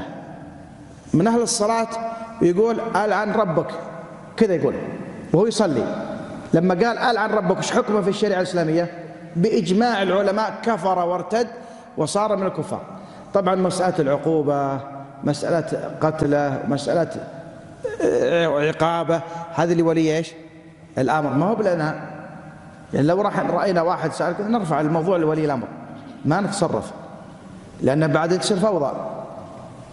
مثلا أول الأمر نقول والله إحنا غضبانين لله وكذا ثم آخر الأمر يصير كل يدعي على واحد إنه قال كذا وما قال تصير فوضى. فتنفيذ العقوبات والحدود والتعزيرات من صلاحيات ولاة الأمور. لكن نبين حتى نقطع الأغلاط في هذا المقام. ولا تكفرا أهل الصلاة وإن عصوا فكلهم يعصي وذو العرش يصفح. طيب نقول لا لا تثريب عليكم في عصيانكم؟ لا. ما معنى أن يلا استمروا على معاصيكم؟ لا. المعنى لا تخرجهم من الملة. لكن ما الحكم تجاههم؟ ننصحهم. إذا إذا كانوا عندك يا والد اتق الله يا ولدي اترك هذا الذنب يا توب إلى الله انصح سرا النصيحة السرية أو تعظ بدون تسمية كما كان النبي صلى الله عليه وسلم يقول ما بال أقوام. مثلا أنت الحين وأنا لو أنا عندي معصية وجيتني الآن على هالميكروفون وقلت يا فهد تب إلى الله واترك هالمعصية. يا أخي ثقيلة علي. ها؟ وأسأل الله يهديني يتقبل مثل هذا بس صعب نادر اللي يتقبل مثل هذا. وأنت لو أعكس الحين لو بالميكروفون أقول يا فلان وراك ذاك اليوم أنت عصيت الله فعلت كذا. ما تقبل. ولا ما هذا غلط. صح ولا لا؟ أنصحك إيش؟ سرا. ولا أنصحك بالعموم. مثلا أقول يا إخوان اتقوا الله عز وجل اتركوا المعاصي اتركوا كذا. لا تفعل كذا بدون ما أسمي. هذا ينفع. يتأثر الإنسان ويستفيد. والهداية بيد الله. فإذا كان هذا فينا وإحنا عاديين فما بالك إذا كان الواحد مسؤول؟ من باب أولى نحترمه. ما نجلس نشهر به ولا نمسك الميكروفون وهذا فلان. فما بالك إذا كان ولي أمر؟ يقول أنس بن مالك رضي الله عنه نهانا كبراؤنا. أنس صحابي جليل خادم الرسول صلى الله عليه وسلم يقول رضي الله عنه نهانا كبراؤنا من أصحاب رسول الله صلى الله عليه وسلم عن سب الأمراء. هذا المقصود أن يعني ما نقول المعاصي هذه عادية يلا استمروا عليها. لا تضر. والمعاصي عند السلف يقولون هي بريد الكفر. المعاصي بريد إيش؟ البريد وشو؟ البريد المراسل اللي يوصلك للكفر. إذا استمريت على المعاصي استمريت عليها تجرك تجرك تجرك لين توديك الكفر. فتب إلى الله. لا تستمر المعاصي. لكن رأيت واحد صاحب معاصي تجي تقول أنت كافر؟ لا ما يجوز. ولا تكثرا أهل الصلاة وإن عصوا فكلهم يعصي وذو العرش يصفح. الله سبحانه وتعالى هو ذو العرش المجيد يصفح ويغفر. فكم من إنسان عنده ذنوب وتاب الله عليه تجي تكفره يا ويلك. ولذلك في رجل عابد ورجل عاصي كان يلتقي العابد بالعاصي يقول أترك معاصيك تب أترك معاصيك. فالعاصي يقول إن شاء الله وكذا. آخر مرة لقاء بينهم شديد. قال يا أخي أنت رقيب علي وخر بس خلني خلني. العاصي يقول لي الواعظ الناصح العابد. خلني بس خلني رح قال العابد له والله والله لا يغفر الله لك ولا يدخلك الله الجنة. ما قال كافر بس أخو الكافر. يعني إذا قلت كافر تراها أشد. إذا قلت عنه كافر يعني لا يغفر الله له وخالد مخلد في نار جهنم وحلال الدم أشد ترى كافر. هو ما قال كافر. والله لا يغفر الله لك ولا يدخلك الجنة. فغضب الله غضبا عظيما وقال من ذا الذي يتألى علي ألا أغفر لفلان؟ قد غفرت له وأحبطت عملك. ستين سنة وهو يعبد الله كلها حابطة. صار في النار هذا العابد. تقول أنت كافر؟ عشان شفته على معصية؟ تصير مثل العابد هذا خطير انتبه احفظ لسانك. ولو انك الغيرة لله ودين امسك لسانك. ترى الدين أحيانا بالغيرة ما هي على كل حال تصير صح. لازم نضبط غيرتنا بالشريعة. كما حال رضانا نضبطها بالشريعة حال الغضب والغيرة والعاطفة نضبطها بالشريعة. قال ولا تعتقد رأي الخوارج إنه. بعدين بذكركم حاجة. إيه ذكرتها الآن. الحين بعض الناس ما في هالواتساب يسبون بعض الناس عشان المعاصي شوف إيش سوى شوف إيش سوى شوف إيش سوى صح؟ هذا ما يجوز. ما يجوز. ربما هذا اللي تسبه أنت يتوب توبة نصوح وأنت تبتلى صح أنت لا ترضى بالمعاصي ولا تقرها ولا ترضاها ولا تشارك فيها. لكن السب والشتم والعيب والشماتة هذا ما هي خلق المؤمن. المؤمن يحب لإخوانه ما يحب إيش؟ لنفسه يحب لهم الهداية. مو يحب أنهم يستمرون على الضلال؟ هذا واحد. اثنين. واحد أبى أقول لكم سوى معاصي. إيش تتوقعون؟ وش توقعون من المعاصي ها؟ قتل تسعة وتسعين واحد. تخيل. يعني إحنا الحين يمكن 200 في المسجد أو 100 تخيل يقتلنا كلنا. زين؟ وجاء عند عابد جاهل ما عنده علم بالشريعة. قال أبى توب. أنا قتلت 99 لي توبة. قال 99 قتلتهم.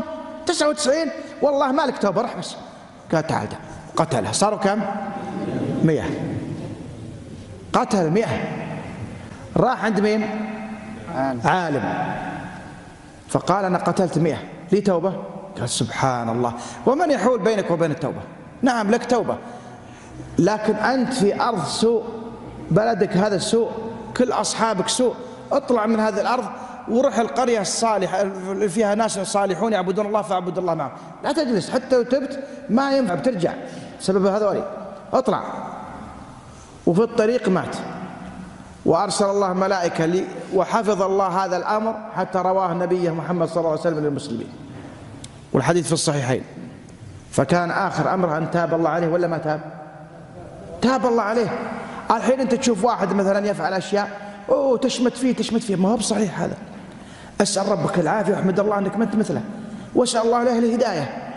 ولا تقره على هذه المعصية ولا ترضاها. فبعض الناس ترى يغلط في هذه المقامات مع الغيرة ومع كذا يخلطها بشيء من الهوى بعد. انتبهوا. قال ولا تعتقد رأي الخوارج إنه مقال لمن يهواه يردي ويفضح. إي والله. ترى الخوارج أخبر عنهم النبي صلى الله عليه وسلم أنهم يخرجون وخرجوا بالفعل في زمن علي وقتلهم حتى أبادهم ما بقي إلا عشرة. فقال واحد من المسلمين الحمد لله الذي أبادهم وأراحنا منهم. فقال علي بن أبي طالب رضي الله عنه كلا والذي نفسي بيده إن منهم لأقواما لم يخلقوا بعد في أصلاب آبائهم وأمهاتهم ولا يكونن ولا ولا يكونن في آخرهم ألصاصا وجرادين. لصوص. هذا واقع الخوارج من زمان. فالخوارج لابد إنهم يخرجون. شوف الحين توعية تدريس ضبط أمني تنبيهات في المساجد تنبيهات في المدارس محاضرات في الأمن الفكري محاضرات في التوعية كلها حق وطيبة. جزاهم الله خير. لكن لن ينقطع الخوارج. لن ينقطع. أقوى قبضة أمنية على مر التاريخ للخوارج قبضه علي بشهادة الرسول صلى الله عليه وسلم. شهد له وأثنى عليه ودعا له. ومع ذلك ما انقطع الخوارج. فالخوارج موجودون موجودون. شئنا أما بينا الدول كلها لو تحارب سيبقى خوارج. إذا مات هؤلاء يطلع لهم عيال. أو يطلع أفكار عند شباب جدد يطلعون منهم. طيب شو الحل؟ يقلون بس. يقلون ويخبطون مثل النار. تولع تولع ثم تطفى. بس يبقى الجمرة. جاء واحد ينفخ فيه نفخ الجمرة ولعت مرة ثانية. هكذا. قال عليه الصلاة والسلام كلما خرج منهم قرن قطع. ثم قرن قطع. قرن قطع. يقول أبو أمامة الباهلي راوي الحديث صحابي جليل. يقول لا أدري عشرين أو أكثر من القرون. قال عليه الصلاة والسلام حتى يخرج آخرهم مع الدجال. حتى يخرج آخرهم مع إيش؟ مع الدجال يعني موجودون. الآن طيب إيش الحل؟ الحل أنت كيف تنجو؟ أنا كيف أنجو؟ عيالي كيف ينجون؟ بس. ولا وجودهم لا لا ريب فيه. موجودون. كغيرهم من أهل البدع. الرافضة موجودون. كيف تنجو؟ من كان على مثل ما أنا عليه اليوم وأصحابي. تسلم. بإذن الله. قال ولا تعتقد. هذه دراستنا لهذه العقيدة سبب. وما يكفي هذا السبب وحده. لازم أنت تصير صادق مع نفسك. جروبات تجمعات ما أدري مين. في ناس يبي يصيدك. والله العظيم أنا أذكر قبل شوف 1418 كم سنة؟ هي قربت 30 ولا 20 سنة. 18 إذا 48 تصير 30 صح؟ يعني 27 سنة. كانوا يقيمون مخيم في مناطق. قبل ما يطلع تنظيم القاعدة بصراحة. حتى يعني الناس ما يدرون وش تنظيم القاعدة. من الخوارج تنظيم القاعدة. بعدين داعش بعدين المهم هذا التنظيم كان في السر يشتغل. يعني ما يجي تجمعات كذا يستغلونها. يعني شفت التجمعات؟ لا تظن تجمعات إلا وتجد في ناس من أهل الشر وده يصيد له واحد. احذر خليك فطن. انتبه الحين التجمعات وين صارت؟ ما يحتاج مساجد ولا مخيمات يحتاج إيش؟ جوال بس يصيدك فيه. احذر. تجمعات حتى في الجوالات الحين. جروبات وما أدري إيش فكانوا يجمعون ناس في مخيمات. وش يقولون؟ نجيب الشيخ فلاني. الشيخ طيب. ومنهجه طيب. ويجيبونه بين المغرب والعشاء يلقي إيش؟ محاضرة. المنظمون لهذا المحاضرة ليس وزارة الشؤون الإسلامية؟ لا كذا ناس مط... ظاهرهم مطاوعة وطيبين ما شاء الله. وبعد صلاة العشاء ودهم من الشيخ بسرعة يمشي. يعني تبغى عشاء شيخ ولا كذا؟ قال لا الله يحفظك مع السلامة. جلسوا مع المتجمعين جلسوا مع المتجمعين يجي الخوارج إيش يسوي؟ ما يجي يقول تعال مع الخوارج كذا أنا خارج. لا. ها؟ يا أخي الحكومة يا أخي. آه شفت إيش سووا الحكومة؟ قبل أمس مسوين كذا. شفت المعصيه الفلانية؟ شفت التلفزيون شو مسوين شفت كذا؟ يجس نبضك إذا أنت قلت إي والله هذا اللي خبث. مو بخبث وطواغيت هذول أصل في في كفرهم قولان. آه شوي شوي. يجرك يجرك. ها أنت إذا قلت لا الشيخ بن باز يقول كذا. إي صح صح كلامك صحيح الشيخ بن باز. الفوزان يقول كذا. إي إي صح. ثم يخليك لأن هذا ما فيك طب. أنت مع بن باز ومع العلماء هذا ما في فائده فيخليك يروح للمغفل الثاني. ها؟ نفس الترنيمة. ودنا والله أن تدرب على القتال في سبيل الله. وأمة الإسلام بحاجتنا إذا شافه لأن معه كذا الجلسة الثانية تعال كم رقمك؟ أنت تعال شوفك كذا. يوم يوم بعد يوم يوم بعد يوم بعضهم أسبوعين ثلاثة يطيح فيهم. خلاص يلصق. زي اللصقه كذا. ثم يصير تجمعات صغيرة كذا. ثم يجرونه يجرونه يجرونه. قال الآن تورطت الآن. الآن الدولة صارت تطلبك الان أنت مطلوب أمني. ما في حل إلا أنك تلتحق بالتنظيم والخلية. شفت كيف؟ جابوهم عن طريق إيش؟ تجمع صادوهم. مثل المصيده هذا طريقة الخوارج. ما يجيك كذا صراحة. انتبهوا. يعني الحين ما أدري إيش طرقهم الجديدة. أنا ما ما أعلم الغيب. بس هذه أنا كنت أذكرها من طرقهم. ولا يشغل لك هالأناشيد. أمة الإسلام ويبكي. شفت المسلمين شو يصير لهم؟ وحكام يلعبون يسرحون بالأموال. شوف الحكام يضحكون والمسلمين يقتلون. إذا أنت عارف بأصول السنة عرفت مكره وخديعته. وإذا أنت ما أنت عارف إي والله شفت الحكام شلون؟ ثم يلقي في قلبك هالاشياء شيئا فشيئا هذا طريقته. أبو بكر ابن أبي داود ينصحك. 316 مات. ولا تعتقد رأي الخوارج إنه. مقال لمن يهواه. هوى تراه. هوى. تعرف معنى الهوى الهوى عند الناس اليوم الشباب. إذا قلت هوى أنت عندك هوى؟ يقصد عشق البنات عشق النساء أو النساء تعشق الرجال. يسمونها إيش؟ هوى. وهذا غلط. هذا واحد من الأهواء. الأهواء كثيرة.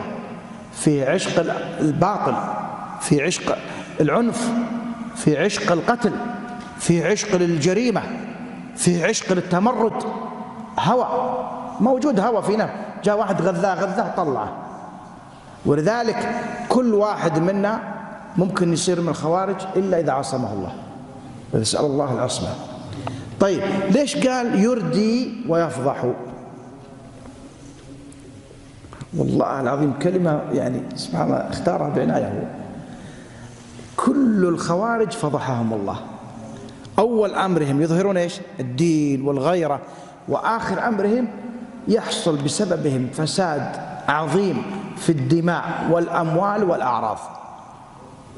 بسببهم هم. يعني تلقاها يقول لك نفجر برجين في أمريكا ها؟ ويروح بلدين للمسلمين. بلدين. يسوي جريمة كذا. أذكر من الخوارج في زمن مضى في السعودية. لما كان لهم بعض التمردات ثم قبض عليهم وقطعهم الله الحمد لله. لكن ترى موجود يعني فيها أفكار مثل الرماد اللي قلت لكم موجودة. احذروا منها. فانتبهوا. بس إنها إيش؟ أذكر موقف من المواقف يردي ويفضح. يقول واحد إنه نوقف السيارات اللي للناس من الخوارج. ترى فاتهم طلعوها بالتلفزيون وكذا. وبالسلاح. وقف. انت بسيارتك معك زوجتك انزل انزل. وياخذون السيارة ويسرقونها ويمشوا عشان اللوحه ما تصير لهم. لوحة شخص عادي. لوحة السيارة. ثم يقول ادعوا لاخوانكم المجاهدين. يسمى نفسه إيش؟ سرق سيارته وحلاله. يقول ادعوا لاخوانكم مجاهدين مجاهدين هذا هذا شياطين مو مجاهدين. يردي ويفضح. قتلوا شر قتله وتقطعت بهم السبل. وحالهم بئيس. اللي قالوا بنروح للعراق وش صار لهم؟ اللي قالوا بنروح لسوريا وش صار لهم؟ لازم نتذكر ما بننسى. تصير عقولنا عقول عصافير ننسى الأحداث. اللي طاروا مع الثورات وش سووا في البلدان؟ اللي صارت فيها الثورات وش صار فيها؟ دمار تدمير. ولذلك مقال يردي إيش؟ لكن مع الأسف يوجد من الخوارج والقاعدة منهم من وجهه عريض ما يبالي بالفضائح ولا يبالي بالخزي. ولكن نسأل الله أن يعافينا وإياكم جميع إخواننا المسلمين.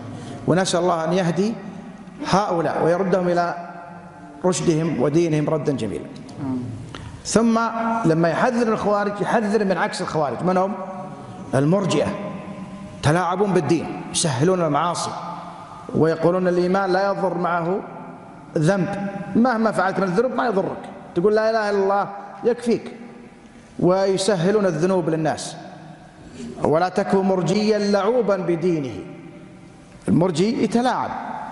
الدين عنده أرق من قماش الرقيق أرق من سابري كما قال السلف. ألا إنما المرجي بالدين يمزح. ولذلك بعضهم يسهل المعاصي ويسهل الذنوب يسهل الزنا والسرقة والقتل. عبد يقول ما عليك سوها وربك يغفر لك وما عليك يسهلونها لعموم الناس وخاصتهم كل هذا باطل. دين المرجئة باطل ودين الخوارج باطل أيضا. نعم. تفضل. أحسن الله إليكم. وقل إنما الإيمان قول ونية وفعل على قول النبي مصرح. وينقص طورا بالمعاصي وتارة بطاعته ينمي وفي الوزن يرجح. ودع عنك آراء الرجال وقولهم فقول رسول الله أزكى وأشرح.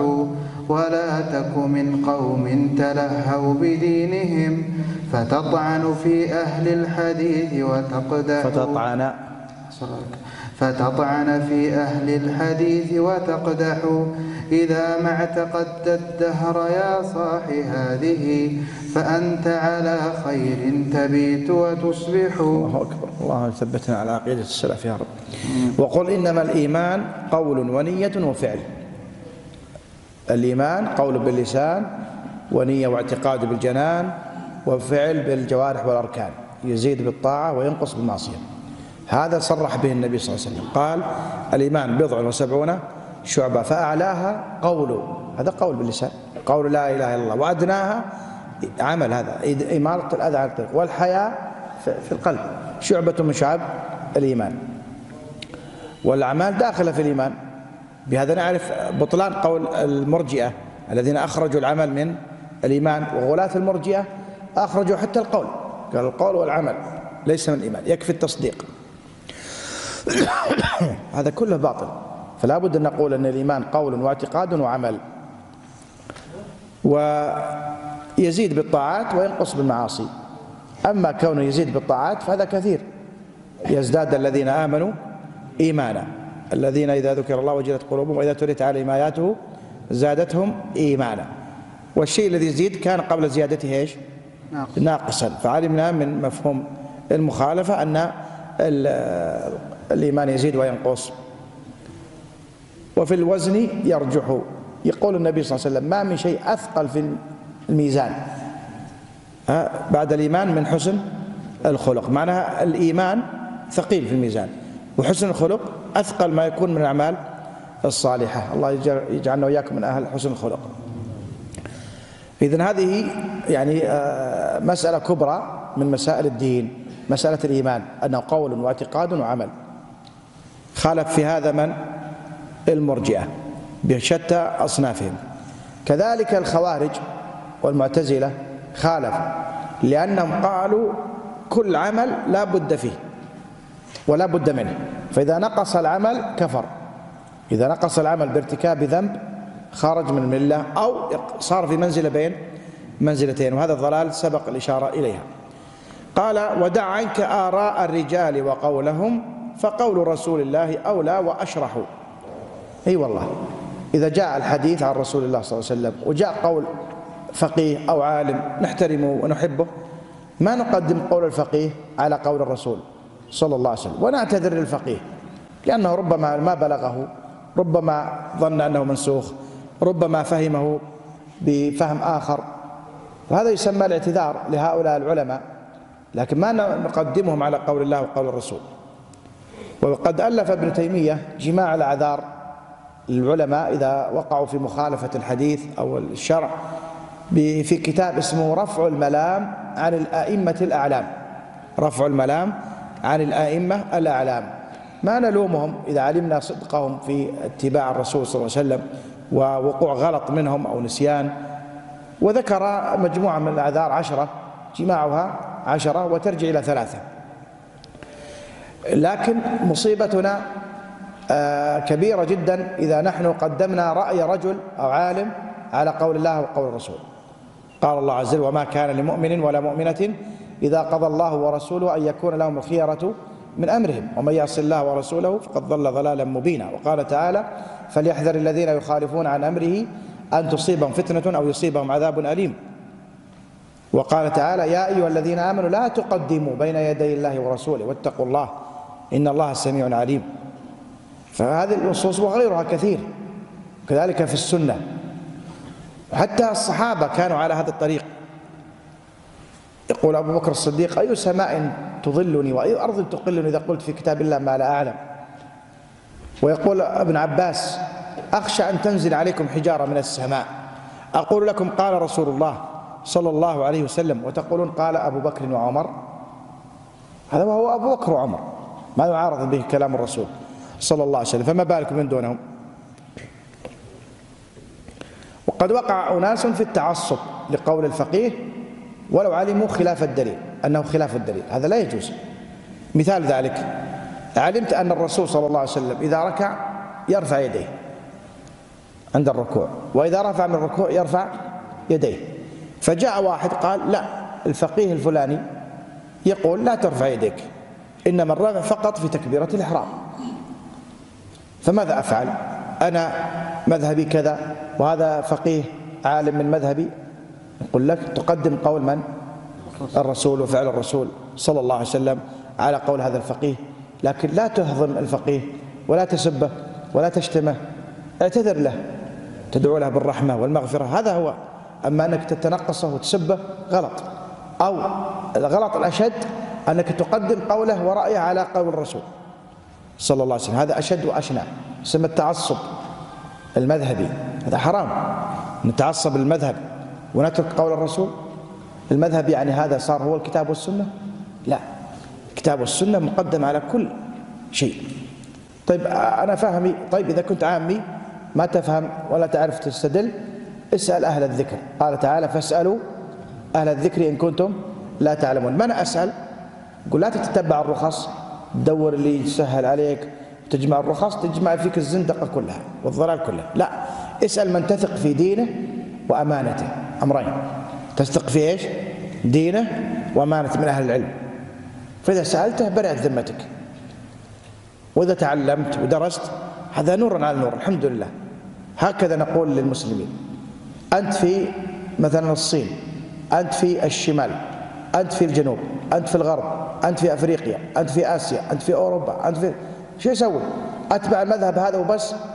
يقول الحمد لله تفقه بالكتب التي حولك وبالفقهاء الذين حولك. مثلا حولك ناس يدرسون الفقه المالكي أنعم وأكرم. ناس يدرسون الفقه الحنفي أنعم وأكرم. ناس يدرسون الفقه الحنبلي الحنفي الشافعي أنعم وأكرم. استفد منهم. لكن إذا عرفت الدليل في لكل مسألة هذا هو النور. هذا هو البرهان. ما يضرك أن تعرف الدليل. بعضهم يقول آه لا لا تتعلم الدليل تعلم المتن بس عشان تتفقه صح. لا ما عليك منهم متن خليك عاقل فكر. الحمد لله كلام الله وكلام الرسول محجوب علي محجوب علي يعني الأستاذ هذا يعرفه وأنا ما أعرفه. الخلافيات والأمور الصعبة نعم. الصغير والطفل الصغير توك عليها.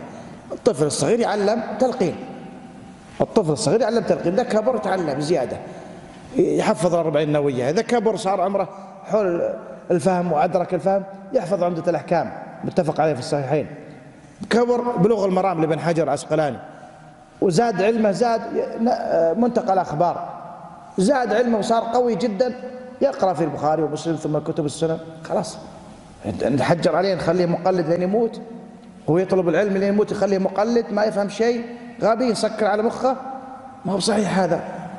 لا لا لا تتعلم الأدلة يقول لك. تعلم المتن بس. المتن هذا مولود ومتوفى في القرن العاشر. رحمه الله وجزاه الله خير. نستفيد من المتن بس نعرف الأدلة. لهذا فقهاء الحديث وفقهاء العلم إذا جاءوا يؤلفون حتى المتون يذكرون إيش؟ الدليل مع اختصارا على الطالب. حتى الطالب يعرف أن العالم هذا نحترمه ونستفيد من علمه لكن مع الدليل. أما والله لا لا تأخذ دليل ولا تفهم دليل ولا تنظر في أنت متى تفهم الأدلة؟ أنت لازم يصير عندك 12 ألف حديث تحفظه و15 ألف بيت كذا لا لا لا لا لا لا. إذا خلاص صار الكتاب والسنة إيش؟ معطل عن النظر وصار الفقيه ذا هو العمدة. هذا أعوذ بالله هذا ضلال هذا ضلال مبين. صد للدين صد للناس عن كتاب الله وعن سنة رسوله. نعم ما ما يمكن نفهم كتاب السنة إلا بأهل العلم. وحن ما نقول للناس اطبر على وتجاوز أهل العلم. لا ادرس على أهل العلم. لكن إذا صار هذا اللي يدرسك العلم مقفل رأسه ما يبيك تفهم لا قال الله ولا قال رسوله اتركه. هذا متعصب ذا. واحد من المتعصبين في القرن الثاني عشر محط حاشية في تفسيره في سورة الكهف. ولا تقولن لشيء إني فاعل ذلك غدا إلا أن يشاء الله. متى يستثني؟ واحد مثلا قال بعتك أو والله لا أفعلن كذا. قال إن شاء الله. يعتبر إيش؟ استثنى صح؟ ما عليه كفارة ولا عليه شيء. إن فعل ولا ما عليه شيء.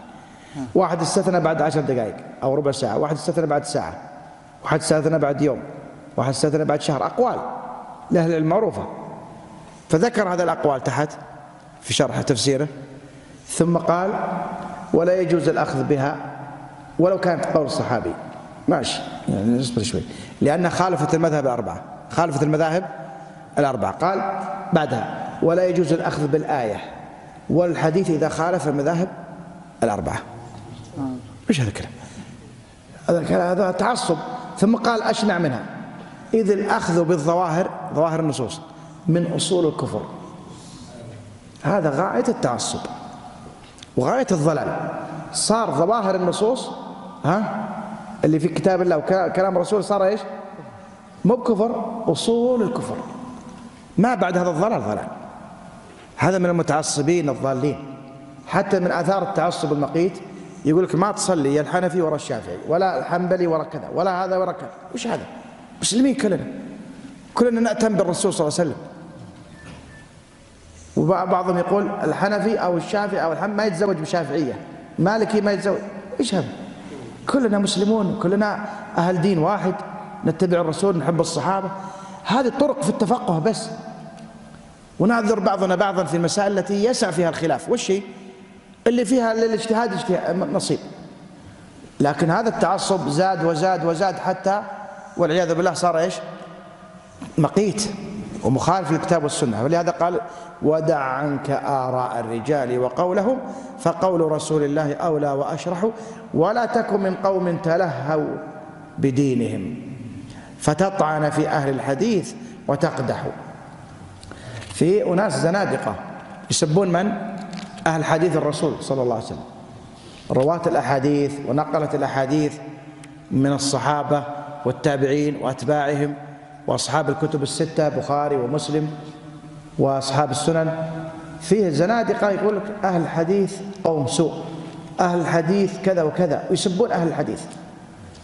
ومرة واحد قال له ابن قتيلة في مكة فذكروا أنه يسب أهل الحديث.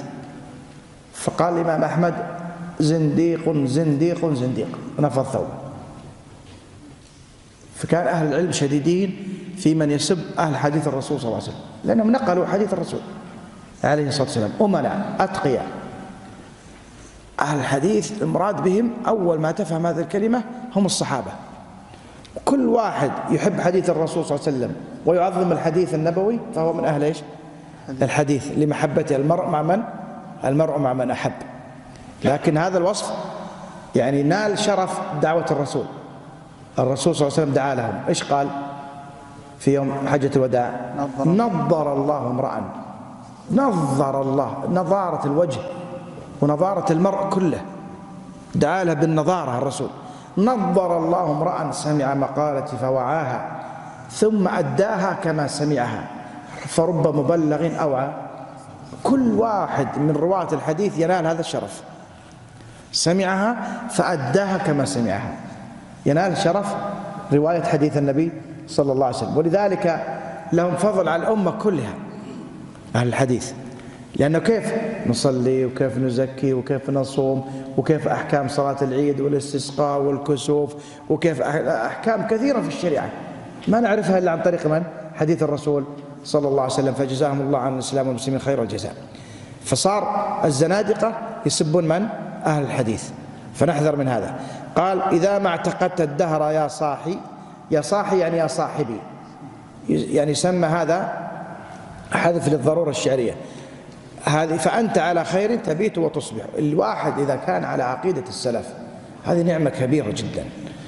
يبيت على العقيدة الصحيحة ويصبح على العقيدة الصحيحة. هذه أكبر النعم ولهذا أيها الإخوة مسألة العقيدة والاهتمام بها أعظم ما يكون من اهتماماتك. الدعوية. تبدأ بتصحيح العقيدة لنفسك ولإخوانك المسلمين.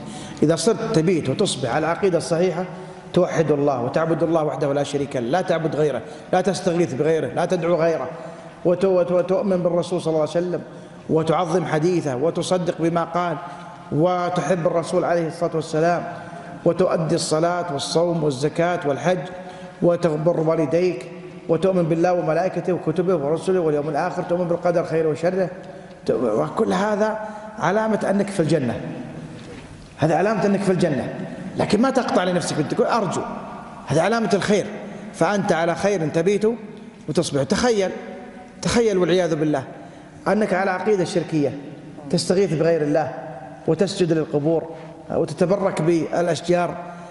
تخيل والعياذ بالله أنك على عقيدة المبتدعة الذين يطعنون في أحاديث الرسول صلى الله عليه وسلم. تخيل والعياذ بالله أنك على عقيدة الخوارج أو عقيدة المرجئة أو القدرية أو الجهمية. نعوذ بالله من هذه العقائد المضلة متوعدة بالنار كلها في النار إلا واحدة. قالوا من هي يا رسول الله؟ قال على من كان مثل ما أنا عليه اليوم وأصحابي. فاللهم أحينا على سنة النبي صلى الله عليه وسلم وطريقة الصحابة السلف الصالح رضي الله عنهم وأرضاهم. اللهم أحينا عليها وأمتنا عليها وثبتنا عليها حتى نلقاك يا رب العالمين. اللهم ارزقنا العلم النافع والعمل الصالح. ربنا اغفر لنا ولإخواننا الذين سبقونا بالإيمان. ولا تجعل في قلوبنا غلا للذين آمنوا. ربنا إنك رؤوف رحيم. ربنا هب لنا من أزواجنا وذرياتنا قرة أعين واجعلنا للمتقين إماما. اللهم اغفر للشيخ أبي بكر بن أبي داود صاحب هذه الحائية واغفر لوالديه واغفر لجميع العلماء المسلمين وأئمة السنة والتوحيد. اللهم اجزهم عنا خير الجزاء. اللهم اغفر لولاة أمرنا واغفر لعلمائنا واغفر للمسلمين والمسلمات الأحياء منهم والأموات وآخر دعوانا أن الحمد لله رب العالمين وصلى الله وسلم وبارك على نبينا وحبيبنا وقدوتنا محمد وعلى آله وصحبه وأتباعه بإحسان وجزاكم الله خيرا. السلام عليكم ورحمة الله وبركاته.